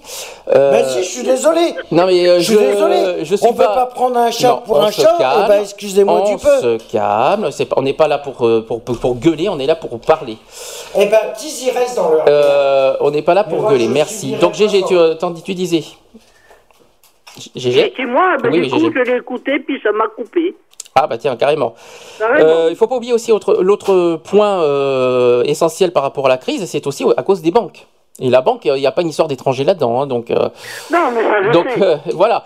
Donc euh, il faut, faut faire attention, il faut faire attention à ce qu'on dit parce que euh, je vois pas le rapport à- avec la crise et les étrangers. J'arrive pas à comprendre votre votre démarche à vous deux. Je ne, je ne le comprends pas personnellement. Non, Donc parce que moi, on m'a toujours mis en tête, et puis je l'ai toujours plus ou moins, bon, des fois je réalise, des fois moins. Euh, on m'a toujours mis en tête que si on était dans la merde, c'était à cause d'eux. ouais, ouais, c'est quoi- c'est ce Parce qu'on t'a. eux, ils prennent du travail aux Français, que eux, ils voudraient bien travailler, mais comme les gens ne veulent plus assurer, ça leur revient trop cher. Donc c'est de la faute à l'État. Hein. Les assurances leur reviennent trop cher. Ils préfèrent euh, euh, embaucher Colchita que Geneviève. D'accord. Voilà. Parce que eux, ils demandent rien. Du moment qu'ils ont de l'argent, ils s'en foutent. Oui. Voilà. D'accord. Mais euh, qu'est-ce que je voulais dire? Bon, euh, qui travaillent un peu pour qu'ils aient un peu que- quelque chose. Bon, parce que quand même, moi, tous ces gens-là, ils me font pitié. Ils arrivent d'un pays où c'est la guerre, où c'est ci, où c'est là. Euh, puis bien sûr, bon, on n'est pas assez fort pour pouvoir les recevoir. Ouais, voilà. D'accord. Bah, de toute façon, ce qu'on va faire, là, là c'est vrai que là, c'est un petit peu trop tôt pour dire euh, à qui la faute ici et là. On verra à la fin. là, L'année prochaine, je pense qu'on on va être on sera fixé. Oui, ça c'est sûr. Euh, on sera fixé sur la crise, euh, bah, sur l'évolution, euh, au niveau de la dette en France, comment l'évolution de la dette, comment ça va se produire. On verra, on va voir comment ça va. On va voir comment- la dette, elle risque d'augmenter, mais tout doucement maintenant. Ah mais si la dette augmente, c'est c'est ça va être terrible pour la France. hein, je tiens à le préciser. ben on va être on va être au même niveau que l'Espagne et l'Italie après. Donc vaut mieux pas que ça augmente la dette. Je ben le oui. dis franchement. Euh, Par contre, je ne sais pas, parce que je- j'en ai encore entendu parler là, il y en a, il y en a qui veulent remettre le franc. Alors ça, c'est autre chose. C'est-à-dire, j'ai entendu parler dans, dans les campagnes présidentielles, j'ai entendu l'euro franc, par exemple. Oui. j'ai entendu. Parce que, euh, euh, soi-disant qu'ils veulent ça, le- remettre le franc. Non, mais ça, c'est dans les campagnes présidentielles. C'est pareil, on est dans la merde, on est dans la merde. Non, hein. mais ça, c'est dans la campagne présidentielle. On en a parlé il y a 15 Oui, jours. Il y en a certains qui veulent. Euh, C'est pas ça qui va éponger la dette. Hein. Aussi, bien sûr, bien euh, évidemment, ça sera pas, c'est pas ça qui va, qui va tout relancer, évidemment, je suis Et d'accord. puis, sans compter toutes, euh, toutes les usines qui s'en vont en Espagne au Brésil, des trucs comme ça, tout ça. Mhm. Ben, il faudrait essayer de les garder. Ah bah ça, euh, ça dépend de l'État. C'est à Voilà. l'État de tout garder, de tout faire pour garder les industries en France. hein, donc, euh, Voilà, donc, comme je te dis, euh, Sarkozy, il a fait ses preuves, on a vu de quoi il était capable. Hollande, on n'a rien vu du tout encore. Ah bah attends, il, a- il, il, a- il vient de commencer à peine. sais, il faut, le- il faut lui laisser sais, sa chance. Petit à petit, il faut voir, il faut voir, il faut voir Voilà. ses capacités. Déjà, il va voir euh, Angela Merkel dans pas longtemps. On va voir ce qu'il va demander, ce qu'il va proposer. On va voir. On- moi, spécialement, je peux pas le voir en peinture. De toute façon, on ne peut pas.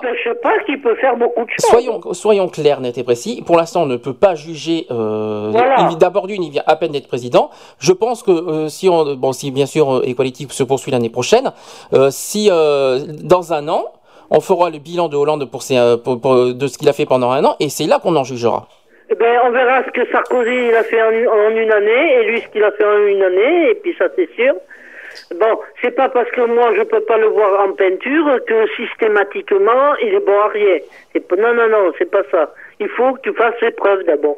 Ouais, ça, on pourra, on pourra faire le bilan de ses preuves que dans un an. Là, on peut pas en parler Oui, tout de suite. C'est trop sûr, tôt de toute façon. doutais. Voilà. Euh, il pouvait pas du jour au lendemain dire euh, bon ben je ferme cette frontière, j'ouvre celle-là, euh, notre dette est épongée. Non, ça c'est sûr. Non, c'est sûr. Et puis euh, là-dessus, c'est vrai qu'on est un petit peu, on est, c'est vrai que sur l'histoire de la dette, euh, j'y crois à moitié que ça va passer à 3% l'année prochaine. Donc euh, ça aussi, c'est quelque chose qu'on va bien, bien, bien regarder, bien visualiser si ça, si ça tient toujours au niveau des promesses. On va voir ça. De toute façon, on a, on- apparemment, on a- en plus, on n'a pas le choix parce qu'il y a une histoire de pacte de stabilité derrière. Donc euh, à vérifier. En revenant au front, ça changera rien. hein. Non, non, non, ça change rien puisque les crises, euh, la crise, euh, sachant qu'il y a- il y a une crise de la banque euh, dans les banques, ça va pas faire, ça va pas changer grand Ouais, chose. mais les banques aussi, euh, si étaient un peu plus aimables de temps en temps. Ça n'a aucun rapport hein. avec ça, quand même, faut pas exagérer.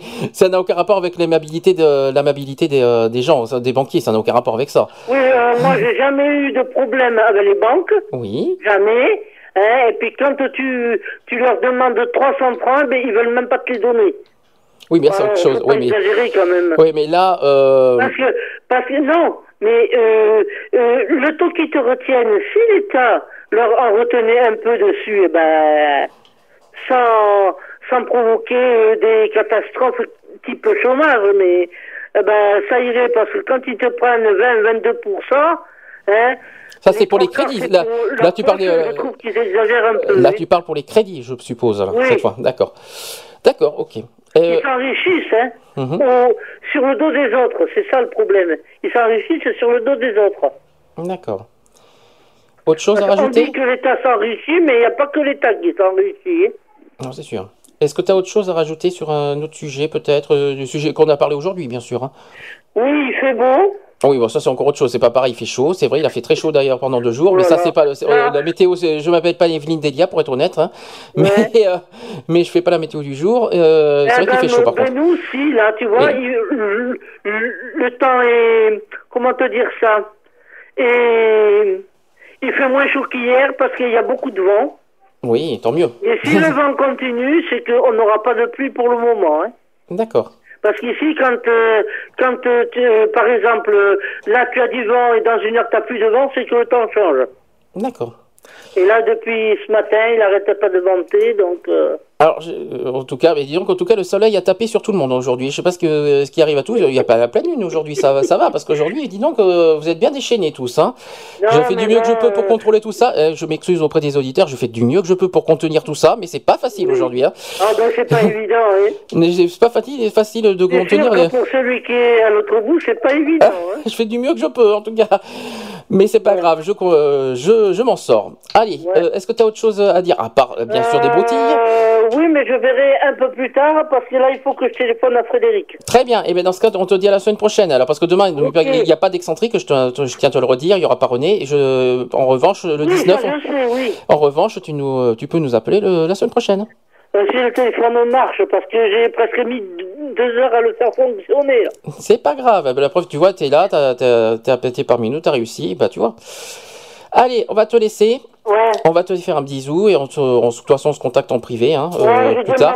pardon aux auditeurs de me mettre affolé un peu. Ah ben là je crois qu'aujourd'hui c'est ma journée euh, des, des affolements. Je sais pas ce que vous avez tous aujourd'hui, mais alors euh, ouhou, euh, Euh, J'ai pas bu mon cappuccino ce matin. Ah c'est ah c'est pour ça que ça que tu es énervé. Bah dis donc c'est Voilà. c'est passionnant tu vois. Et ben écoute on va te laisser on va te laisser je comprends mieux. Il faut, il faut que tu te calmes avec le avec le cappuccino. Ah bon c'est de mieux en mieux maintenant. Voilà, compris. D'accord ok mais c'est de mieux en mieux. Allez on Mais va je, te... je prendrai après manger maintenant parce que il est un peu tard. hein. bon on va te laisser Ouais, et on te dit à la semaine prochaine. d'accord, ok. Bisous. Bisous. Waouh, quelle journée, dis donc. Je sais pas ce qui, euh, ce qui, euh, ce qui arrive à tout le monde aujourd'hui, mais euh, bah, dis donc, pour, euh, pour euh, vous calmer, euh, je, je fais du mieux que je peux, en tout cas. Je suis désolé auprès des auditeurs. Je ne sais pas ce qu'ils ont aujourd'hui, mais euh, ça va être peut-être la crise aussi. On dirait que tout le monde est en crise aussi, je sais pas pourquoi. Pourtant, tout le monde devrait aller mieux, mais non, finalement, tout le monde est en crise. C'est bizarre. Euh, je vais faire une dernière pause avant de passer au dernier sujet LGBT, puis euh, parler des prochains Equality. Euh, je vais vous passer tiens, tiens, ça s'appelle Les Amants de la Bastille, qui s'appelle Ça ira mon amour. Je, vais vous passer ça en dernier, avant de repasser aux derniers actus et pour finir, pour finaliser, pour finir l'émission du jour. À tout de suite, on va se détendre un peu, ça va nous faire du bien. Allez.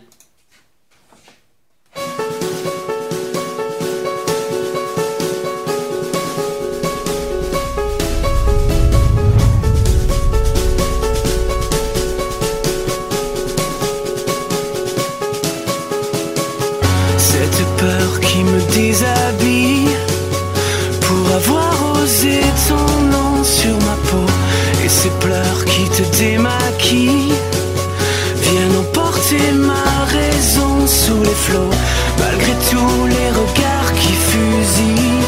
Près de nous l'étendard qui vacille. Après tout on s'en moque, moque, moque, moque, moque, moque, moque, moque. Ça ira mon amour,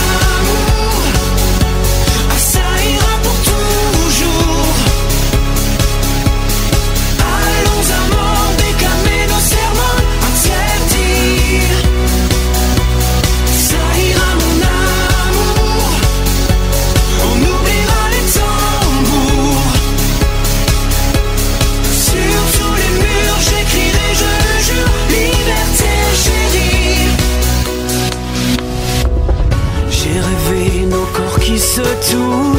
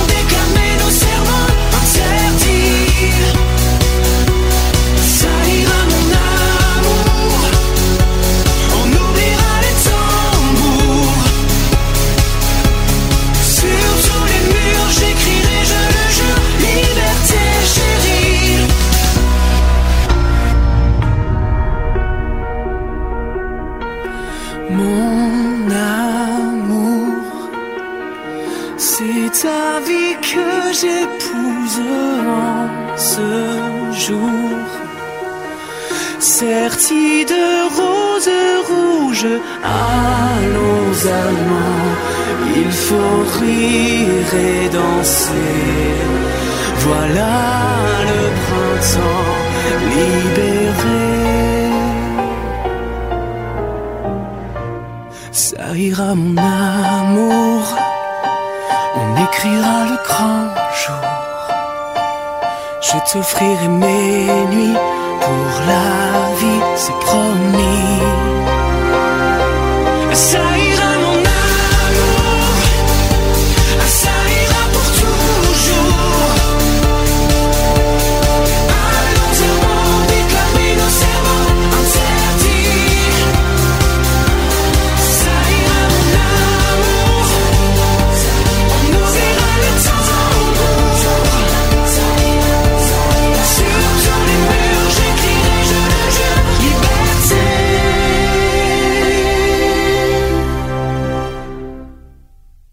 De proximité du cadran nord-ouest bordelais, Radio BDC One, la radio d'expression. 18h33 après un moment euh, bien agité sur euh, sur Equality toute la journée parce qu'il fait beau mais bon il y a eu des moments euh, très orageux cet après-midi on parle de la crise mais je pensais pas que que ça allait être la crise au niveau des gens on va quand même finir du mieux qu'on peut au niveau de l'émission en- avec une dernière actu LGBT quand même très positive, plutôt prometteur, au côté euh, bah, plutôt de envers Barack Obama, qui a annoncé cette semaine qu'il est pour le mariage euh, homosexuel.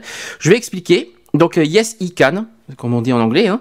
Euh, pressé par les membres de son propre gouvernement, Barack Obama s'est déclaré en faveur mercredi dernier du mariage des couples homo, du jamais vu pour un président américain en exercice. Euh, donc, euh, une citation qui dit J'ai les larmes aux yeux. Donc ça c'est ça c'est le. Voyez, je suis un peu bafouillé aujourd'hui. Hein, je bafouille, c'est bien, c'est man- manquait plus que ça. Ça c'est une citation de Steven Goldstein qui est ému. C'est parce que Barack Obama, en soutenant explicitement le mariage homo, vient en quelques secondes de changer sa vie. Directeur de Garden State Equality, tiens, ça me, ça me rappelle quelque chose. Une association qui se bat euh, pour légaliser le mariage gay dans le New Jersey. Il sent pour la première fois depuis longtemps le vent tourner. C'est le plus beau jour de ma vie politique, en dehors du jour où le mariage homosexuel sera légal sur l'ensemble du territoire. Euh, Barack Obama a annoncé son soutien au mariage gay dans une interview euh, qui sera diffusée dans son intégralité euh, dans la semaine. Ça a été diffusé dans l'émission Good Morning America sur ABC. En prenant position, le président américain se sort euh, du, bou- du bourbier dans lequel il s'était mis euh, il y a deux ans. Quand il a déclaré lors d'une interview que ses sentiments sur, le, sur la A et un certain point, euh, j'ai conclu que pour moi, personnellement, il est important d'avancer et d'affirmer que je pense que les couples de même sexe devraient pouvoir se marier. Euh, Barack Obama, euh, question évoluée constamment, euh, il avait maintenu l'ambiguïté, quitte à s'attirer les foudres de plusieurs militants LGBT. Une frustration d'autant plus grande qu'Obama avait, dans une lettre adressée au magazine LGBT Outlines en 1996, soutenu explicitement le mariage homosexuel. Euh, la pression s'est re- s'est resserrée dimanche lorsque son vice-président euh, Joe Biden, connu pour ses gaffes, a déclaré qu'il était parfaitement à l'aise avec le mariage des homos. Euh, précédant le secrétaire chargé de l'éducation euh, Anne euh, Arne, comment dire Arne Duncan, Duncan, plutôt, qui a achevé de mettre le président dans une, situation politique embarrassante. À, un certain point, à un certain point, j'ai conclu que pour moi, personnellement, il est important d'avancer, d'affirmer que je pense que les couples de même sexe devraient pouvoir se marier, a-t-il dit pendant l'interview. Euh, même si la clarification devenait inévitable, elle a pris beaucoup de gens par surprise, à commencer par la présentatrice de Good Morning America, la charmante Robin Roberts, prévenue euh, la veille de l'enregistrement de l'entretien, même surprise dans la communauté homo. Euh, certains militants interrogés par Tétu, le magazine homosexuel en France, quelques heures avant l'annonce de l'interview, pensaient que le président éviterait la polémique en cette, en cette année électorale. Euh, auteur du site euh, de politique gay America Blog, euh, John Aravo- Aravosis était de cela. Ce militant pensait mercredi matin que les démocrates étaient nerveux, voire terrifiés, à l'idée de s'attaquer au problème de la communauté gay. Après l'interview d'Obama, il ne peut contenir son émotion. Donc une citation qui dit c'est extraordinaire, cela va faire une grande différence dans le pays et dans l'élection, dit-il. Euh, à travers l'Amérique homo, la joie euh, était, la même. Donc une autre citation qui dit Le président Obama a fait le bon choix, souligne pour têtu Anthony Romero, euh, directeur à ACLU, euh, l'association de défense euh, de- des libertés civiles, en pointe euh, dans la reconnaissance de l'égalité des droits. Le combat pour la justice et l'égalité de traitement vient de faire un pas de géant. La présidence a le pouvoir de changer les cœurs et les esprits, insiste Tracy Baim, rédactrice en chef de Windy City Times, Windy City Times et auteur d'un ouvrage euh, sur lien d'Obama avec la communauté gay, Obama and the Gays. Euh, ce soutien présidentiel euh, affiche dem- affiché demeure euh, qui est affiché, il demeure purement symbolique. Euh, Barack Obama avait été avait déjà fait tout ce qu'il pouvait sur le plan juridique pour promouvoir le mariage gay, selon Tracy Baim. euh, voilà. Et en février 2011, il a ordonné que la défense, alors le Defense of Marriage Act, qui est DOMA, la loi de 1993 qui définit le mariage comme une union entre un homme et une femme, ne soit plus défend devant les tribunaux fédéraux. Avec une euh, chambre des représentants contrôlée par les républicains, au moins jusqu'à novembre, il n'avait aucune marge de manœuvre. Euh, de surcroît, la bataille pour le mariage gay se joue juridiquement au niveau des États. Rappelons que sept d'entre eux ont légalisé les unions entre personnes de même sexe et, tren- et que 31 autres, dont la Caroline du Nord mardi soir, ont amendé leur constitution pour les interdire. Euh, pour Steven euh, Goldstein, euh, Goldstein peut-être plutôt on doit dire comme ça, de Garden State Equality, l'annonce du président signifie que les opposants du mariage gay ne pourront plus se planquer en disant pourquoi m'attaquez-vous? Ma position sur le mariage gay est simplement la même que notre président Obama rejoint les 52% d'Américains qui, selon un sondage du Washington Post en mars, disent oui au mariage gay. Pas évident de lire l'article, mais voilà, c'est euh, la grande nouvelle de la semaine au niveau de Barack Obama. Ben, si, euh, je pense que ça va être un grand exemple. euh, parce que quand même, il faut pas oublier que le- les États-Unis, ce n'est pas rien. De dire euh, un président, euh, c'est la première fois qu'un président américain est, euh, affirme être pour le mariage homosexuel. Je pense que le- les États-Unis, euh, dans l'avenir, euh, si jamais il repasse en novembre prochain, vous savez que dans, à la fin de l'année, ça va être les élections euh, aux États-Unis, les élections présidentielles. S'il repasse, et ben voilà, peut-être qu'il va mettre en, marche cette euh, proposition sur le mariage gay, et peut-être que ça va faire donner des idées à ses compatriotes euh, dans le monde. À voir, à voir ce que ça va donner par la suite. Voilà, donc ça c'était le, dernier, euh, la dernière actu du jour. Euh, J'y suis, euh, j'y suis arrivé du mieux que je peux avec tout ce qui s'est passé aujourd'hui. On va donc finir, il est 18h40, on va finir euh, au plus vite l'émission Equality du jour. Donc aujourd'hui, je vous rappelle, on a parlé de la crise économique euh, en Europe et en France. Donc on a parlé des causes, des conséquences de la situation. Certains ont des avis différents apparemment, d'après ce que j'ai compris. Certains voient différemment la crise, certains se, se disent c'est la faute des uns, c'est la faute des autres, c'est la faute de ci, c'est la faute de ça. Chacun voit différemment comment est venue la crise. Euh, j'ai remarqué euh, aujourd'hui, ça, a pas mal cogité, ça, a mis en colère pas mal de monde. Donc à la fois on s'excuse aussi par rapport à, par rapport à l'émission du jour parce que apparemment c'était un sujet délicat apparemment euh, et il fallait de toute façon quoi qu'il en soit un jour il fallait qu'on en parle dans l'émission et bon ben apparemment c'est normal qu'il y ait des crises hein, vu ce qui se passe aujourd'hui vu ce qui se passe euh, euh, avec les, les, les finances avec la crise vu ce qu'il y a en France le chômage et tout ça. Il faut pas s'étonner pourquoi il y en a certains qui gueulent entre guillemets euh, concernant euh, les prochains Equality, en espérant que ça va être beaucoup plus calme et beaucoup plus serein. La semaine prochaine, 19 mai, on va parler de la journée mondiale contre l'homophobie. Pour rappel, ça a lieu le 17 mai euh, dans toute la France et dans le monde. Le 19 mai, on fera un Equality spécial pour cette journée, donc la journée contre l'homophobie. On vous fera un petit bilan de ce qui s'est passé à Bordeaux cette semaine. On vous, on vous reparlera un petit peu de l'histoire du 17 mai, parce que certains ne savent pas comment est arrivé le 17 mai. On vous fera un petit historique de comment est arrivé le 17 mai. euh, on vous fera ça. En- ensuite, le 26 mai. euh, dans 15 jours, on aura, on va parler de la semaine de la sclérose en plaques. Normalement, on aura un invité avec nous qui va parler à la fois de la maladie et qui va parler de son livre qu'il a, il a sorti ça il y a deux mois qui s'appelle T'es-qui-toi euh, Eric Borgé, euh, Eric, au passage, un petit coucou. Euh, je, on fera ça dans 15 jours euh, en espérant que sa santé va s'améliorer. On te souhaite un bon, rétablissement d'ailleurs au passage. En espérant, voilà, en espérant te, te voir dans 15 jours pour le spécial sclérose en plaques. Ensuite, le 2 juin. Le 2 juin, on va passer aux élections législatives parce qu'on ne peut pas rater ça, on peut pas, on peut pas le nier. Donc, on va faire un grand spécial euh, du, le 2 juin pour les législatives du pourquoi c'est- pourquoi les législatives c'est très important. On va, on va parler des rôles des députés, on va parler de l'Assemblée nationale, on va parler un petit peu de, de- de- de- des rôles de, de- des uns et des autres, qu'est-ce qu'ils font? On fera aussi un petit peu les bilans des, euh, des candidats des députés en Gironde, surtout à Bordeaux. On va essayer de faire un petit bilan là-dessus. Euh, voilà, et après le 9 juin, ben, ça sera, je pense qu'il y aura, je pense, euh, on verra ça demain, euh, peut-être qu'il n'y aura pas d'émission Equality le 9, euh, parce qu'il y aura y a Gay Pride de Bordeaux. Le 30 juin, quoi qu'il en soit, il n'y en aura pas. Parce qu'on sera à Paris, donc euh, on vous fera des, on vous fera des petites interviews, on vous fera des interviews, on, vous les passera dans les émissions en juin, tout ça. Euh, donc d'après mes calculs, la dernière émission de la saison, euh, si au cas où si on revient l'année prochaine, si on nous autorise à ce qu'on revienne l'année prochaine, la dernière émission de cette saison 1 de, de, des Equality tombera le 28 juillet. Voilà, ça sera la 40e. euh, d'après mes calculs. Donc euh, le 28 juillet, on fera un grand bilan de la saison, on fera, on fera tout, on parlera de tous les sujets. Qu'est-ce que vous en avez pensé cette année? Y a-t-il un sujet qui vous a, qui vous a marqué le plus, auquel vous, avez envie d'en reparler? On fera un grand bilan le 28 juillet. euh, un grand spécial Equality euh, pour la saison, pour la 40e, pour, euh, le- le- pour finir la saison en beauté. Tu veux dire quelque chose pour finir? Ben ouais, je.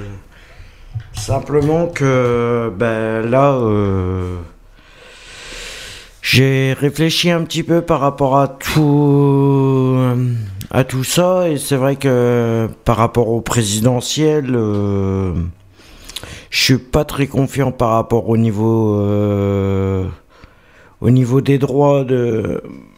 Je souhaite que les droits LGBT soient accordés euh, pour tous les euh, pour tous les homos, les lesbiennes, les gays. J'aimerais mettre une parenthèse là-dessus parce que euh, j'aimerais qu'on soit clair là-dessus en- en- par rapport à notre, à notre association. euh, on ne défend pas que la lutte LGBT. Non, Voilà, mais on lutte pour, contre toutes les formes de discrimination. au- hein. Donc, Par rapport aux demandes des droits LGBT, qui risque de passer, le problème, c'est que moi, c'est mon point de vue et je le dis, c'est simplement que la lutte, elle se fait tous les jours et c'est pas simplement de faire des grands, de se montrer simplement. Lors des grands événements euh, comme la Gay Pride, comme tout ça, comme la Pride et comme tout ça, la journée, c'est simplement de d'assumer ce qu'on est.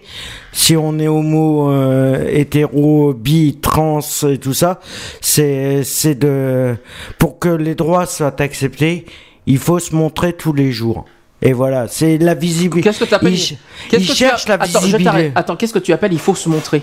Ben, ils cherchent la visibilité au niveau des centres LGBT. Je vois pas pourquoi ils restent planqués. Ils restent planqués. Or que ils ont peur de se montrer euh, main dans la main euh, entre hommes, entre filles et, et autres. Euh, je vois pas comment ça fera avancer les choses s'ils continuent à se planquer. Tu parles pour qui? Pour les gens en particulier ou pour les associations? Que ça soit que ça soit pour tout le monde.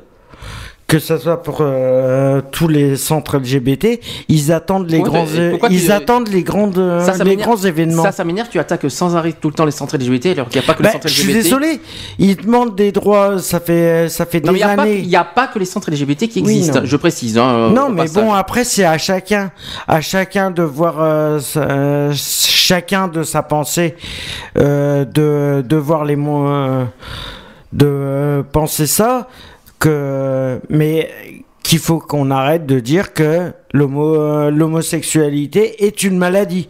Je, pas- ça je a pas- je ne vois pas le rapport avec les gay pride, mais bon, c'est pas grave. Oui, non, mais c'est, c'est, si les, euh, si les gays, les homos, les, les lesbiennes, tous les homos en général, euh, tous les centres attendent que les grands événements se fassent pour, pour être visibles, je suis désolé. C'est pas comme ça qu'on arrivera à les Alors, obtenir, je- je les droits. commence- alors, je commence à comprendre ce que tu veux dire.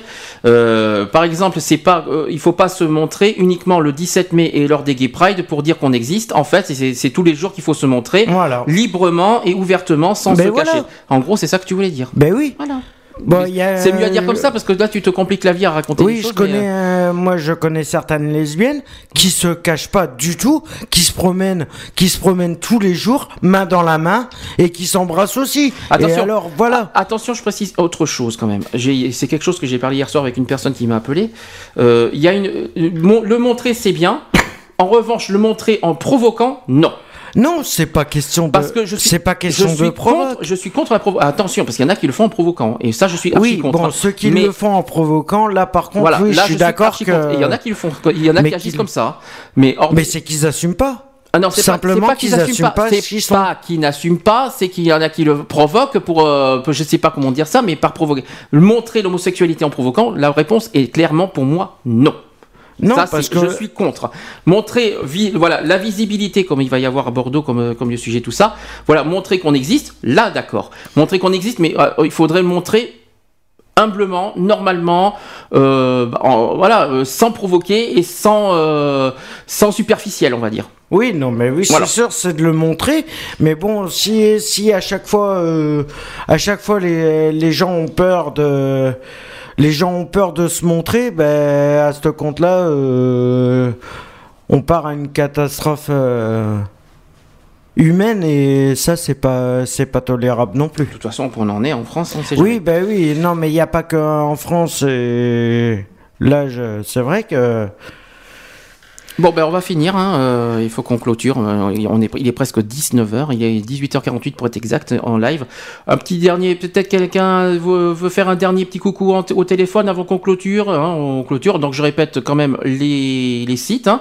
Tout d'abord l'association qui est alors, nouvellement euh, nommée. hein. Ce n'est plus l'association Gay Free comme on avait dit au début de, de la saison. Maintenant, ça s'appelle Association Equality. Donc Equality, on a l'émission radio et maintenant à côté notre association qui s'appelle Equality.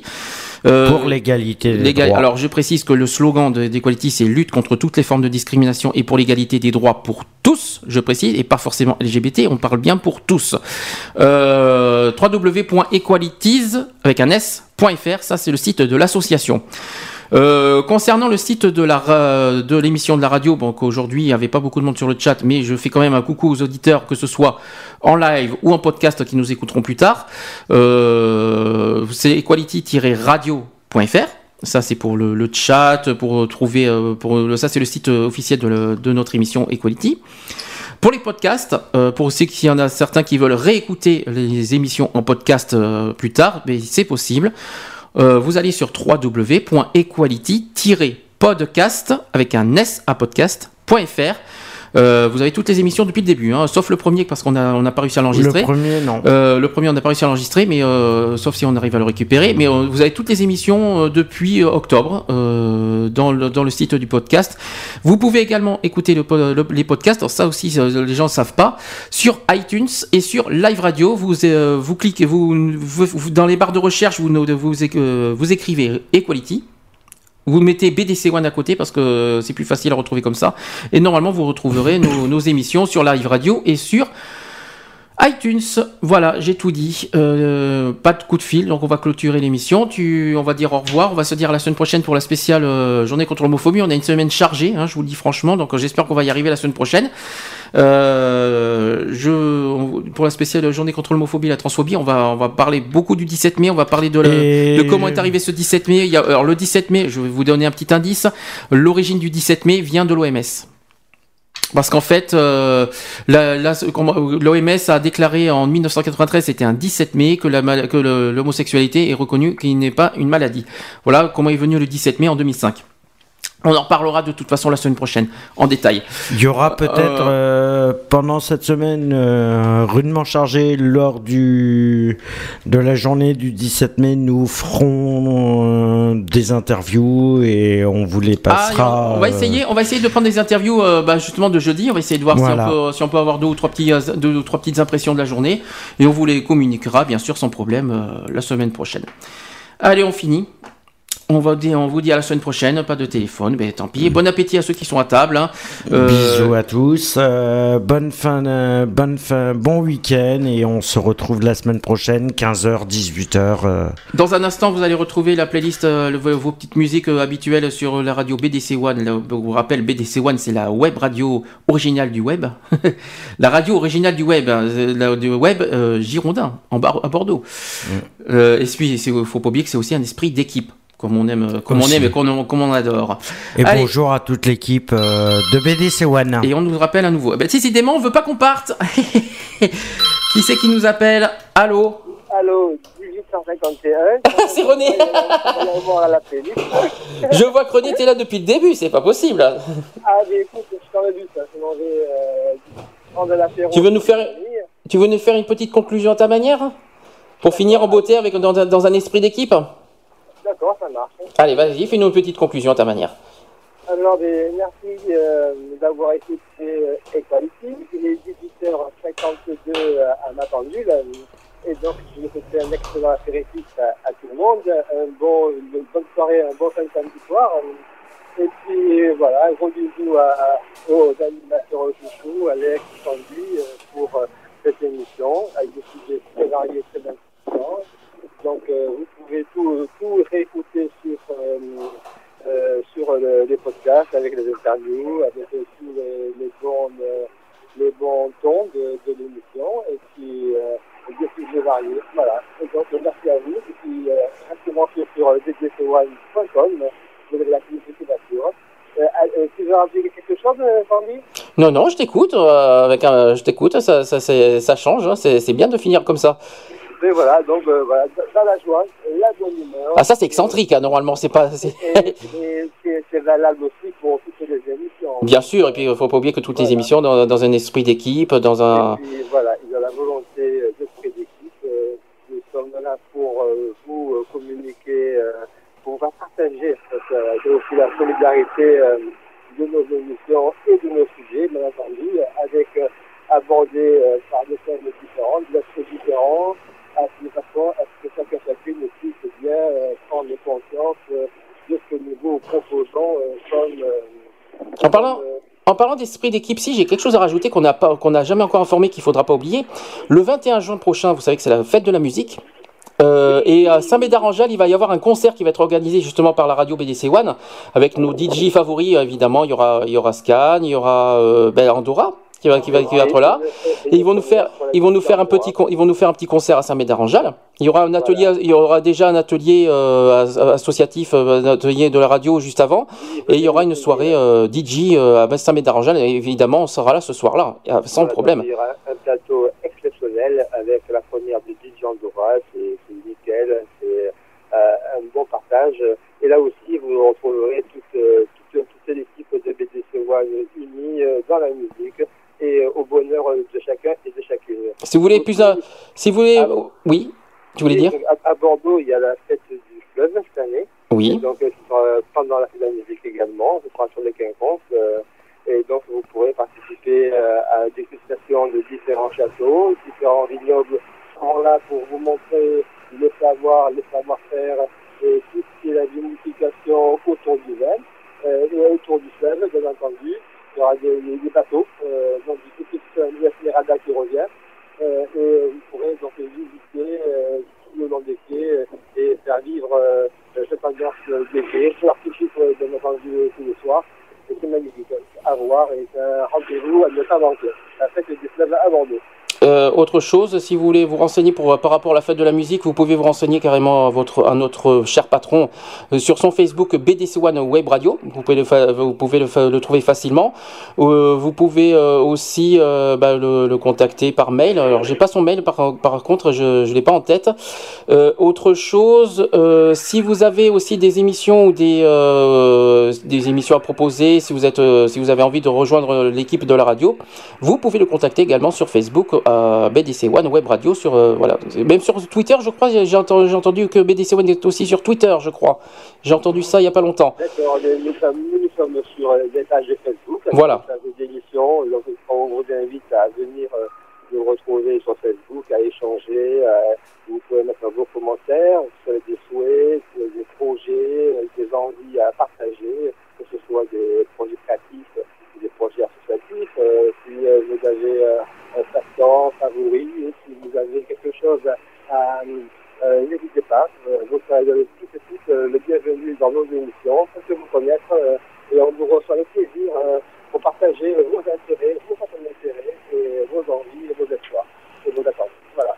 Très bien, René. Ben, on va conclure là. On va, on Voilà. va... Bisous Alex, bisous Sandy, bisous à tous à tous. Et je vous souhaite un excellent samedi soir et une bonne semaine à tous et à tous. Très bien. Bisous, René. Allez, bisous, ciao, Merci. Et à bientôt. À bientôt. Allez, on clôture cette fois. Euh, on vous dit à la semaine prochaine, même heure, 15h. Euh, je pense cette fois jusqu'à 18h parce que je crois que Manuel va revenir euh, pour Pop on the Rock. Hein. Je pense aussi, coucou, ouais. coucou Manuel, au fait, au passage. Coucou Manuel, Bon euh, courage si pour... t'es là, Et euh, bon courage pour le match de demain, pour la finale, parce que je crois que c'est en finale demain pour, pour son match de basket. Oui, oui, Euh, oui, c'est la finale C'est la finale. Alors bon courage, si tu m'entends, bon courage pour demain. On croise les doigts. J'espère que ça va que ça va bien se passer. Tiens-nous au courant la semaine prochaine quand tu reviendras pour Pop on the Rock, comme de, nous- de nous de nous dire comment s'est passé le match. Allez, on se dit à la semaine prochaine. Euh, 15h, 15h pour 18h. Voilà. Allez, bisous. Bisous à tous. À la semaine prochaine.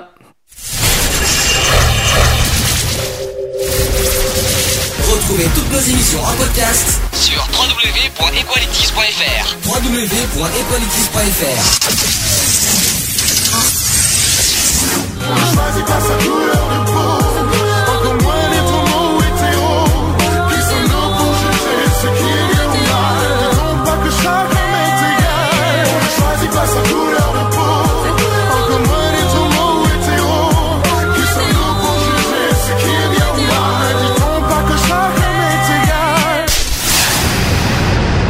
Voilà, c'est fini. À très bientôt.